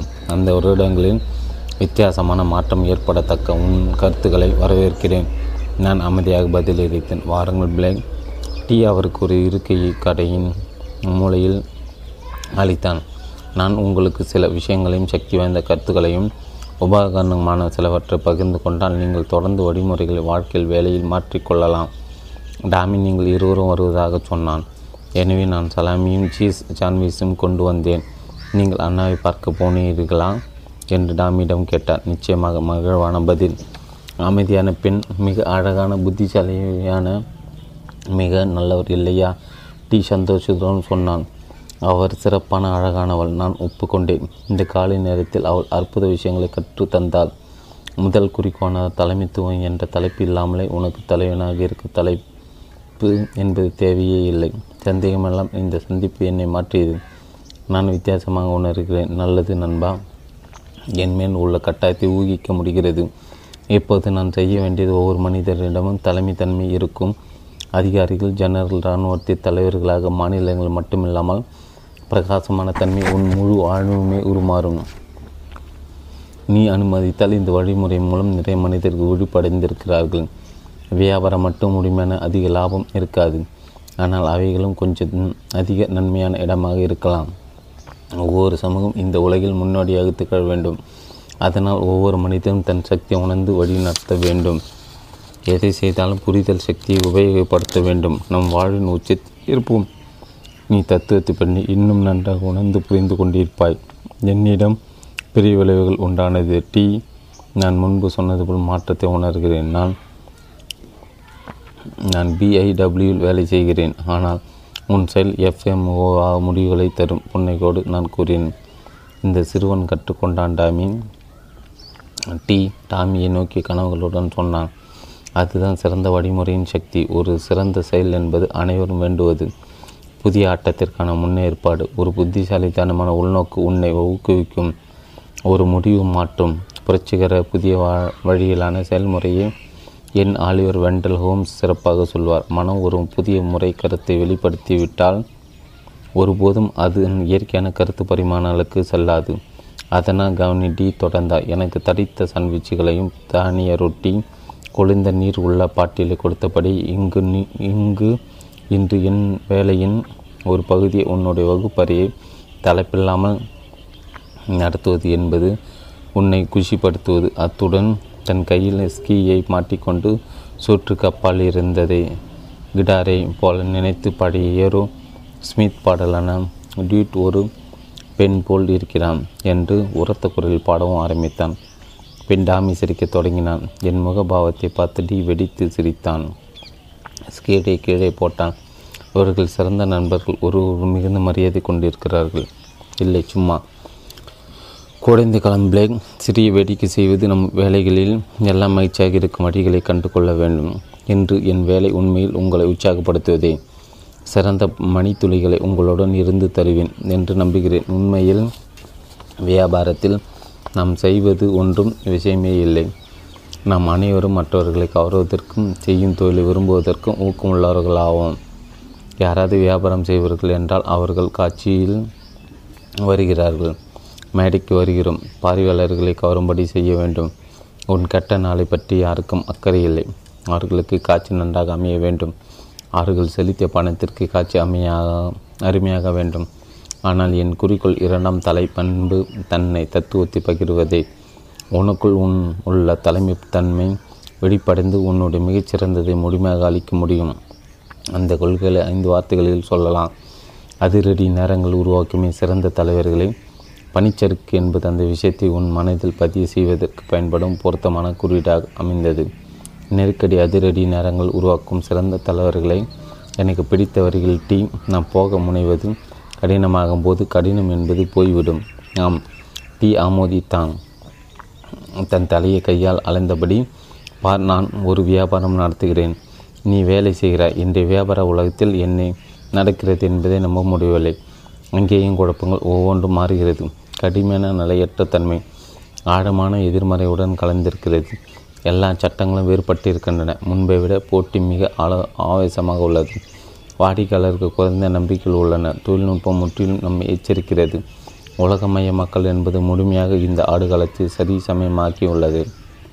இதனால் நிறுவனங்கள் தலைமை பதவி என்ற பட்டம் இல்லாத தலைமை பண்புடைய மனிதர்களை நிற்க முடியும் என்கிறது. இது மன அழுத்தத்துடன் நம்மை கொடுப்பதாக பயமுறுத்துவதாக உள்ளது. கைகளை நாடகப்பணியில் அசைத்து கத்தினான். நானும் ஒத்துக்கொள்கிறேன். இந்த புத்தக கடையிலும் நிறைய அழுத்தங்கள் ஒரு வேலை முன்பை விட வேகமாக செய்ய வேண்டியுள்ளது. ஒவ்வொன்றும் இயல்பாக மாறிக்கொண்டு வருவதாக தோன்றுகிறது. எங்கள் அதிகாரி மாறினால் நம் தகவல் தொழில்முறை நிலையாக மாறி வருகின்றன. நாம் இவற்றுக்கெல்லாம் மேலே இருக்க வேண்டும் என்று எதிர்பார்க்கப்படுகிறோம். நாம் மேம்பட்ட வேலை செய்து கொண்டிருக்க இவையெல்லாம் என்னை பல நேரங்களில் மிகவும் திக்குமுக்காட வைக்கின்றன. நான் நிறைய நேரங்கள் மிகுந்த சந்தோஷம் அடைகிறேன். நான் கவனித்து கேட்கிறேன். இப்போது சிந்தனையுடன் பார்த்தேன். இந்த ஆழமான மாற்றங்கள் வியாபாரத்தில் பல்வேறு தொழிற்சாலைகளிடையே திட்டங்களை தாமதப்படுத்த முடியாது. மிக வேகமாக போகாமல் மாற்றங்கள் தானே வரும் என்று நீ சும்மா இருந்தால் உன் முடிவு நிறைவாக இருக்காது. தயாராக இல்லாத போது உன் ஆன்மா புதியதான மலையில் பணியின் ஏணி தொங்குவது போல ஆகிவிடும். உண்மையான வாழ்வில் நம்பிக்கை இருக்காது. தொடர்ந்தான். இதனுடன் எல்லாம் போராடினால் கஷ்டத்தில் முடிவாய். இடங்களுக்கு ஏற்றாற் போல உன்னை நீ மாற்றிக்கொள்ள வேண்டும். ஒரு குறிப்பிட்ட வரையறைக்குள் அனைத்தையும் நிறுத்திவிடு. ஒரு எல்லைக்கோட்டை நிர்ணயிக்கணுமா? நான் கேட்டேன். ஒன்றும் புரியாதவனாக. அதாவது பிளேக், மிக கடினமான பனிச்சறுக்கு பாதையில் பயணம் மேற்கொள்ள உனக்கு தேவை. எதை நீ மிக அதிகமாக தவிர்க்கிறாயோ அதை நீ முதலில் செய்ய வேண்டும். அப்படி என்றால் என்றே நான் எதை கண்டு அஞ்சுகிறாயோ அதற்கு அருகே செல்ல வேண்டும், விலகிச் செல்ல வேண்டும். கடினமாகத்தான் இருக்கும். அதற்கு நீ உன்னை பழகாவிட்டால் கண்டிப்பாக நீ துன்புறுவாய். நான் மாறவில்லை என்றால் கடினம்தானே? ஆம்தாம், ஆம், சரிதான். நீ மாறவில்லை என்றால் எங்கே செல்கிறோம், என்ன ஆகிறோம் என்றே அறிய மாட்டாய். நான் பலத்தை நீக்கி பல கடினமான இடங்களை பனிச்சறுக்கு செய்தேன். பல அற்புத நிகழ்ச்சியில் நிகழ்த்த தொடங்கினேன். நம்மால் முடியாது என்று நாம் நினைக்கும்போது தான் நீ கடின முயற்சி செய்ய வேண்டும். உன் முயற்சி உன்னை பல திட்டங்களுக்கு கொண்டு செல்லும். நீ எதை கண்டறிஞ்சுகிறாயோ அதை நோக்கி சென்றால், அதற்கு எதிர் திசை செல்வதை நிறுத்தினால் நீ உனக்கு இப்போது உள்ள நம்பிக்கை போல் பன்மடங்கு பெறுவாய். உன் தொழிலில் முன்னேறுவாய். நீ கூடுதல் பலம் பெறுவாய். உன் தொழில் இவ்வளவு பலசாலியா என்பதை அறிவாய். அஞ்சுவதை விட்டு பயப்படாமல் இருந்தால் உன் பலம் உனக்கு புரியும். நீட்சே கூறியது போல உன்னை கொள்ளாது உன்னை பலப்படுத்தும். நண்டு கூறினாட்டி எனக்கு தொழில் ரீதியாகவும் சொந்த வாழ்க்கையில் மிகவும் உதவி இருக்கிறாய். எனவே மாற்றங்கள் நல்லவிதானா? கண்டிப்பாக. கடினமான நிலைமைகள் உன் திறமையை வெளிக்கொண்டு வரும், உன் திறனை அதிகப்படுத்தும். பனிச்சறுக்கு விளையாட்டின் போது யார் வேண்டுமானால் திறமையானவனாக காட்சியளிக்கலாம். உண்மையான தேர்வு நீ எவ்வாறு அதை செய்கிறாய் என்பதுதான். அதுதான் முக்கியம். கடினமான நேரங்கள் தான் உன் திறமையும் திறனும் வெளிப்படும். நீ திறமையான ஸ்கீயாரா என்பது அப்போதுதான் தெரியும். அதே போல்தான் தொழிலும் பொருளாதாரம் நிலையாக இருக்கும்போது யார் வேண்டுமானால் வெற்றி பெறலாம். ஏனெனில் போட்டி நிறைய இல்லை. வாடிக்கையாளர்களும் விசுவாசமாக உள்ளார்கள். கடினமான நேரங்களை உன்னை உன் திறனை வெளிக்கொண்டு வருகின்றன. நிறுத்திவிட்டு சாண்ட்விட்சை சாப்பிட்டான். பல ரொட்டி துண்டுகள் சுற்றலில் விழுந்தன. சிறிது நேர இடைவெளிக்கு பின் பனிச்சறுக்கு விளையாட்டு கொண்டு நீ வாழ்க்கை பாடத்தை விளக்கத் தொடங்கினான். நீ எதை எதிர்க்கிறாயோ அது நீடிக்கும். நீ எதை விரும்புகிறாயோ அது நிலைக்காது. மழையின் பாதை மாறும்போது உன் அணுகுமுறை மாற வேண்டும். இல்லையென்றால் கீழே விழுந்து அடிப்படுவாய். நீ சமவெளி நன்றாக ஸ்கீ செய்வது கடினமான இடத்தில் ஸ்கீ செய்வதற்கு ஒப்பானது அன்று. புதிய அமைப்பு புதிய தொழில்நுட்பத்தை அணுகுமுறை வேண்டுகிறது. நீ மாற வேண்டும். இல்லையென்றால் கீழே விழுந்து அடிபட்டு கொள்வேன் என்றே நான். அவன் கூறுவதில் மிகவும் கவனமாய். ஆம், சிறந்த அணுகுமுறை பட்டம் பதவி இல்லாமல் வழி நடத்துவது. இது சிறந்தவர்களை திறமையற்றவர்களிருந்து வேறுபடுத்தும். எந்த நிறுவனம் தலைவர்களை ஒவ்வொரு எதிர்பாராத நிலையில் உருவாக்குவதோ அது எவ்வித மாற்றத்தையும் எதிர்கொள்ளும். எந்த நிறுவனம் பட்டம் பதவியின்றி வழிநடத்தும் முறையை பயன்படுத்துகிறதோ அவை கடினமான நேரங்களை ஒரு வரமாக எண்ணும் போது அது போட்டிகள் பள்ளத்தில் விடும் வரமா? நிச்சயமாக. நான் சொன்னது போல எவராலும் சுலப நேரங்களில் நன்றாக வளர்க்க முடியும். எனவே பாதுகாப்பான யூகிக்கக்கூடிய சூழல் ஒரு நிறுவனத்தால் சுலபமாக பணம் சம்பாதித்து வளர முடியும். ஆனால் நாம் தாறுமாறான பணியில் உள்ளோம். எனவே அற்புத யுக்திகள் தான் உதவும். அதுதான் பட்டம் பதவியின்றி வழிநடத்தும் முறை. இதை புரிந்து கொள்ளும் நிறுவனம் தான் தனக்கு போட்டி அதிகம் இல்லை என்று உணரும். தலைவருக்கு பலர் உள்ள நிறுவனம்தான் வளர்ச்சி அதிகப்படுத்தி சிறந்ததாக மாற முடியும். அதனால் நிறுவனங்களுக்கு அது மாதிரி கடினமான நேரங்கள் ஒரு பரிசு. அப்போதாகி தப்பாமல் தம்மால் எட்டவே முடியாத போட்டிகளை கடந்து மிக அதிக தூரம் முன்னேறிவிடும். நன்று நான் சொன்னேன். இம்மாதிரி நேரங்களுக்கேற்ப மாற உன்னை அறிவுறுத்துகிறேன். பிளேக், அபாயகரமானவற்றிற்கு வரவேற்பு கொடு. புத்திசாலிமான உன் சிறந்த திறமைகளை பெரிய வாய்ப்புகளில் செலுத்த அஞ்சாதே. நீ உன் பயத்தை அதிகமாகலாம் புதிய சோதனைகளின் போது நீ தடுமாறு. நீ அஞ்சுவதை நிறுத்தாமல் உன்னுள் உள்ள தலைமை பண்பு வெளியாகும். உன் வாழ்க்கைக்கு தொழிலுக்கு நிறைய கொடுத்தால் நிறைய பெறுவாய். பல சோதனைகள் இன்னல்கள் உன்னை அழகிய இடத்திற்கு கொண்டு செல்லும். அது அற்புத பரிசு. டீ சொன்னால் நான் நினைக்கிறேன் கடினமான நேரங்கள் சிறந்த தலைவர்களை உருவாக்குகின்றன. சவாலான மலையில் சிறந்த ஸ்கீயர்களை உருவாக்குவது போல சவாலான நேரங்கள் நம்மை தலைவராய் மாற்றுகின்றன. இதை தான் நீயும் நினைக்கிறாய். ஆனால் நமக்கு தெரிந்த ஸ்கீயை தவிர ஆபத்தானவற்றை செய்ய பயப்படுகிறோம். அதனால் நம் திறனை வெளிக்கொண்டு வரும் வாய்ப்பை அடைக்கிறோம். அதை எதிர்த்தால் உன்னை பாதுகாப்பாக இருக்க உதவும் என்று எண்ணினால் அது நம் தவறு. நான் நல்ல ஸ்கீயராக இருப்பதற்கு காரணம் ஆபத்தான மலைகளையும் ஆழமான பணியையும் தாண்டி செல்ல எனக்கு இருந்த ஆர்வம்தான். கடினமான ஸ்கீயினால் நிபுணத்துவம் பெற அதை நிறை செய்ய வேண்டும். அந்த ஆர்வத்தில் தான் நான் சீக்கிரமாய் கற்றுக்கொண்டேன். அதுதான் என் திறமையை வெளிக்கொண்டு வந்ததோடு பல போட்டிகளில் என்னை வெல்ல வைத்தது. நான் சொல்வதை திரும்ப திரும்ப சொல்கிறேன் என்று எண்ணாதே. பிளேக், நல்ல ஆசிரியர் வெற்றிக்கான விதிகளை பல முறை கூறுவதுதான் நல்லது. கடினமான நேரங்களில் அபரிதமான வாய்ப்புகள் நிஜமாக ஏற்படுகின்றன. நாம் குறிப்பிடத்தக்க தலைவர்களாவதற்கு பல புதிய வழிகளை உருவாக்குவதற்கு பல பேர் கடின நேரங்கள் ஒளிந்து கொள்வார்கள். அதாவது தன்னை சிரமப்படுத்தும் எதையும் அவர்களை உதாசீனப்படுத்துகின்றன. ஆனால் அப்படி செய்யும் போது வெற்றி வளர்ச்சிக்கான வாய்ப்புகளையும் உதாசீனப்படுத்துகின்றன. வீரர்கள் ஓடி ஒளிய மாட்டார்கள். அதை மறக்காதே. அவர்கள் பயத்தை வீழ்த்துவார்.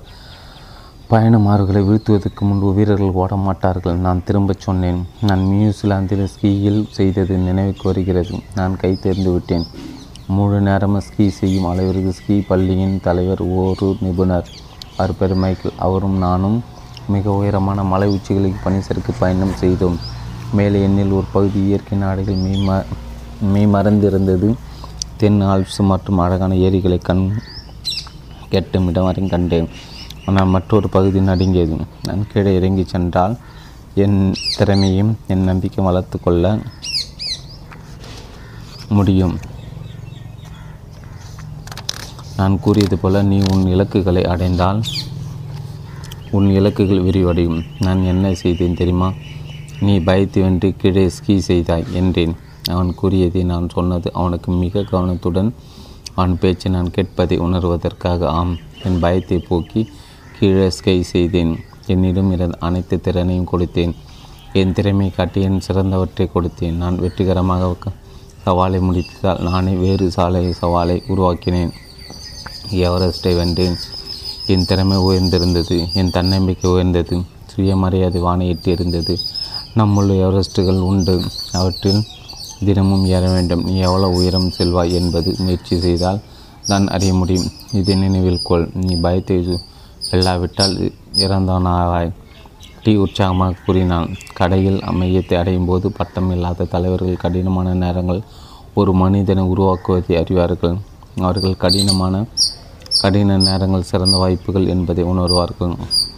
நேரம் எவ்வளோ கடினமோ அவ்வளோ கடினமாக அவர்கள் தாங்கள் எவ்வளோ திறமையானவர்கள் என்பதை உணர்த்த துடிப்பார். சிரமத்தை எதிர்ப்பதை விட அவர்கள் அதை எதிர்பார்ப்பார்கள். ஏனெனில் இவ்வாறு வேலை செய்வது வாழ்வது பழகிவிடும். நீ முயன்றால் நீ பயப்படவில்லை. இப்போது சகஜமாக இருக்கும் என்றான் டீ. நன்று சொன்னாய் பிளேக் என்றால் சொன்னார் டாமி. மற்றொரு விஷயம் நான் ஸ்கீயிலிருந்து கற்றுக்கொண்டது கடினமான ஓட்டங்கள் என் குறைகளை அம்பலப்படுத்தும். நான் முக்கிய கூறியது போல சுலபமானவற்றில் யார் வேண்டுமானால் திறமைசாலியாய் தோற்றலாம். நீ கடினமான மலையில் ஏறும்போது உன் குறைகள் தோன்ற தொடங்குகின்றன. உன் அணுகுமுறை சோதிக்கப்படுகிறது. அது இன்னொரு வாய்ப்பு. நீ எங்கு முன்னேற வேண்டுமென்று நீ அறிய முடியும். இது போல தான் தொழில் குறைபாடுகள் அப்போது அதிகரிக்கின்றன அல்லவா என்றேன் நான். ஆம், நீ உன் குறைகளை கண்டறியலாம். உன் நிறுவனத்தின் தடை என்ன? எவ்வாறு திறமையாக பயனுள்ளதாக லாபமிக்கதாக மாறலாம் என்பதை நீ உணர்வாய். புத்திசாலி நிறுவனங்கள் கடினமான தொழில் நேரங்களில் இலவச ஆலோசனை பெற்று வெற்றி பெறுவார். நன்றாக கவனித்திருக்கிறாய் டி. அதனால் நான் சிரமத்தை சகஜமாக்க வேண்டும் என்று மென்கிறாய் அல்லவாய். தாரமான நேரங்களை எதிர்கொள்ளவும் அறிய வேண்டும் அல்லவா? நீ வளர வேண்டும் என்று நினைத்தால் மற்றும் சிறந்த தலைவனாக மனிதனாக மாற நினைத்தால்தான். எது உன்னை பயமுறுத்துகிறதோ அது நீ சிறந்த தலைவன் ஆவதற்கு வழிகாட்டி. வளர்ச்சி என்பது நீ சிரமப்படாமல் ஏற்படாது. நம் சமூகம் சிறு வயது முதலே சிரமம் தடுக்கப்பட வேண்டிய ஒன்று என்று நமக்கு கூறுகின்றன.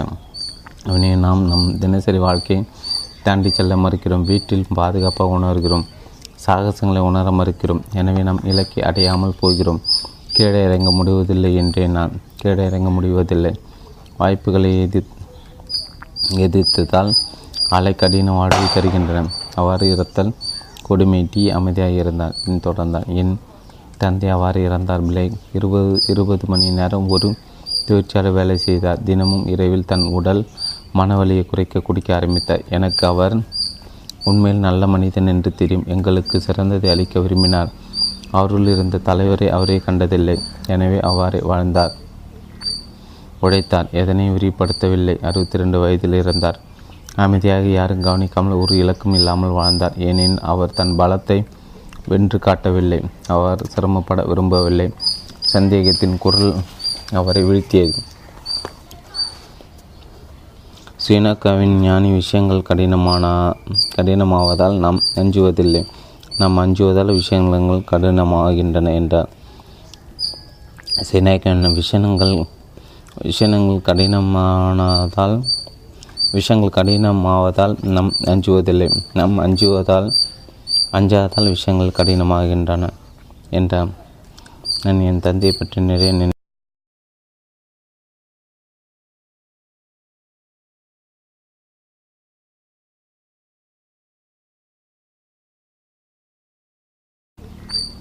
உழைத்தார், எதனையும் விரிப்படுத்தவில்லை. 62 வயதில் இருந்தார். அமைதியாக, யாரும் கவனிக்காமல், ஒரு இலக்கும் இல்லாமல் வாழ்ந்தார். ஏனெனில் அவர் தன் பலத்தை வென்று காட்டவில்லை. அவர் சிரமப்பட விரும்பவில்லை. சந்தேகத்தின் குரல் அவரை வீழ்த்தியது. சீனாக்காவின் ஞானி விஷயங்கள் கடினமாவதால் நாம் அஞ்சுவதில்லை, நாம் அஞ்சுவதால் விஷயங்கள் கடினமாகின்றன என்றார். சீனாக்கான விஷயங்கள் கடினமானதால் விஷயங்கள் கடினமாவதால் நாம் அஞ்சுவதில்லை, நாம் அஞ்சாதால் விஷயங்கள் கடினமாகின்றன என்றான். நான் என் தந்தையை பற்றி நிறைய நினைப்பேன். ஒரு நாள் கூட அவரை நினைக்காமல் செல்வதில்லை. எனக்கு நானே அவரை பின்பற்ற மாட்டேன் என்று சத்தியம் செய்வேன். உன் தந்தையை பற்றி கேட்க சோகமாக உள்ளது என்று நான் கூறினேன். வருத்தப்படாது, என் கடினமான குழந்தைபுறம் என்னை வலுவாக்கி இருக்கிறது. என் தந்தையின் உதாரணம் ஒரு அபாய கதையாகி நான் எவ்வாறு வாழக்கூடாது என்பதை உணர்த்தியது. அதனால் அதுவும் ஒரு பரிசு தான். அது சுவாசிப்பதற்கும் உண்மையாக வாழ்வதற்கும் உள்ள வித்தியாசங்களை காட்டியது. நீ நிறைய நேரம் சிரமப்படாமல் உன் சௌகரியங்கள் உயரும். அது உன்னை புத்தக கடையில் உதவும். கைமடித்துக்கொள் டி சொன்னான். நான் கூறியது போல் செய்தேன். எவ்வாறு உள்ளது தெரியவில்லை, எப்போது போல்தான் உள்ளது. நான் இவ்வாறு செய்வேன், இதில் என் உடற்பயிற்சி உள்ளது என்று எனக்கு புரியவில்லை. கவலைப்படாது, இப்போது செய்வதுள்ள மாற்றி செய், எப்போதும் போல செய்யாது. நான் இப்போது வலது கையை இடது கை மேல் வைத்தேன். நான் அவ்வாறு செய்ததில்லை, கடினமாக இருந்தது. டாமி என்னை பார்த்து கொண்டிருந்தான். அவன் சந்தோஷப்படுவதை நான் பார்த்தேன். வினோதமாக இருக்கும். பிளேக் எப்போது நீ புதிதாக எதை செய்தாலும் அது கடினமாக தான் இருக்கும். மக்கள் கருத்து நீ கடினமானதை செய்தால் சில தவறுகள் செய்கிறாய் என்று உணர்த்தும். மக்கள் நீ சிரமப்படுகிறாய் என்றால் இயல்புக்கு திரும்பிவிடு. நினைவில் கொள், எந்த நேரமும் நீ முன்னோக்கி ஓடும்போது அது விசித்திரமாக தான். அது ஒரு நல்ல அறிகுறி. நீ சிரமப்பட ஆரம்பிக்கிறாய் என்று அர்த்தம். புதிய சிந்தனைகள் உன்னுள் வருகின்றன. என்ன அற்புதம். விசித்திரமாக இருந்தாலும் விசித்திரம் நல்லதா என்று நான் கேட்டேன். நிச்சயமாக சிரமப்படாவிட்டால் நீ மாறவில்லை என்று அர்த்தம். நீ வளராமல் நேரடியாக நேரத்தை வீணடிக்கிறாய் என்று என் கையை டீ சொன்ன முறையில் வைத்திருந்தேன். ஆர்வம் கூடியது. உன் கடந்த காலத்தில் அனைத்தும் தாறுமாறான சமயங்கள், அனைத்தும் தேவையான முயற்சிகள் தான் உன் தலைவனாக்கும் அதற்கு என்று உனக்கு தெரியுமல்லவா. அது உனக்கு நன்றாக நடந்துள்ளது டீ தன்னம்பிக்கையுடன் கூறினார். எனக்கு புரிகிறது டி என்றே நான் ஈராக்கில் இருந்த நேரத்தை நினைத்தேன். கடினமான நேரத்தை சமாளிக்க ஓடியும் எவரும் வெற்றி பெற்றதில்லை. நம் லாபங்கள் கிடைத்ததெல்லாம் குறைவெல்லாம் முறைகளை செயல்படுத்தி வெற்றி ஆபத்திலிருந்து மீட்ட போது தான் பெரிய சோதனைகளை சந்தித்ததால் பெரிய பரிசுகளை கொடுக்கின்றன. அதை தான் டீ எனக்கு நினைவுபடுத்தி கொண்டிருந்தான். கடினமான தரங்கள் கெட்டதாக இருக்கும். உண்மையில் அவை நம்மை பலப்படுத்துகின்றன. ஆம், அவை குழப்பத்தை ஏற்படுத்தி பயத்தை உருவாக்குகின்றன. அதனால் உண்மையில் சோதனைகள் நமக்கு சிறந்த முன்னேற்றத்தை ஏற்படுத்துகின்றன, நமது சாதனைகளையும் வழி நடத்தும். டி என் மனதை படித்தவன் போல் சொல்கிறான், பெருந்தலைவர்கள் எது நம் வளர்ச்சி உதவுகிறதோ, மனிதனின் உருவாக்கத்தை ஏற்படுத்துகிறதோ அது மிகவும் நன்மையான ஒன்று என்ற மிக ஆழமான புரிதல் கொண்டுள்ளார்கள். நிலையற்ற நேரங்கள் உன்னுடைய வளர்ச்சியும் உன் தலைமைத்தன்மையும் தனி மனிதனின் வாழ்வியல் நன்மைக்கான உத்திகள். நான் இன்னொன்றும் சொல்கிறேன், ஒரு செயலின் பகுதி ஊழ்வது அவை மறுபடியும் நல்ல வழியில் கட்டாயப்படுத்துவதற்கே. உன்னால் ஒரு இடத்தை அடைவதற்கு முன் ஒரு காலகட்ட தடை இல்லாமல் முடியாது. இது அச்சமூட்டுவதே. ஏனெனில் ஒரு திருவுருவ மாற்றம் உனக்கு ஏற்படுவதற்கு உன் முன்னோர்களின் வேலையின் பாதை வழிகாட்டியானது இன்னும் நல்ல முன்னேற்ற பாதை வழியை தவிர பழைய பணி பாதையில் எவை தெரியாது ஒப்புக்கொள்வது போன்றது. பழைய கொடூரத்தன்மை அறியாமை என்பது நம் நம்பிக்கையில் வரைமுறையும் நமது சிறந்த பயங்களையும் தருவதாக இருக்கிறது. உன் பாதுகாப்பின்மைக்கு புறம்பாக நீ அடைக்கப்படுகிறாய். உனக்கான சந்தேகங்களை நீ தான் தைரியமாக முகத்திற்கு நேராக சந்திக்க வேண்டும். முக்கியமாக நீ புரிந்து கொள்ள வேண்டியது, இந்த காலகட்டத்தில் எந்த நேரத்திலும் உன் வளர்ச்சிக்கு அருகில் நகர்ந்து ஆழமான மாற்றங்களை உன் பயம் சமப்படுத்தும். அது முன்னேற்றும் பாதையின் ஒரு பகுதியாக புதிய திறன்களை வளர்க்கும் போது விழிப்புணர்வு இயல்பான தலைமை பண்பையில் ஏற்படுத்தும். நீ பழைய பாதையை விட்டு மெதுவாக புதிய பாதைக்கு அனுமதி ஏற்படுத்துகிறார். முன்பு போட்ட அஸ்திவாரத்தை இப்போது அவசரமாக உணர்வாய். அது தவறான உணர்வு தான், எதுவும் தவறு இல்லை. பழைய அஸ்திவாரமும் கலாச்சாரமும் புதியதாக ஒன்று உருவாகும் போது விட வேண்டியதுதான். இது எப்படி வேலைகளை மாற்றுகிறது, ஆனால் குழப்பங்களை தாண்டி தெளிவு வரும்.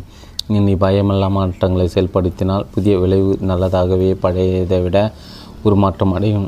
அதனால் தடைகள் வழிகாட்டிகளாக உருமாற்றத்துக்கு உதவுகிறது. நான் உறுதியுடன் சொன்னேன், நீ விட்டு கொடுக்காதே. உன் அசோகரங்களை நோக்கி இன்னும் புத்திசாலித்தனமான முடிவுகளை செய். உன் ஒவ்வொரு பயமும் மறைய தொடங்கும். எது உன்னை தினமும் பயமுறுத்துகிறதோ அதை தினமும் சக்தியாக உருவமாற்றம் செய்யுங்கள். அது உன் தன்னம்பிக்கை உருவாக்க உதவும். சோதனைகளை தள்ளு, மாற்றங்களை அணைத்துக்கொள்.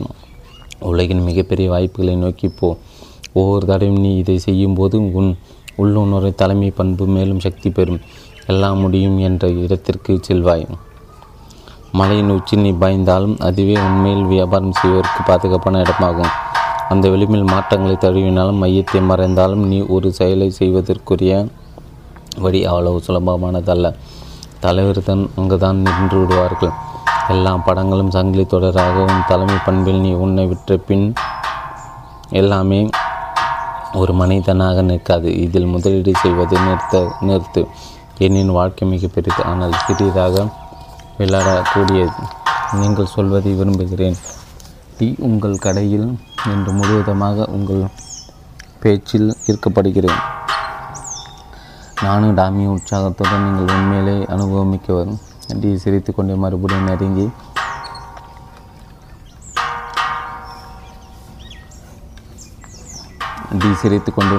நெருக்கடி நேரங்கள் உருவாக்கும் நல்ல தலைவர்கள் குறித்த பேச்சுக்கு திரும்பினான். பார் பிளேக், முக்கியமான பகுதி தலைமை பட்டம் இல்லாத வழி நடத்துவது. நீ எதை ஒவ்வொரு நாளும் செய்கிறாயோ அதுவே, ஆனால் பழைய முறையில் செய்ய கடினமாக இருக்கும். அதிர்ஷ்ட மனித அதிர்ஷ்டங்களை பெறுவது இல்லை, உருவாக்குகிறார்கள். மிக சவால்களை இதை நோக்கி அற்புத வாய்ப்புகளை பெறுகிறார்கள். ஆரம்ப சரிவிலை தங்குவது ஒரு ஸ்கீயருக்கு முட்டாள்தனமானது. நீ திறமையான ஸ்கீயராக மாறுவது கடின ஓட்டத்திற்கு தான் நகர்ந்து செல்ல வேண்டும். ஆனால் அது வளர்ச்சியின் செயல்பாட்டில் ஒரு பகுதி அல்லவா? கண்டிப்பாக அசௌகரியங்கள் இல்லாமல் வளர்ச்சி இல்லை. ஆனால் அதனால் தான் சரிவுகளின் பாதுகாப்பை பற்றி சொன்னேன். இது உண்மையா? நான் கூர்ந்து கேட்டேன். ஆமாம், சுலபமான இடத்தில் ஒட்டிக்கொள்வது ஒரு ஸ்கீயருக்கு தோல்வியை முடிவாக தரும். அல்லது கிடைக்காது. பாதுகாப்புக்கு முயல்வாய் தவிர வெற்றி பெற முடியாது. அதனால் சவால்கள் இல்லாத ஓட்டம் என்பது பாதுகாப்பு இல்லாத இடங்களில் உன் முழு திறமைதான் உன் குறிக்கோளாக இருக்க வேண்டும். இதே மெடாஃபர் தான் தலைமை பண்பிலும் வேலை வருகிறதாட்டி மாற்றங்களை தழுவ மறுப்பதும் வாய்ப்புகளை நிறுத்துவதும் இன்னும் நன்றாக செயல்பட விடாது தடுக்கும். நான் வசதியான பாதுகாப்பான இடத்தில் நின்று விடுகிறேன் என்று முடிவெடுத்தால் உண்மையில் நான் பாதுகாப்பட்ட பயங்கா இடத்திலே இருந்து விடுகிறேன். ஏனெனில் நான் என்னை தோல்விக்காக வழிகாட்டியாக இருந்துவிட செய்துவிட்டேன். உண்மை போல் அது போல் நடந்து கொள்வது வியாபாரத்தில் உனக்கு ஒரு வெப்பம் உண்டாக்கும். மாறுதலை உதறுவது வளர்ச்சிக்கு பாதுகாப்பு இல்லாத இடத்தை தரும். டீயை ஆமோதித்தேன். நான் பயப்படுவதை எதிர்க்காமல் அதை சந்திப்பதே கடினமான நேரங்கள் பாதுகாக்க விளக்குவதற்கான வழி. முன்னுக்கு பின் முரணாக உள்ளது என்றேன். நான் நிறைய தொழிலாளிகளும் தொழிலதிபர்கள் மாற்றத்தை எதிர்க்கிறார்கள். அவர்கள் பணியில் எப்போதும் ஒரே மாதிரியாக ஆழ்ந்து கிடந்தால் அனைத்தும் சரியாகிவிடும் என்று நினைக்கிறார்கள். அனைத்தும் இயல்பாக இருப்பாக நடித்தால் பயன் தரும் என்று எண்ணுகிறார்கள். ஆனால் அப்படி நடக்காது. பாதுகாப்பான இடம் மலையின் உச்சிதான். மாற்றங்களை வரவேற்று கொண்டு அவற்றை தலையின உள்வளர்ச்சிக்கு சாதகமாய் பயன்படுத்திக்கொள். அதுதான் இப்போது இயல்பு நிலை. கடினமான ஓட்டங்கள் எனக்கு பிடிக்கும். நான் சொன்னது போல் உயிர் உள்ளவனாய் அது என்னை உணர செய்கிறது. கால் வானலப்பா கூறியதை நினைவுபடுத்துகிறது. அவர் கொடிக்கம்பியின் மீது நடந்து கொள் செல்வார். வாழ்க்கை கொடியில் இருக்கிறது, மற்ற அனைத்தும் காத்து கொண்டு இருக்கிறது. நீ மட்டும் வளர்ச்சி அடைபோகிறாய் என்றால் அதை எதிர்ப்பாயா? புரிகிறது என்றே நான் சாண்ட்விட்சை கடித்தபடி. மரினோ ஆண்ட்ரேட் போட்டிகளில் கார் ஓட்டுவார் சொன்னார். அனைத்தும் உன் கட்டுப்பாட்டில் இருந்தால் மிகவும் மெதுவாக செல்கிறாய் என்று அர்த்தம். நான் சிலவற்றை மறுபடியும் கூற வேண்டும். பொருட்கள் கீழே விழுவதற்கு முன் கட்டிவிட முடியாது. ஆழமான மாற்றம் உன்னை தூய்மைப்படுத்தும். உன் அடிப்படை எண்ணங்களை மாற்றும். இவைகள் மாறுவது புதிய எண்ணங்கள். அங்கு அமரத்தான் மாற்றத்தின் போது வாழ்க்கை கடினமாக விலகும். ஆனால் அப்போதுதான் கம்பளி பூச்சி பட்டாம்பூச்சியாக மாறும். கடினமாக இருந்தாலும் இன்னும் அழகானவற்றை உருவாக்க வேண்டும். கம்பளி பூச்சி அதை அழிவு என்கிறதா? அதுதான் பட்டாம்பூச்சியாக உருவாக்கும் என்றார் எழுத்தாளர் ரிச்சர்ட் பாக். அழிவு தான் முன்னேற்றத்தின் அறிகுறி. அழிவை அகற்றினால் முன்னேற்றம் அங்கு வரும். நான் என் தாத்தாவை பற்றி நினைத்து கொண்டிருந்தேன். நான் தான் சிறுவனாக இருந்தபோது கம்பளி பூச்சி தான் கூட்டை விட்டு வெளிவருவதை கண்டார். அது சிரமப்பட்டது, ஆனால் முன்னேறவில்லை. என் தாத்தா அதற்கு உதவினார். அந்த கூட்டை ஒட்டி வெளிவந்த பட்டாம்பூச்சியாக மாறாமல் இறந்துவிட்டது. என் தாத்தா பிறகு கற்றுக்கொண்டார். கூட்டை விட்டு வெளிவரும்போது அது படும் சிரமம்தான் அதை பட்டுப்பூச்சியாக ஆக்குகிறது. என் தாத்தா உதவியதால் அது பலமில்லாமல் இருந்துவிட்டது. இதை தான் டீ எனக்கு சொன்னான். கடினமான நேரங்கள் உண்மையில் நம்மை பலப்படுத்துகின்றன. நம் திறமையை காட்ட முடிகிறது. எனக்கு நினைவிருக்கிறது, நான் ஒரு ஸ்கீ ஆசிரியர் இருந்தபோது மலையில் ஒரு பாடம் நடத்தி கொண்டிருந்தேன். திறமையான ஸ்கீயர் ஒருவர் வந்திருக்கிறார் என்றால் நான் முதுகில் சில பயிற்சிகளை அளித்து இன்னும் கடுமையாக ஸ்கீ செய்ய உதவேன். சில அணுகுமுறைகளை ஆலோசனை செய்வேன். பிறகு அவர்கள் எவ்வாறு ஸ்கீ செய்வார்கள் என்று நினைக்கிறார். கண்டிப்பாக அவர்கள் தெரிவிப்பார்கள். நான் சொல்லுவேன், இல்லை, முன்பை விட மோசமாக ஸ்கீ செய்தார்கள். உண்மையாகவா? நாம் கொஞ்சம் நேரம்தான் பிளேக் மாற்றத்தின் ஒரு பகுதி. நீ அறிந்த அனைத்தையும் மறந்து முதலிலிருந்து கற்பது. என் வாடிக்கையாளர் நான் சொன்னதை பின்பற்றி அவர் முன்பு அறிந்திருந்த எதையும் பயன்படுத்தவில்லை. எனவே அவர் சிரமப்பட்டார். வித்தியாசமாக யோசிக்கும் செயல்பட வேண்டும். நீ அடுத்த நிலைக்கு செல்ல விரும்பினால் அதனால் கட்டாமல் குழப்பம், மிகுந்த குழப்பம். நான் திரும்பி சொன்னேன், அவர்கள் அணுகுமுறை வீணாய் போனது. பலமானவர்கள் வருத்தப்படுவார். ஆனால் அவர்கள் பொறுமையாக மாற்றத்தை எதிர்கொள்ள வேண்டும். முன்னேறாமல் பின்னே சென்றுவிட தோன்றினாலும் அது பயனளிக்காது. எதுவும் தவறில்லை, அனைத்தும் சரிதான். அவர்கள் திறமை வளர்வதை பார்ப்பது அருமையானது. மாற்றம் ஒரு குழப்பமான ஒன்று தான். ஆனால் பொறுமையாக இருந்தால் நமக்கு தேவையானதை அடைய முடியுமா? நாம் மாற்றத்தின் மத்தியில் கடினங்களை உணர்வாய். எதுவும் சரியாக இல்லை என்று தோன்றலாம். ஆனால் சிறந்ததை செய்ய கற்றுக்கொண்டால் நம் இலக்கிற்கு அருகில் செல்லலாம். நீ சிறந்து விளங்க பொறுமை தேவை. என் வாடிக்கையாளர் பயிற்சி செய்யும் போது சிறிது நேரம் வழிமுறைகளை புரிந்து கொண்டால் அவர்கள் அபரிதமான முன்னேற்றத்தை உணர்வார். அவர்கள் ஆரம்பித்த இடத்தையே விட நிறைய கடந்து வந்திருப்பார். பள்ளியாக இருந்தாலும் தொழிலாக இருந்தாலும் மாற்றம் பொதுவாக நன்மையை செய்யும் என்பதை இப்போது உணர்ந்தேன். நான் சொன்னேன், நீ அதை நன்மையாய் பயன்படுத்தினால்தான். அது நம் விருப்பம். நீ அதனால் தாக்கப்பட்டு பின் வருந்தலாம். அதன் பின் உனக்கு ஒரு கட்டுப்பாடும் இல்லாதது போல என்றேன் டீ. அல்லது பட்டமின்றி நான் வழி நடத்தினால் அப்படி ஆகாது நான் சொன்னேன். அதை தான் பாதிப்பிலிருந்து தலைவனாகலாம். உன் விருந்தும் விருப்பம் அனைத்தை மாற்றலாம். நீ மாற்றத்தை உனக்கு எதிராக கூட மாற்றலாம். நீ அதை உன் வழி நடத்தும் திறனை வெளிப்படுத்த பயன்படுத்த வேண்டும்.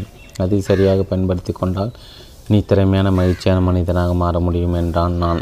அவன் சரியான அணுகுமுறை டி என்றேன். நான் பிரச்சனைகளாக நாம் தான் மாற்றுகிறோம். தொற்றவர்கள் ஏன் நான் என்பார்கள். தலைவர்கள் ஏன் அது என்னை துப்பொறுத்தது என்பார்கள்.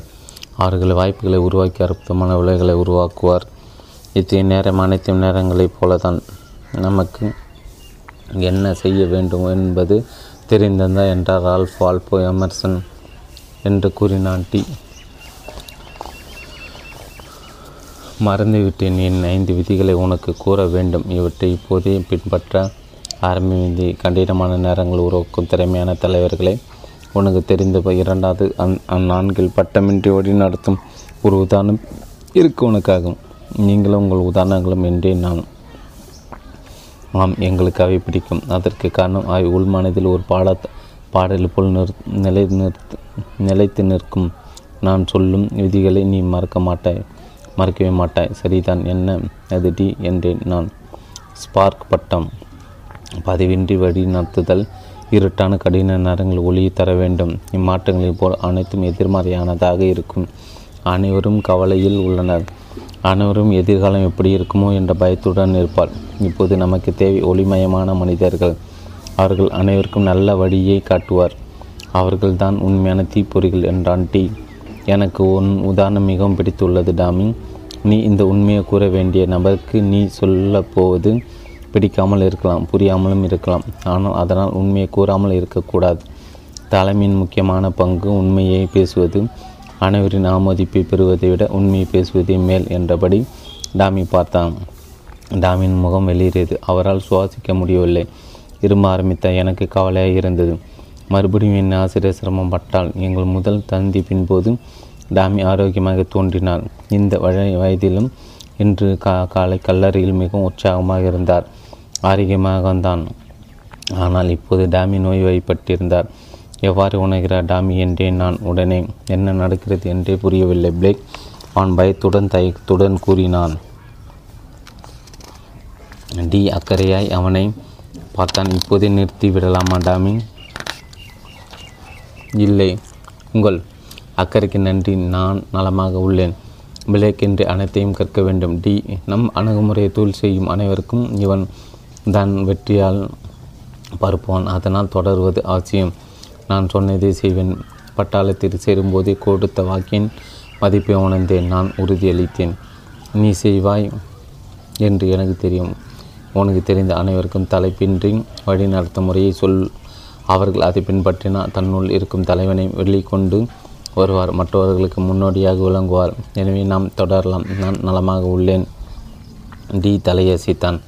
ஒரு நிறுவனத்தில் மக்கள் கற்பனையில் வாடும்போது யார் உண்மையை பேச மாட்டார்கள். உண்மையை பேசாமல் எப்படி சிறந்த நிறுவனத்தை உருவாக்க முடியும்? முக்கியமாக கடினமான நேரங்களில் பேசுவது மட்டுமில்லாமல் அதிகமாக பேச வேண்டும். உற்சாக பணியாட்களுடன் அதிகமாக பேசு. வாடிக்கையாளர்களுடன் அதிகமாய் பேசு. அனைவரும் எவ்வாறு உணர்கிறார்கள் என்று கூர்ந்து கவனி. இது கிசுகிசு ஆரம்பித்து பரவாமல் தடுக்கும். அது உன் அனைத்து உறவுகளை குற்றமற்றதாய் ஆக்கும். பிரச்சனைகள் வளராது. யாரும் உன்னை தவறாக புரிந்து கொள்ள மாட்டார்கள். மக்கள் நீ அக்கறை நடந்து கொள்வதை உணர்வார். இது அனைத்து நேரம் சம்பந்தப்பட்ட நேரமா என்றே நான். ஆம், ஒருவரை சந்திக்க முடியும் போது இமெயில் அனுப்பாதே. உன் வேலையில் இடத்தை விட்டு வந்து உன் சக பணியாளருடன் பேசு. ஏதாவது கலந்து ஆலோசிக்க விரும்பினாலோ அல்லது சும்மா பேச நினைத்தாலும் உன் வாடிக்கையாளருடன் சிறிது நேரம் செலவடி. தொழில்நொழியாது. மனிதர்கள் தேவையாக இருக்கும்போது கடைசியாக உனக்கு முக்கியமானவர்கள் எது முக்கியமோ அது உனக்கும் முக்கியம்தான். எனக்கு அந்த யோசனை பிடித்திருக்குது டி. எனக்கு முக்கியமானவர்களுக்கு எது முக்கியமோ அது எனக்கு முக்கியம். பின்பற்ற நல்ல கருத்து அது. இக்கடையை நடத்த அது எனக்கு மிகவும் உதவி இருக்கிறது. என் சில வாடிக்கையாளர்கள் 20 வருஷமாக இங்கு வந்து கொண்டிருக்கிறார்கள். 1 மணி நேரம் பயணித்து வேலையை விட்டுவிட்டு எனக்கு தொழிலை அளிக்க வருவார். அதுதான் விசுவாசம். நீ பேசுவது மட்டும் போதா. இம்மாதிரி நேரங்கள் பட்டமின்றி வழி நடத்துபவன் சரியான விவரங்கள், தேவையான ஊக்கம் மற்றும் வரப்போகும் அற்புதமான நாட்களை பற்றி உன் எண்ணம் ஆகியவை உன்னை முக்கியமானவனாக்கும், உன் பேச்சுத்திறனில் உன் நிபுணனாக்கும். அதற்கும் உனக்கும் சம்பளம் கிடைக்கிறது. சில நேரங்கள் நான் உண்மை கூறினால் பல பேரை அவமானப்படுத்துகிறேன் என்று தோன்றுகிறது. நான் என் எண்ணத்தை கூறினேன். உண்மையை கூறுவதற்கும் அவமானப்படுவதற்கு பல வித்தியாசங்கள் உண்டு. நன்றாக தீர்வு செய். நினைவில் கொள், நீ இதை வேண்டுமானாலும் சொல்லலாம் மரியாதையுடன் என்றான் டி. நினைவில் கொள்ள வேண்டிய இன்னொன்று நல்ல வரி என்றேன் நான். அது உன் வேலை இடத்தில் நல்ல மாற்றங்களை தரும் என்றான் டாமி. ஏதோ ஸ்கீயிங் புத்தகத்தை புரட்டியவாறு சிரித்து தேறி இருந்தான். அது உண்மைதான். நீ உண்மையை கூறும்போது அது அடுத்தவரின் சுயமரியாதையை கெடுக்காதவாறு இருக்க வேண்டும். அது உண்மைதான். நீ உண்மையை கூறும்போது அது அடுத்தவரின் சுயமரியாதையை கெடுக்காதவாறு இருக்க வேண்டும். வார்த்தைகள் தேலை போல கொட்டலாம். நீ ஒருவரை அவமானப்படுத்தியது 20 வருடம் கழித்து அவர் நினைவில் கொண்டிருப்பார். வார்த்தைகளுக்கு அவ்வளோ சக்தி உண்டு. பேசக்கூடாதவற்றை பேசுகிறோம், எழுதக்கூடாதவற்றை எழுதி மதிப்பை எடுக்கிறோம். சிறந்த தலைவர்கள் வித்தியாசமாக செயல்புரிவார். ஒவ்வொரு தடவை பேசும்போது அவர் மக்களை தங்களின் முழு திறனையும் வெளிப்படுத்த ஊக்கமளிப்பார். அவர்கள் ஊக்கமளிக்கும் ஆதரவளிக்கும் நேர்மறை சொற்களை பயன்படுத்தி அடுத்தவர்களை வேலையில் சிறந்து விளங்க செய்வார். John F Kennedy, Gandhi, Mandela மற்றும் மார்ட்டின் லூதர் கிங் ஜூனியர் போன்ற தலைவர் அவர்களின் சிறந்த வார்த்தை தன்மையால் வென்றது உனக்கு தெரியும். வார்த்தைகளை எவ்வளோ சக்தி இருக்கும் என்று எனக்கு தெரியாது. அவர்களுக்கு இருக்கிறது. இருக்கும் வாய்ப்புகளை சுட்டி காட்டும். கடினமான நேரங்களின் போதும் மக்களை திறமையாக செயல்பட செய்யும். யாராவது வேலையில் சரியாக இல்லை என்றால் அவனிடம் நீ சிறப்பாக இல்லை, நீ மாற வேண்டும் என்று கூறுவது நல்லதான். ஆனால் அப்படி கூறின மக்கள் ஊக்கத்தை இழக்கிறார்கள். ஏன் இவ்வாறு சொல்லக்கூடாது? நீ கடினமாக அடிப்பதை நான் பாராட்டுகிறேன். நீ கடினமாக உழைப்பதை நான் பாராட்டுகிறேன். நீ அடுத்த கட்டத்துக்கு முன்னேறுவதற்கு நான் சில வழிகளை கூறுகிறேன். பல தொழிலதிபர்கள் எதிர்மறையாக பேசுகிறார்கள். அவர்கள் கடினமாக பேசினால் சிறந்த விளைவுகளை பெறலாம் என்று நினைத்து குழியில் விடுகிறார்கள். ஆனால் ஊக்கமளிக்கும் வகையில் பேசினால் அதைவிட சிறந்த விளைவுகளை பெறுவார். நீ எதை சொல்ல வேண்டுமோ அதை சரியான வார்த்தைகளாக கொண்டு சொல்லலாம். உன் வார்த்தையினால் அது உள்ளது. சிறந்த தலைவர்கள் அதை புரிந்து கொள்ள அவ்வார்த்தைகள் உன் நலமான வாழ்க்கைக்கு உதவும். உண்மையாகவா? சந்தேகமில்லாமல் நீ பேசும் வார்த்தைகளை நீ எவ்வாறு உணர்கிறாய் என்று அறிவிக்கும். கடினமான நேரத்தை ஆபத்து என்று நினைத்தால் உன் மனநிலை முற்றிலும் மாறிவிடும். ஆனால் அதையே ஆர்வமானது என்று நினைத்தால் அல்லது முன்னேறுவதற்கான வாய்ப்பு என்று நினைத்தால் உன் மனநிலை மாறிவிடும். நாம் பயன்படுத்தும் வார்த்தைகள் நம் எண்ணங்கள் நேர்மறையானதா எதிர்மறையானதா என்று அறிய உதவும். நீ பயன்படுத்தும் வார்த்தைகள் உன் எண்ணங்களின் வெளிப்பாடு தான் என்று நீ அறிய வேண்டும். உன் மொழி உன் நம்பிக்கையை காட்டுகிறது. நம் நம்பிக்கைகளை நாம் பழகும் முறை மாற்றி சிறந்த வாய்ப்பளிக்கிறது என்றேன் நான். ஆம், பட்டமென்று வழிநடத்துவர்கள் வார்த்தைகள் வல்லவர்கள். அவர்கள் அனாவசியமாய் பேசுவதில்லை, குற்றம் சாற்றுவதில்லை, கண்டனம் தெரிவிப்பதில்லை, சத்தியம் செய்வதில்லை. அவர்கள் பயன்படுத்தும் வார்த்தைகள் ஊக்கமளிக்கும், வாய்ப்பு அளிக்கும், வழிநடத்தும். அவர்களை சுற்றியிருப்பவர்களையும் அவர்களையும்.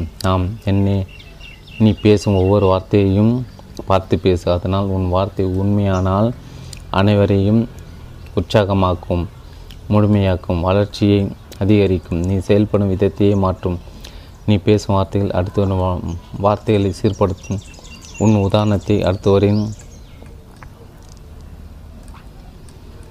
உதாரணத்தை அனைவரும் பின்பற்றுவார். நீ தலைவனின் வார்த்தைகளை பயன்படுத்துவதனால் உன் நிறுவனம் பயன்பெறும். நீ எதை பேசுகிறாய் அதை பலப்படுத்துவாய். நீ அதிக நேரம் குற்றம் சாட்டி குறை கண்டுபிடித்தால் உன் வேலை பற்றி கோபப்பட்டால் உன் வேலை இன்னும் பாரமாகி உன் இரத்த அழுத்தம் தான் அதிகரிக்கும். நீ எதை குறிவைக்கிறாயோ அது வளரும். நீ பேசும் வார்த்தைகளால் புது உற்சாகம் பிறக்கும். எனவே நீ எதை பற்றி பேசுகிறாய் அது அதிகரிக்கும். புதிய தத்துவத்தின் தந்தை வில்லியம் ஜேம்ஸ் கூறினார், நாம் எதை கவனிக்கிறோமோ அதை உணர்கிறோம். நீ இதை நன்றாக நம்பு. நீ உன் சக வேலையாளை குறை கூறினால் அதை உன் மனதில் மையப்படுத்துவாய். நீ உன் வாழ்க்கையிலும் வேலையிலும் நடந்தவற்றை பற்றி குறை கூறிக்கொண்டிருந்தால் அவற்றை மேலும் மேலும் சந்திப்பாய். வார்த்தைகளுக்கு சக்தி உண்டு. என தலைவனின் பேச்சு முக்கியம் என்றேன் நான். ஆம், இப்போது தான் சொன்ன தீப்பொறி ஸ்பார்க்கில் உள்ள பி என்பது பிரியாரிட்டிஸ் முன்னுரிமைகள் என்பது ஆகும். அதாவது இப்போ இருக்கிற கடினமான சூழ்நிலைகளின் போது உன் மனம், உன் நோக்கு, இலக்கு வளர்ச்சி ஆகியவற்றிலிருந்து திசை திரும்பும். அப்போது பட்டமின்றி வழிநடத்தும் தலைவர்களை அவர்களின் முன்னேற்றத்தை சார்ந்திருப்பார். அவர்கள் ஒரு எளிமையான விதியை கடைபிடிப்பார். சிறந்ததை குறிவை, மற்றதை பொருட்படுத்தாதே. இதனை பின்பற்றது. சிறந்ததை குறிவை, மற்றதை பொருட்படுத்தாது. இதனை பின்பற்றுதலே அவர்களுடைய வெற்றின் ரகசியம். இதனை சிலவற்றில் நிறைய தெரிந்து கொண்டு பலவற்றில் கொஞ்சம் தெரிந்து கொண்டிருப்பார். ஆனால் அவர்கள் குறிவைக்கும் சிலவற்றில் சிறந்து விளங்குவார். குறிவை குறிவை குறிவை குறிவை உன் கண்மூடித்தனமான ஈடுபாட்டில் குறிவை. இந்த அதீத முனைப்பு ஆபத்தானவ அல்லவா? நான் கேட்டேன். அது ஆரோக்கியமானதாக இருக்க வேண்டும். உன் சிறந்த உழைப்பை வெளிக்காட்ட தீராத ஆசையை வளர்த்துக்கொள். ஒரு நிறுவனம் அது தரம் வாய்ந்த பொருட்களையும் சேவைகளையும் தருகிறது. அதற்கு அடிமையாவது மிக சிறந்த வளர்ச்சி. உன் பயத்தை பலமாகவும் குறை நிறைவாகவும் மாற்றும் சக்தி கொண்டது. எனவே உனக்கு பாதிப்பில்லாத குறிவைப்பது ஆபத்தாகாது. அது வாய்ப்புகளும் தகவல்களும் நிறைந்த உலகத்தில் நீ வெல்லும் வழி. நான் வேலை பார்க்கும் இடத்தில் எல்லாம் என்னால் ஒன்றின் மேல் அதிக கவனம் செலுத்த முடிவதில்லை. வரும் அடைப்புகள், மெயில்கள் மற்றும் இதர குறிக்கோளுடன் நான் நாள் முழுவதும் என்னை ஈடுபடுத்துகிறேன். நான் நாள் முழுவதும் வேலை செய்வது போல உணர்ந்தாலும் பலவற்றை செய்து முடிக்கவில்லை.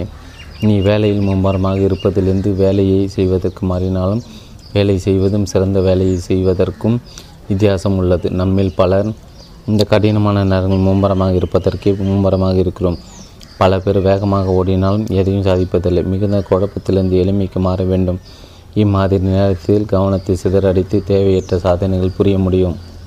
ஆனால் உருப்படியானவற்றை உபயோகமாற்றை செய்ய முடியாது. உன் நேரத்தை மலை தொடர்கள் ஏறுவதில் செலவழித்த பின் அது தவறான மலை என்று உணர்ந்தால் என்ன பயன்? 3 தலைமைத்துவ குணங்கள் வீணாக்கப்படும். உன் நேரம், உன் திறன், உன் உழைப்பு தொழில் சிறந்த சொத்து. நீ அறிவாளியாக இருக்கலாம், உன்னை சுற்றி நல்ல வாய்ப்புகள் இருக்கலாம், ஆனால் செயல்படுத்த சிறந்த அணுகுமுறையும் இருக்கலாம். ஆனால் உழைப்பு இல்லாவிட்டால் எதுவும் நடக்காது. இறக்கும் கடினமான சூழலை திரும்ப திரும்ப வாய்ப்பு நிறைய உள்ளது. நீ உன் நாட்களை தவறான வேலைகள் செய்து வீணாக்கலாம். உன் திறனை வளர்த்து உபயோகமான உண்மையானவற்றை உருவாக்கும். பலவற்றை விலக்கி கொள்ள முடிகிறது. சிறந்த தலைவர்கள் செய்ய வேண்டியவற்றில் அதி குறிக்கோளுடன் இருப்பார். சிறந்த ஒரு நிலைப்பாட்டோடு சிறந்த வாய்ப்புகளை கையாள்வார். எதனாலும் திசை திரும்ப மாட்டார்கள். உனக்கு முக்கியமானவற்றை தெரிந்து கொள். தன்னை பற்றி நன்றாக அறிந்து கொண்டு மற்றதை விடு. அந்த திறனாற்றல் உனக்கு செய்ய வேண்டும். நான் நிறைய படிப்பேன். நான் செய்யும் தொழிலை நேசிக்கிறேன். எனக்கு விளையாட்டுகள் பிடிக்கும். நீ குழப்பத்திலிருந்து எளிமைக்கு மாற வேண்டும். அதை செய்வதற்கு தேவையற்ற பொழுதுபோக்குகளிலிருந்து நேரத்தை தேவையான வேலைக்கு திசை திருப்பு. மிகவும் உபயோகமான யோசனைகள் நான் சொன்னேன். நான் என் தொழில் சம்பந்தப்பட்ட புத்தகங்களும் வாழ்க்கை வரலாறுகளும் படித்திருக்கிறேன். வரலாற்றின் சிறந்தவர்களை நன்கு புரிந்து கொள்ள முயன்றேன். தலைமை தாங்குவதும் வெற்றி பலருக்கு தெரியாது என்று நான் உணர்ந்தேன். நன்கு வென்றவர்கள் அனைவரும் ஒரே விதமானவற்றை செய்கிறார்கள். அவர்கள் செய்வதை செய்வதால் எனக்கும் வெற்றி கிடைக்கிறது. நீ கண்டுபிடித்து விட்டாய். தண்ணீர் குடித்து கொண்டே நான் சொன்னேன். ஆம், சிறந்த சிற்பியான மைக்கேலாஞ்சலோவின் புத்தகத்தை படித்தேன். அவர் சிறந்த சிற்பங்களை உருவாக்க முதலில் தன் மனதில் உள்ளதை மார்பில் மீது கச்சிதமாக மனக்கண்ணால் பார்ப்பார். பின் தேவையானவற்றை பாகங்களை அகற்றுவார். அதைத்தான் பட்டமின்றி வழிநடத்துவதற்கும் பொருந்தும். தேவையற்றதை அகற்றி தொழிலை மாற்றம் செய். உனக்கு கிடைக்கும் ஒவ்வொரு நிமிடத்தையும் உன் இலக்கை நோக்கி முன்னேற பயன்படுத்து. கம்மியான ஆனால் சிறந்தவற்றை செய். ஆனத்தையும் செய்ய நினைப்பவன் எதையும் செய்து முடிவதில்லை. குறிவை குறிவை. நீ 70-20 விதியை கடைப்பிடி. 70% வெற்றி உன் 20% உழைப்பிலிருந்து வரும். வெற்றி தரும் இந்த சிறு செயல்களை செய். பிறகு அதில் சிறந்து விளங்கு. தலைப்பின்றி வழிநடத்துபவர்கள் வாழ்ந்து சுவாசிப்பது அவர்களின் அந்த சிலவற்றை தான். முக்கியமான சிலை என்பது சில வழிமுறைகள். அவை உன்னை சிறந்த தலைவனாக்கிறது சொன்னான். உன் வாழ்க்கையில் இரண்டும் கலந்ததே இருக்கும். காந்தி சொன்னது போல் ஒருவன் சரியானவற்றை வாழ்வில் செய்ய முடியாது. வேறொரு இடத்தில் சவாறு செய்யும்போது வாழ்க்கை பார்க்க முடியாத முழுமையான ஒன்று. உன் சொந்த வாழ்க்கையும் வேலையும் கலந்தே இருக்கும் என்றார் டாமி சரியாக சொல்கிறான். நீ வாழ்விற்கு தேவையானவற்றை இன்று கற்றுக்கொள்வாய். ஆனால் இப்போது உன் திறமை வெளியே கொண்டு வருகின்றவற்றை நீ செய். நான் சொல்வதை போல் நீ செய்தால் நீ வேலை பலு நிறைந்த நாட்களில் சுலபமான உபயோகமான நாட்களுக்கு மாறுவாய். நீ சிலவற்றை சிறப்பாக செய்வதன் உனக்கு தேவையான நிறைய நேரத்தை பெறுவாய். இயல்பாக சொன்னால் காலையில் இவ்வுலகத்திற்கு சந்திக்கும் முன் சிறிது நேரம் உனக்காக பயன்படுத்த அமைதியாக சிறிது நேரம் சிந்தனை செய். சில சமயம் நீ மெதுவாக செல்ல வேண்டும், வேகத்தை பிடிக்க அமைதியாக யோசிப்பது. அதுவும் உலகமே உறங்கி கொண்டிருக்கும் போதும் அது தான் சிறந்த கட்டுப்பாடு. அதுவே உனக்கு திறனை கொடுக்கும். உன்னை நீ அறிய வேண்டும். இப்படி செய்தால் உன் மனது தெளிவாகும். நீ தெளிவாக இருந்தால் உன்னால் சிறந்த வாய்ப்புகளையும் சிறந்த முடிவுகளை எடுக்க உதவும். நீ சீக்கிரமாக மலை உச்சியை எட்டுவாய். இப்படி செய்தால் உன்னை மும்பரமாக செயல்படுத்துவதிலிருந்து சிறந்தவற்றை உருவாக்க செய்யும். காலையின் அமைதி பொழுதை பொறுத்து உன் இலக்கு அமையும். ஆனால் உனக்கு தினமும் 5 என்பதை கற்றுக் கொடுத்தானா பிளேக் கற்றுக் கொடுத்தாள். நான் கற்றுக்கொண்டதில் மிகச்சிறந்த அணுகுமுறையில் 1D அற்புதம். தினமும் நீ அதை எழுதிவை. அது உன் முக்கியத்துவங்களை குறிவைக்கும், இலக்கை தீர்மானிக்கும். உன் எண்ணங்களையும் எழுது, அதனால் அவை தெளிவாகி தெளிவற்ற பொதுவானவற்றை நீக்குவதோடு உற்சாகம் பிறகு செய்கிறது. இதனால் உன் இலக்கை வேகமாக அடைவ. ஸ்பார்க் உள்ள ஏ என்ன என்று நான் கேட்டேன். அது அட்வர்சிட்டி ஸ்பிரிட் ஆப்பர்ச்சுனிட்டி என்பதாகும். அதாவது ஒவ்வொரு தடையும் புதிய வாய்ப்புகளை உருவாக்குகிறது. ஒவ்வொரு சம்பவமும் ஒரு வரம்தான். ஒவ்வொருத்தலையும் ஒரு பரிசோடு வருகிறது. அதை பார்க்கக்கூடிய கண்கள் உன்னிடம் இருந்தால் தைரியமும் தேவை. இருட்டாக இருந்தால் நட்சத்திரங்களை பாய் என்பது பழமொழி. நீ நினைவில் கொள், ஒவ்வொரு தோல்வியும் புதிய நன்மையை தரும். ஒவ்வொரு கனவும் சாகும் போதும் புதிய ஒன்று அதைவிட சிறந்தது நிஜமாகலாம். உன்னுடைய மூளைக்கு